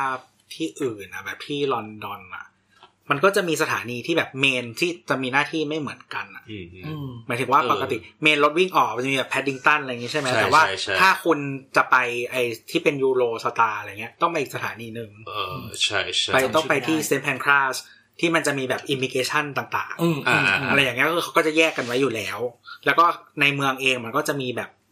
เออสถานีอื่น ๆ ที่มันหมายถึงว่าถ้าไปทางนี้ขึ้นอันนี้ถ้าไปอันนี้ขึ้นได้อะไรอย่าง ใช่ เงี้ยด้ว ใช่ ย ใช่ อืม อืม ถ้าเป็นอย่าง แนว เงี้ย นั้น ถ้าเป็นอย่างเงี้ยมันจะกลายเป็นว่าถ้าเราวางยูโทเปียเราไว้คือ รถไฟที่ออกต่างจังหวัด ที่แบบวิ่งไกลๆพวกรถด่วนรถนอนรถชั้นดีๆกับรถไฟความเร็วสูง ให้มาออกบางซื่อ อ่า แล้วรถไฟระยะสั้น สายเหนือ เช่นแบบวิ่งแค่อยุธยา วิ่งแค่พาชี วิ่งแค่ลบบุรี ให้ไปขึ้นที่ลังสิตโดยนั่งสายสีแดงต่อไป แล้วคิดราคารวดเดียวกันได้เลย อ๋อก็คือซื้อตั๋วที่นี่แล้วก็คือ ใช่แล้วไปทานสิทธิ์ลดเอาที่ที่ลังสิต ซึ่งอันนี้ไม่ต้องจ่ายจ่าย ไม่ต้องจ่าย ค่าระบบ จริง เพิ่ม เออ ใช่ คนเดินรถคนเดิน มันควรต้องเป็นแบบนี้ เฮ้ยเราต้องการวิสัยทัศน์อย่างคุณน่ะ เออแล้วอย่างสายใต้เงี้ย ลงแทน สายแล้วอย่างสายใต้อะเราสามารถใช้ตลิ่งชันได้เพราะหรือสารยาก็ได้ อ่า ก็คือนั่งสายสีแดงไปตลิ่งชัน อ่า แล้วไปต่อรถที่มันมาจากธนบุรี อ่า อืม เออ ซึ่งแบบทุกอย่างมันมันทำได้หมด มันขึ้นอยู่ที่ว่า เรามองลักษณะของกรุงเทพเป็นยังไง แล้วแล้วตอนนี้คือคนในการรถไฟเองมีคนคุยเรื่องนี้ปะหรือว่ามันเป็นเคยยูโรเปียที่ทำคนเดียว อัอันเนี้ยเราไม่รู้แต่อันเนี้ยมันเป็นยูโทเปียของเรา ซึ่ง อืม เราเคยลองเราเคยลองเล่นมันในซิตี้สกายไลน์เรารู้สึกว่าวิธีนี้มันเวิร์ก เราก็ฟังรู้แล้วว่ามันเวิร์ก อืม มันมันมันเวิร์กมากอ่ะมันมันเวิร์กถึงขนาดแบบว่า ถ้าสถานีกลางบางซื่อเป็นอะไรไป สถานีเซอร์ราวดิ้งอ่ะมันยังพอเอาได้อยู่ อืม อืม แล้วแบบมันมันมันไม่ใช่แค่เนี้ย คือหลาย ๆ คนอาจจะแบบฟังมาจนถึงตรงเนี้ยแล้วสงสัยว่าเออแล้วเราทำยังไงให้ รถไฟในประเทศไทยมันพัฒนาขึ้นได้มากกว่านี้ คือเรามองว่าการรวมศูนย์ทุกอย่างมันไม่ควรจะรวมอยู่ที่กรุงเทพมันควรจะต้องตั้งฮับตามสายต่างๆอย่างที่เราบอกตอนแรกว่าเดี๋ยวอนาคตฉะเชิงเซาอ่ะเขาจะเปลี่ยนเป็นฮับของสายตะวันออก อืม ก็คือถ้าเราจะนั่งไปสายตะวันออก กรุงเทพมันอาจจะเป็นแค่เหมือนปลายทาง แล้วฉะเชิงเซามันจะเป็นฮับใหญ่ที่ ถ้าคุณจะไปพัทยาคุณนั่งรถจากกรุงเทพไปแล้วไปเปลี่ยนรถที่ฉะเชิงเซาแล้ววิ่งไปพัทยา อืม จากฉะเชิงเซามันก็จะแบบสเปรดออกไปคลองลึกไปกัมพูชา ไปพัทยาไประยอง บางส่วนก็เข้ากรุงเทพ อืม อะไรเงี้ย แล้วก็ถ้าสายเหนือ ะสายอื่นไหม สายเหนืออาจจะเป็นภาชี เพราะว่าเดี๋ยวอนาคตสายสีแดงมันจะไปถึงภาชี อ่า พอถึงภาชีปั๊บ ภาชีคืออยุทธยา ภาชี เนอะ คือยุทธยา อ่า ซึ่งมันเป็นสายแยกระหว่างสายใต้กับสายอีสาน ทุกวันนี้เป็น เป็นทุกวันนี้เป็น ถ้าจะลงใต้ต้องไปอยุทธยาก่อนเหรอ ไม่ไม่ไม่ใต้ไม่เกี่ยวใต้ใต้มันแยกที่บางซื่อแต่เหนือกับอีสานอะมันจะไปแยกที่ภาชี อ๋อครับ อ่ะถ้าสายสายสีแดงมันไปสุดสายที่ภาชี เราก็นั่งสายสีแดงปรื๊ดไปถึงภาชีเลย อ่า แล้วถ้าเราจะไปแค่เมืองใกล้ๆอย่างสระบุรี อ่า เราก็ไปเปลี่ยนรถที่ภาชี เออ เออแล้วภาชีก็จะกลายเป็นหับที่เอาไว้ให้สำหรับคนเปลี่ยนภูมิภาค แต่ถ้าเป็นรถไฟระหว่างเมืองก็คือขึ้นจากบางซื่อไปได้เลย แต่สิ่งที่ดีที่สุดเลยคือการเอาความเป็นสถานีกลางบางซื่ออะไปอยู่ตามภูมิภาคต่างๆ เช่น โคราชเอ่อพิษณุโลก แล้วมีที่ไหนวะที่เหมาะชุมพรหัดใหญ่ แล้วให้ไอ้เมืองสองอ๋อแล้วก็ขอนแก่น อืม แล้วก็เอาให้ไอ้เมืองเหล่าเนี้ย มันมีรถไฟลักษณะแบบเดียวกับสายสีแดงอะลิงก์กันเอง เพื่อลดระยะเมืองใหญ่ให้แม่งใกล้กันมากขึ้น คือณตอนเนี้ยอ่ะโอเคพิษณุโลกเป็นเมืองใหญ่โคราชเป็นเมืองใหญ่แต่มันไม่ใช่สเกลเท่ากรุงเทพแล้วถ้ามันเป็นเมืองสเกลเท่ากรุงเทพไปอยู่ตามกระจายตามภูมิภาคต่างๆ เหมือนญี่ปุ่นน่ะ ที่แบบโตเกียวโอซาก้า อะไรนะ คิวชูอะไรพวกเนี้ย มันใหญ่ในสเกลใกล้ๆกันหมดอ่ะ อืม มันจะทำให้เกิดการเดินทางระหว่างเมืองใหญ่ต่อเมืองใหญ่แบบรูทีน โอ้ ไม่ใช่เป็นการเดินทางเฉพาะช่วงเทศกาลหรือลองวีคเอน อืม อืม อืม ถ้าดูสเกลในปัจจุบันน่ะกลางตารางรถไฟดูก็ได้นะ รถไฟมันจะแน่นแค่เฉพาะช่วงประมาณ 200 กิโลเมตรรอบกรุงเทพ อืม แล้วพอเลย 200 ไป มันก็จะ transparent มากขึ้น มันก็จะแบบ มันก็จะเริ่มจางขึ้น จางขึ้น จางขึ้นจนสุดท้าย พอแบบออกไปนอกขอบอ่ะ มันยิ่งจางลงเรื่อยๆ แล้วก็มีแบบรถไฟระยะสั้นวิ่งกระจึ้งหนึ่งกระจึ้งหนึ่งกระจึ้งหนึ่งตรงปลายทาง แต่แบบถ้าผมยกตัวอย่างอย่างโคราช ถ้าตั้งโคราชเป็นเมืองขนาดใหญ่ เป็นเมืองหลวงของสายอีสาน แล้วมีเมืองใหญ่ระดับหนึ่งของขอนแก่นกับอาจจะเป็นสุรินทร์มันจะทำให้เกิดรถรถไฟลักษณะสายสีแดงอะวิ่งแค่โคราชไปขอนแก่น กับโคราชไปสุรินทร์ด้วยระยะเวลาประมาณ 2 ชั่วโมง แล้วมันจะทำให้คนที่เขาแบบเอออยู่ขอนแก่นแต่ฉันอยากมาทำงานโคราชเขาก็นั่งรถไฟเข้ามาทำงานได้ มันเป็นการลดระยะทางระหว่างเมืองใหญ่กับเมืองใหญ่เข้าด้วยกันนะครับ แล้วเมืองใหญ่ระดับพิเศษจริง ๆ เช่น เชียงใหม่ โคราช กรุงเทพ สุราษฎร์ หัดใหญ่ เอารถไฟความเร็วสูงลิงก์ อืม มันจะเกิดขึ้นมาโดยตัวของมันเองเนี่ยประมาณเนี้ย ไม่รู้พูดไปจะเข้าใจกันว่า เข้าใจเข้าใจ เข้าใจ ตื่นเต้นตื่นเต้นว้าว เรา อ ต้อยู่ งการคนที่มีวิสัยทัศน์อย่างคุณ เรามีคำถามอ่ะ ว่า แต่ว่าถ้าตอบในนี้ไม่ได้ไม่เป็นไรนะ ได้ นะ อีกแล้วอีก แม่ แล้ว เราอะเรา ชอบอย่างเงี้ยเรา อยา อะ กรู้ว่าแทมมีแพลนจะลงเล่นการเมืองป่ะ ไม่เล่น จริงเหรอ อืม ไม่ แต่ เล่น แต่ว่าดูลักษณะแล้วหรือว่าแบบ แวดวงที่อยู่อ่ะเขาเรียกว่าอะไรอ่ะ ไม่เชิงคอนเน็ชันอ่ะ แต่ว่ามีโอกาสที่จะเข้าไปได้นี่ คือเราถามว่าอยากจะลงแวดวงการเมืองไหม เรารู้สึกว่า เรายังไม่เรายังไม่ไปถึงจุดนั้น เรายังอยากอยู่ในจุดที่เราจะ develop ให้รถไฟไทยอ่ะ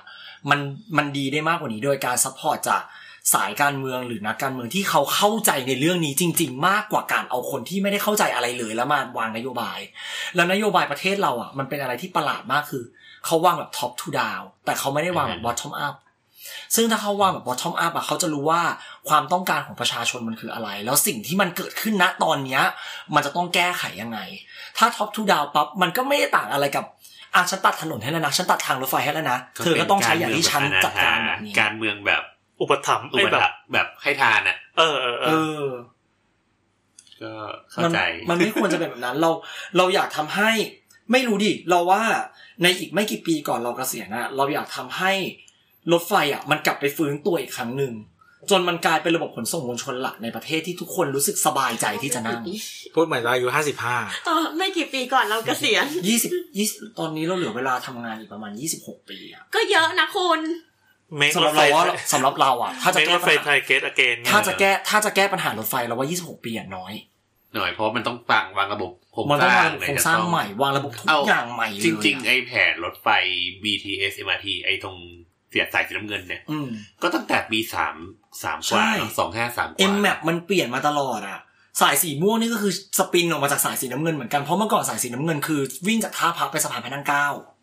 อืมเพราะว่าจริง ๆ สายลงสายแรกน่าจะสามแปดสามสามแปดสามเก้า อืม เพิ่งสร้าง ก่อนสี่ศูนย์ BTS เออ ก่อนสี่ศูนย์นิดเดียว แล้วก็อันเนี้ยเพิ่งผ่านมาแค่ยี่สิบปี ใช่ ก็แต่จริงๆยี่สิบปีได้แค่นี้น้อยมากเลยนะ ใช่ จริงๆมันควรจะไปไกลกว่านี้ ใช่ มากด้วย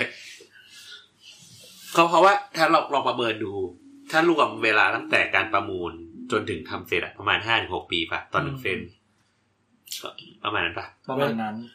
แล้วแต่ว่ามันขึ้นบนหรือลงล่างอะ จริงจริง ๆ ความฝันเราอะเราเราไม่ได้อยากเห็นรถไฟไปทุกจังหวัด เพราะมันเป็นไปไม่ได้อยู่แล้วที่รถไฟจะไปทุกเมืองทุกจังหวัด เมืองไหนที่แบบ มันก็ มั แค่ น เชื่อมเมืองใหญ่ เออ มันแค่เชื่อมเมืองใหญ่แต่เราอยากเห็น เราอยากเห็นแบบว่า อ่ะถ้าอินเคสมันจำเป็นต้องไปทุกจังหวัดจริง ๆ บางจังหวัดมันเป็นสายแยกได้ ถ้าเป็นโลเคอล เออเป็น local ได้ ก็ให้ ประมาณเนี้ย งบท้องถิ่นไปทำกันเอง ใช่ เอม ใช่ ไหม แล้วก็ลิงก์ลิงก์นั่นลิงก์นี่แล้วก็เหมือนกับไม่ให้ทุกอย่างมันรวมอยู่ที่ศูนย์อยู่ที่กรุงเทพกระจายให้ท้องถิ่นเขามีอำนาจในการบริหารส่วนท้องถิ่นของเขาได้ เพราะจริง ๆ อย่างแม้แต่ตัวท้องถิ่นเองมันมันทำแบบอย่างแทรมหรือทำอะไรแบบรถที่มันไม่ได้มันเอาหมายถึงว่าถ้าแทรมอาจจะน้อยไป แต่ว่า ใช่มันอาจจะวิ่งแค่ในเมืองหรือว่าเชื่อมไม่ไม่ไกลมากอะไรเงี้ย แต่ว่าอาจจะเชื่อมเชื่อมเชิงอำเภออะไรเงี้ยมันก็เป็นไปได้ คือมันเขาเรียกว่าอะไรอ่ะ วิสัยทัศน์วิสัยทัศน์ คือคือประประเทศอื่นอ่ะบางทีมันก็จะมีรูปแบบของการที่ เชื่อมอะไรอย่างเงี้ย ทำให้ท้องถิ่นมันสามารถสร้างอะไรบางอย่า อื ง ม ขึ้นมาได้แล้วมันก็จริงๆมันก็มีการแข่งขันระหว่างภูมิภาคต่างๆหรืออะไรเงี้ย ให้มันเกิดขึ้นได้อย่างเช่นแบบเออบางที่เขาก็ให้แบบทุกคนแบบเมืองมันสร้างสนามบินของตัวเอง อืม อะไรแบบเนี้ยซึ่งซึ่งสมมุติว่าเป็นเมืองใกล้กันมันก็จะเกิดการแข่งขันในแง่ของการดึงดูดสายการบินมาการลงทุนการท่องเที่ยวต่างๆเนี่ยเพราะว่าเมืองทุกเมืองอะเขากำหนด strategy ของตัวเองใช่ไหมกำหนดยุทธศาสตร์ในการไปของตัวเอง เราก็มีอยู่ในศาสตร์ เอ้ยไม่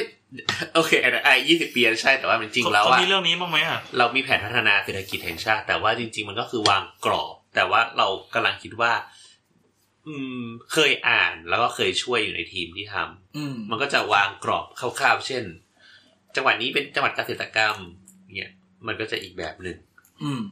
เออแต่มันแต่จริง ๆ แบบ มันก็จริง ๆ มันไม่ไม่ไม่สามารถมองเมืองให้เป็นอย่างนั้นได้อะเพราะเมืองมัน ถ้ามันเกิดการแข่งขัน มันจะพัฒนามากกว่าเกษตรกรรมไปสู่อย่างอื่นได้อะ อืม คือมันมันเป็นมันเป็นแนวคิดที่เขาเรียกว่าอะไรอ่ะ centralize มากๆอ่ะ มาก อืม มา ซึ่ง ก คือซึ่งซึ่งคือถ้าคุณไม่ไม่ไม่หลุดจากแนวคิด centralize อ่ะ มันไม่มีวันที่ที่ จะไปไหนด้ อะไรอะไรมันจะออกจากกรุงเทพได้อะ นี่ก็แบบว่าเพิ่งไปสูงเนินมาล่าสุด คือคนในชุมชนเขาก็มองว่า เอออย่างรถไฟทางคู่มาเงี้ย สถานีรถไฟสูงเนินที่มัน สถานีรถไฟสูงเนินที่มันจะเป็นอาคารเก่าอ่ะ มันจะต้องโดนหรือ มันจะต้องถูกรีมูฟออกไปแล้วสร้างสถานีใหม่ให้แบบ เป็นรูปแบบที่เขาได้วางเอาไว้แล้ว ซึ่ง เออมันมีเออจริง ๆ มีอาจารย์ท่านหนึ่งเขาพูดว่าการพัฒนาโครงสร้างพื้นฐานในประเทศเราอ่ะเขามองในเรื่องเศรษฐกิจมากเกินไป แต่ลืมมองในเรื่องของมนุษยวิทยา ลืมมองในเรื่องของสังคม วัฒนธรรมต่างๆ ซึ่งสิ่งเหล่านี้มันเป็นสิ่งเล็กๆ ที่สามารถสอดแทรกเข้ามาในเรื่องของการพัฒนาเศรษฐกิจ และโครงสร้างพื้นฐานได้ เพราะมันจะสามารถสร้างคุณค่าให้กับชุมชน ดึงคุณค่าต่างๆขึ้นมา แล้วมันมันยิ่งทำให้เป็นการกระตุ้นเศรษฐกิจของชุมชนนั้นๆ ได้อะอย่างเช่นแบบ อย่างสูงเนินเนี้ย วันนั้นเราก็ให้ทัศนะไปว่า พอวันที่รถไฟความคู่มันมาถึง เช่นเช่ วันนั้นวันนั้น เช่ตลาดล่มหุบ โอ้ยเลยอ่ะเดี๋ยวก่อน จะตกจะตกกันแล้วนะฮะ คืออย่างสูงเนินอ่ะ พอถึงวันที่รถไฟทางคู่มาถึงปัจจุบันสูงเนินรถไฟจอดน้อยมาก แต่ถ้าทางคู่มาถึงปั๊บเราเชื่อว่าอนาคตสูงเนินจะจอดมากขึ้นกว่านี้ แต่การเอาคนเข้ามาถึงในสูงเนินเนี่ย เราไม่รู้ว่ามันจะมาในรูปแบบไหน เป็นรูปแบบของคนในชุมชน หรือเป็นลักษณะของการท่องเที่ยว เออ แต่มันจะทำให้สูงเนินเปลี่ยนไปอย่างแน่นอน อ๋อนั่นแหละครับ เราควรจะจบกันได้แล้วใช่ไหม แบบจบด้วยด้วยแบบหมดวิสัยทัศน์ในยุทธศาสตร์ชาติ 26 ปี 26 ปีนะครับของคุณ เดี๋ยว เฮ้ยโคตรมันเลยอ่ะตอนจบอ่ะ ถ้าใครที่ฟังถึงตรงนี้แบบ คือตลาดล้มผูกอะนะ อืมเฮ้ยมันมันมันมัมัน นมัมาน ด่าตอนอื่นนะ ก็อย่างที่บอกว่าพอมันมันแตะไปเรื่องแบบโอ้ แบบเซ็นทรัลไลซ์อีกแล้วแบบโอ้สังคมรถยนต์อีกแล้วแบบ เราพูดเรื่องนี้กันบ่อยมาก เออใช่เราแตะเรื่องพวกเนี้ย คือมัน บ่อย มันเชื่อมโยงกันแหละ ใช่ หมายถึงว่าคือถ้าคุณไม่สามารถมองได้ว่ามันเกี่ยวเนื่องกันอ่ะ มันก็มันก็แก้ไม่ได้อ่ะ อืม อืมเราอยากให้เรื่องนี้มันกลายเป็นเรื่องสำคัญ แล้วก็เป็นวาระแห่งชาติ คือเราเชื่อว่าหลาย ๆ คนน่ะอยากนั่งรถไฟเว้ย อ่า แต่ก็คนพบว่าจริงๆ ช่วงหลังๆ คนมันก็เริ่มคุยกันเรื่องนี้มากขึ้น อืม โอเคมันก็อาจจะเป็นแนวโน้มที่ดีนะ เราว่า ใช่ เราว่าความเร่งมันสูงขึ้นตอนเนี้ย เราว่าคนอ่ะอยากนั่งรถไฟมาก ไม่ว่าจะเป็นรถไฟปุนปูหรือรถไฟอะไรใดๆก็ตาม แต่บางครั้งเขารู้สึกว่า มันมีกำแพงบางอย่างมันกั้นอยู่อะพอเขาเขาอยากนั่งรถไฟนะ แต่เขาก็ยังไม่สบายใจที่จะนั่ง เพราะสภาพรถไฟมันยังเป็นอย่างนี้อยู่ แล้วตัดภาพกลับไป อย่างคนที่จะลงทุนน่ะ พอเขาอยากจะเปลี่ยนรถใหม่เว้ยเขาอยากจะซื้อรถใหม่อยากจะอะไรใหม่ แต่พอมันทำตัวเลขออกมาแล้วอะเพราะความที่คนไม่กล้านั่งหรือว่าไม่ได้อยากนั่งอะมันเลยทำให้ตัวเลขมันต่ำพอตัวเลขมันต่ำเขาก็มองไม่เห็นความคุ้มค่า แล้วก็รู้สึกว่า โอ้โหถ้าลงทุนไปต้องขาดทุนแน่ อืม ๆเงินต้องจมแน่ อืม ๆคือเราอยากทลายกำแพงตรงเนี้ยที่ให้ภาครัฐที่เขาจะต้องพอไวเรื่องพวกเนี้ยให้เราอะเขากล้ามากขึ้นที่จะยอมลงทุน แล้วประชาชนก็กล้ามากขึ้นที่จะทลายเซฟโซนตัวเอง เพื่อที่จะมาใช้บริการสิ่งเหล่านี้ แล้วถ้ามันเบลนแล้วมาเจอกันตรงกลางเราว่ารถไฟไม่งไปไกลได้มากกว่านี้แน่นอน โอ้โห ถ้าถ้ายังไม่จบอ่ะ เรามีคำถามหนึ่งจากเรื่องที่มันเป็นไวรัลในเน็ตอ่ะ คือเราเข้าใจนะว่าอันเนี้ยคนน่ะโทษผู้ดูแลว่าเหมือนแบบทำไมดูแลไม่ดีแล้วมันแบบสุดโทรมอย่างรวดเร็วมาก แล้วก็ห้องอ่ะมันก็ไม่ใช่ถูกๆหมายถึงผู้บริโภคคนต่อไปอ่ะ เล่าเหตุการณ์ก่อน เล่าเล่าเล่าเล่าอ่ะเราเราจะจบด้วยคำถามนี้แล้วกัน แล้วไปก่อน แต่ นะ แต่ว่า แล้วก็คือไม่ตอบปิดเลยเอาไม่ สิ่ง ได้ สิ่งที่เราจะถามอ่ะก็คือเราเนื่องเนื่องจากเราอ่ะไม่เคยขึ้นรถไฟไทยเลยเราเลยไม่รู้ว่าโปรเซสมันเป็นยังไง คือถ้าสมมติว่าขา ไม่เคยขึ้นเลยเหรอ เฮ้ย เอ่อ บ้าคนอะไร สม เนี่ย สมมติว่าเขา บ้าบ้าบ้าบ้าบ้า สมมติว่าเขาเดดิเคทคนมาหนึ่งคนน่ะ เพื่อคอยเช็คตู้พวกเนี้ยหลังจากคนออกไปอ่ะ เพื่อที่จะได้รู้ว่าใครอ่ะทำให้มันอยู่ในสภาพนี้ พี่อิงไม่เล่าจริงด้วยเหรอ ไม่ไม่เดี๋ยวก่อน ทำไมไม่ ดิ เล่าด้วยอะ ก็คือมันคือมันมีคนแชร์รูปมาเป็นรูปสภาพในในห้อง ห้องชั้นหนึ่ง รถไฟ ที่เน่า ที่ มาก แพงประ คือ มาณ คือคือชั้นหนึ่งมันควรจะแพงแล้วมัน สอ คว ง รจะขึ้นคนสามพัน เอ่อตั๋วมันประมาณ สอง ส ค อน ง ประ พั มาณ นหก 3,000 อะไรอย่าง อันนี้ เงี้ย ตู้ไหนอ่ะ ชั้นหนึ่ง first class ไปไหน เลยเข้ามากัไปไหนน สองคนหัดใหญ่กรุงเทพ อันเดียวกรุงเทพอ่า แล้วสภาพที่เราเห็นนะเหมือนอ่างล้างมือก็เหมือนมีขี้บุหรี่หรือมีอะไรไม่รู้มันดำๆอ่ะเออแต่คือ เออ ทีเนี้ย ถ้าตามหลัก มี ถ้าเป็น ขยะ พวก ตาม บ้าน ซอก เช่าอ่ะ คนคนที่เหมือนเหมือนหลังจากผู้เช่ากลับไปหรือ หรือถ้าเป็นโรงแรมอย่างเงี้ยเขาก็จะมีบัตรประชาชนอะไรอย่างงี้เนาะ อืม อืม เออซึ่งถ้ามันมีคนตรวจเดี๋ยวนั้นเลยอ่ะ มันก็น่าจะรู้ว่าใครเป็นคนทำความเสียหายนี้ไว้แล้ว ไปเรียกเก็บบินที่บ้านในคนนั้นอะไรอย่างเงี้ย แต่อันเนี้ยเนื่องจากเราคิดว่าไม่ได้ตรวจมานานมากแล้ว ต่อ ใช่ ให้ตรวจอ่ะก็ไม่รู้ว่าใครทำผิดไว้ แต่คำถามคือ ถ้าสมมติว่าเขาปรับให้มีคนตรวจตลอดเวลา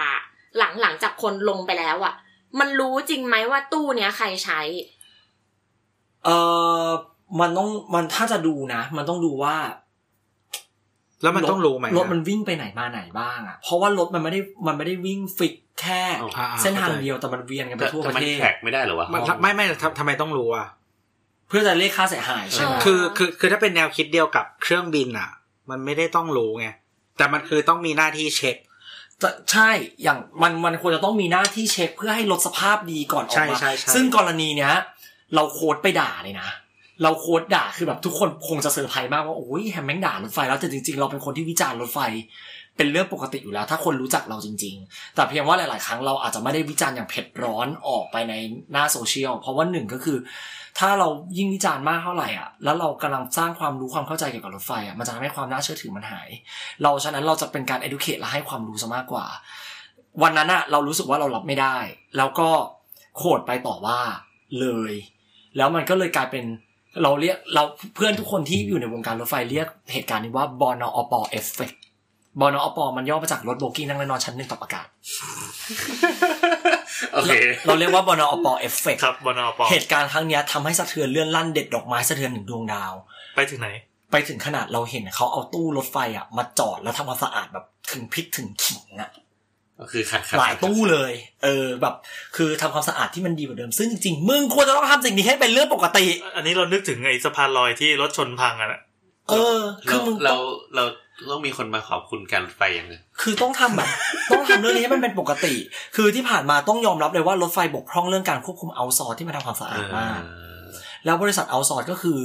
ขออนุญาตพูดเลยนะ เออคือเราไม่รู้ว่าเขารีคูดคนมายังไง ซึ่งบางครั้งแบบแค่เป็นคนก็มาทำงานได้แล้วอะแล้วแบบเขาทำแบบกวาดกวาดกวาดกวาดกวาดแล้วก็จบ แล้วคนตรวจก็ตรวจแบบไม่ละเอียดคือเราก็ไม่รู้ว่าเขาเกรงกลัวอิทธิพลอะไรหรือเปล่า อ๋อแต่แต่าง ผมก็เคยได้ยินเรื่องนี้ผ่านหู มัน เหมือนกัน มันก็สมมติว่าถ้ามันไม่สะอาดแล้วมันเช็คไม่ดีปีหน้าก็ไม่ตอบ จริงมันควรจะต้องไอ้เนี่ยแต่เขาประมูลได้ไงเขาประมูลต่อได้ไง อื ไม่ได้ต่อสัญญาประมูลต่อได้ไง ทำไมวะมีมีคำถามเต็มไปหมด เออมีคำถามเต็มไปหมดเลยอะ แต่ว่าถ้าเขาทำความสะอาดดีมากๆอ่ะมันก็ไม่แก้ปัญหา ถูก ถ้าทุกคนขึ้นไปแล้วก็ไปทำให้มันสกปรก ไม่ อ่ะ ไม่ไอ้ไอ้ไอ้นั้นน่ะมันเรื่องหนึ่ง แต่ว่าในฐานะที่คุณเป็น เป็นโอเปอเร trainer เตอร์ คุณควรจะต้องดูแลรถทุกอย่างให้สภาพมันมันดี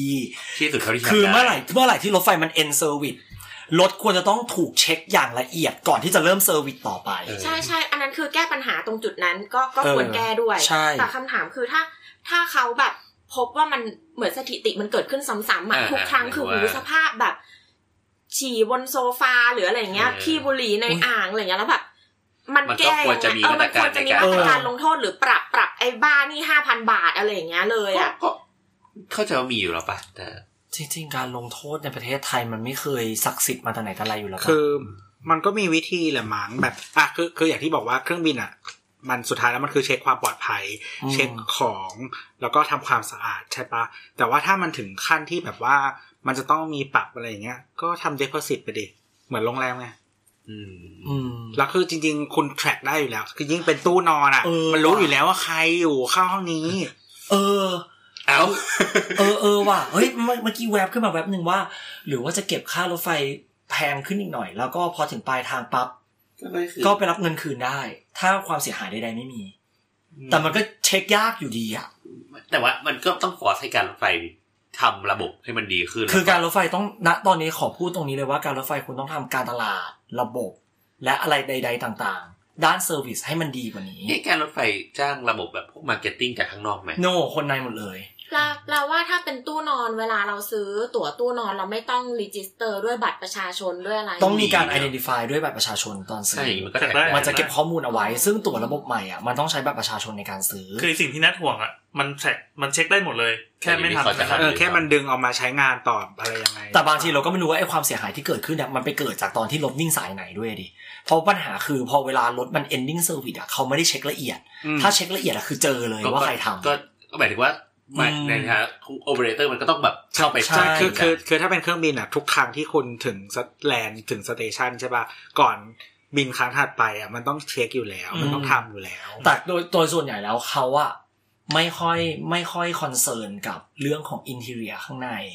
ไม่ได้คอนเซิร์นกับเรื่องแบบอ่ะเจอเบาะพังเหรออ่ะกูเปลี่ยน ส่วนใหญ่เขาจะเช็คพวกฮาร์ดแวร์มากกว่า อืม เช็คฮาร์ดแวร์ระบบปั๊มน้ำเสียไหม อืม ว่าเออล้อบางหรือยังห้ามล้อเออเบรกบางหรือยังอะไรประมาณเนี้ย น้ำไหลไหมท่อน้ำไหลหรือเปล่า อืม เออเขาจะเช็คแค่นั้นแต่แบบไม่ได้มองไปถึงแบบดีเทลเล็กๆน้อยๆถ้ารถถ้าคนของรถไฟอ่ะเอาใจใส่ในเรื่องดีเทลเล็กๆน้อยๆมากกว่านี้รถไฟมันจะน่านั่งกว่านี้มาก โหอย่างนี้ถ้ามีใครอยากประชาสัมพันธ์อะไรสักอย่างให้แมส ก็แค่ทำใบ เอา ปลิว ขยะไปวาง ไป ไว้ วางไว้ในรถไฟแล้วมันก็จะอยู่อย่างนั้นตล ไป อ เล ด ย ไป ทุกคนที่ขึ้นก็จะได้อ่านใบ อ๋อ ปลิ อันนั้นเขาเก็บ ไปด้วย อันนั้นเขาเก็บ ขยะเขาเก็บแต่ถึงขนาดแบบว่าล้วงท่อ ไม่ไม่แต่ ลงป ว่า ดูะไร แต่ว่า ปรมณ อันนั้นอ่ะมัน มัน ขยะที่แบบเศษสสอดไว้อ่ะ ก็คือไม่ได้เก็บไง เออแต่อันนั้นคือน่าเกลียดจริง ซึ่งจริงๆแบบ ถ้าเราเป็นถ้าเราเป็นคน QC รถไฟนะ รถไฟถือตก QC หลายเรื่องมาก คือถ้าเป็น คือถ้าเป็นหน่วยงานอื่นเนี่ยคนที่เซ็นอนุมัติผ่านเนี่ยคอขาดไปแล้ว เออ คือ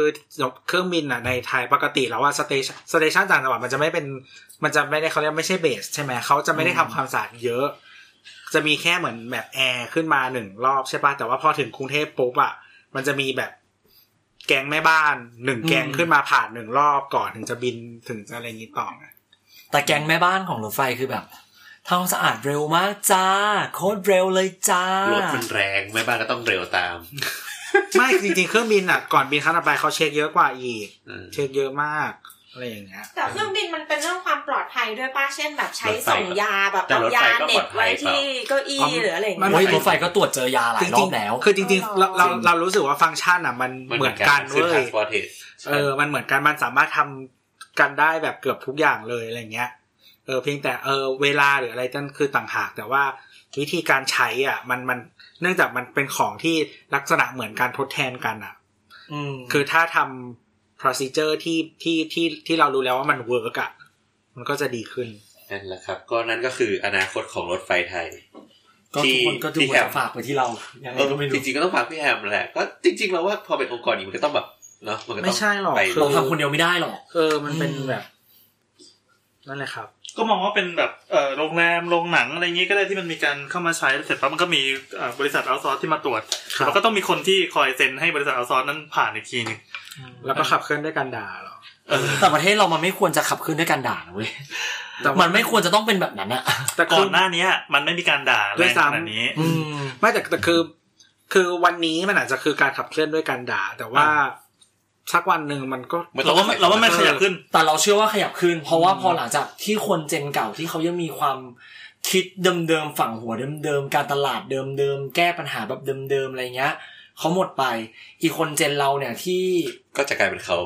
เออก็อยากเป็นสิ ก็เห็นเขียนกันบ่อยไม่ใช่หรอว่าเกลียดคนแบบไหนก็อย่าทำแบบนั้นก็อย่าทำแบบนั้นสิจ้า ก็ตอนนั้นยังไม่เข้าใจ ตอนนี้ยังไม่รู้เป็นยังไง นั่นแหละครับอ่ะปิดราย โอ การ เค ปิดรายการเถอะ จริงๆเรามีมีเรื่องที่จะคุยได้ต่อเนื่องกันตี ครั สา บ ม ผม เลยก็ยังไม่จบวันนี้ ครับ ตอนนั้นเราจะขัง มาก เราจะขังแอมไว้ก่อน ก็คือถ้าใครเอ่อมีคอมเมนต์อะไรนะครับ ก็คือถ้าอยากด่านะครับ ให้ด่าที่แอดบนนัดบาร์เดี๋ยวถ้าชมก็ไปที่แฮมสเตอร์นะครับ แล้ แล้ว ว ก็ ก็ สาวๆด้วยครับ แล้วก็ถ้าอยากคุยกับพวกเรานะครับ ก็คุยกันได้ที่ Twitter แอดสาวสาวๆนะนะครับ หรือว่าติด Hashtag สาวสาว หรือว่าถ้าอยากฟังรถไฟอีกก็ไปกรีดกราดที่พี่แฮมแล้วก็แท็กแฮมสเตอร์เอ็กซ์สองสองสอง ๆเอออะไร วะ ไม่รู้เหมือนกันอ่ะแค่นี้แหละปิดแล้ว อ่ะสำหรับวันนี้ก็ สวัสดีครับ ลาไปก่อน สวัสดีครับ สวัสดีครับ เย้ขอบคุณครับ กินเหล้ากัน ห้ามบูลลี่เราเรื่องห้องไม่มีแอร์อีกนะ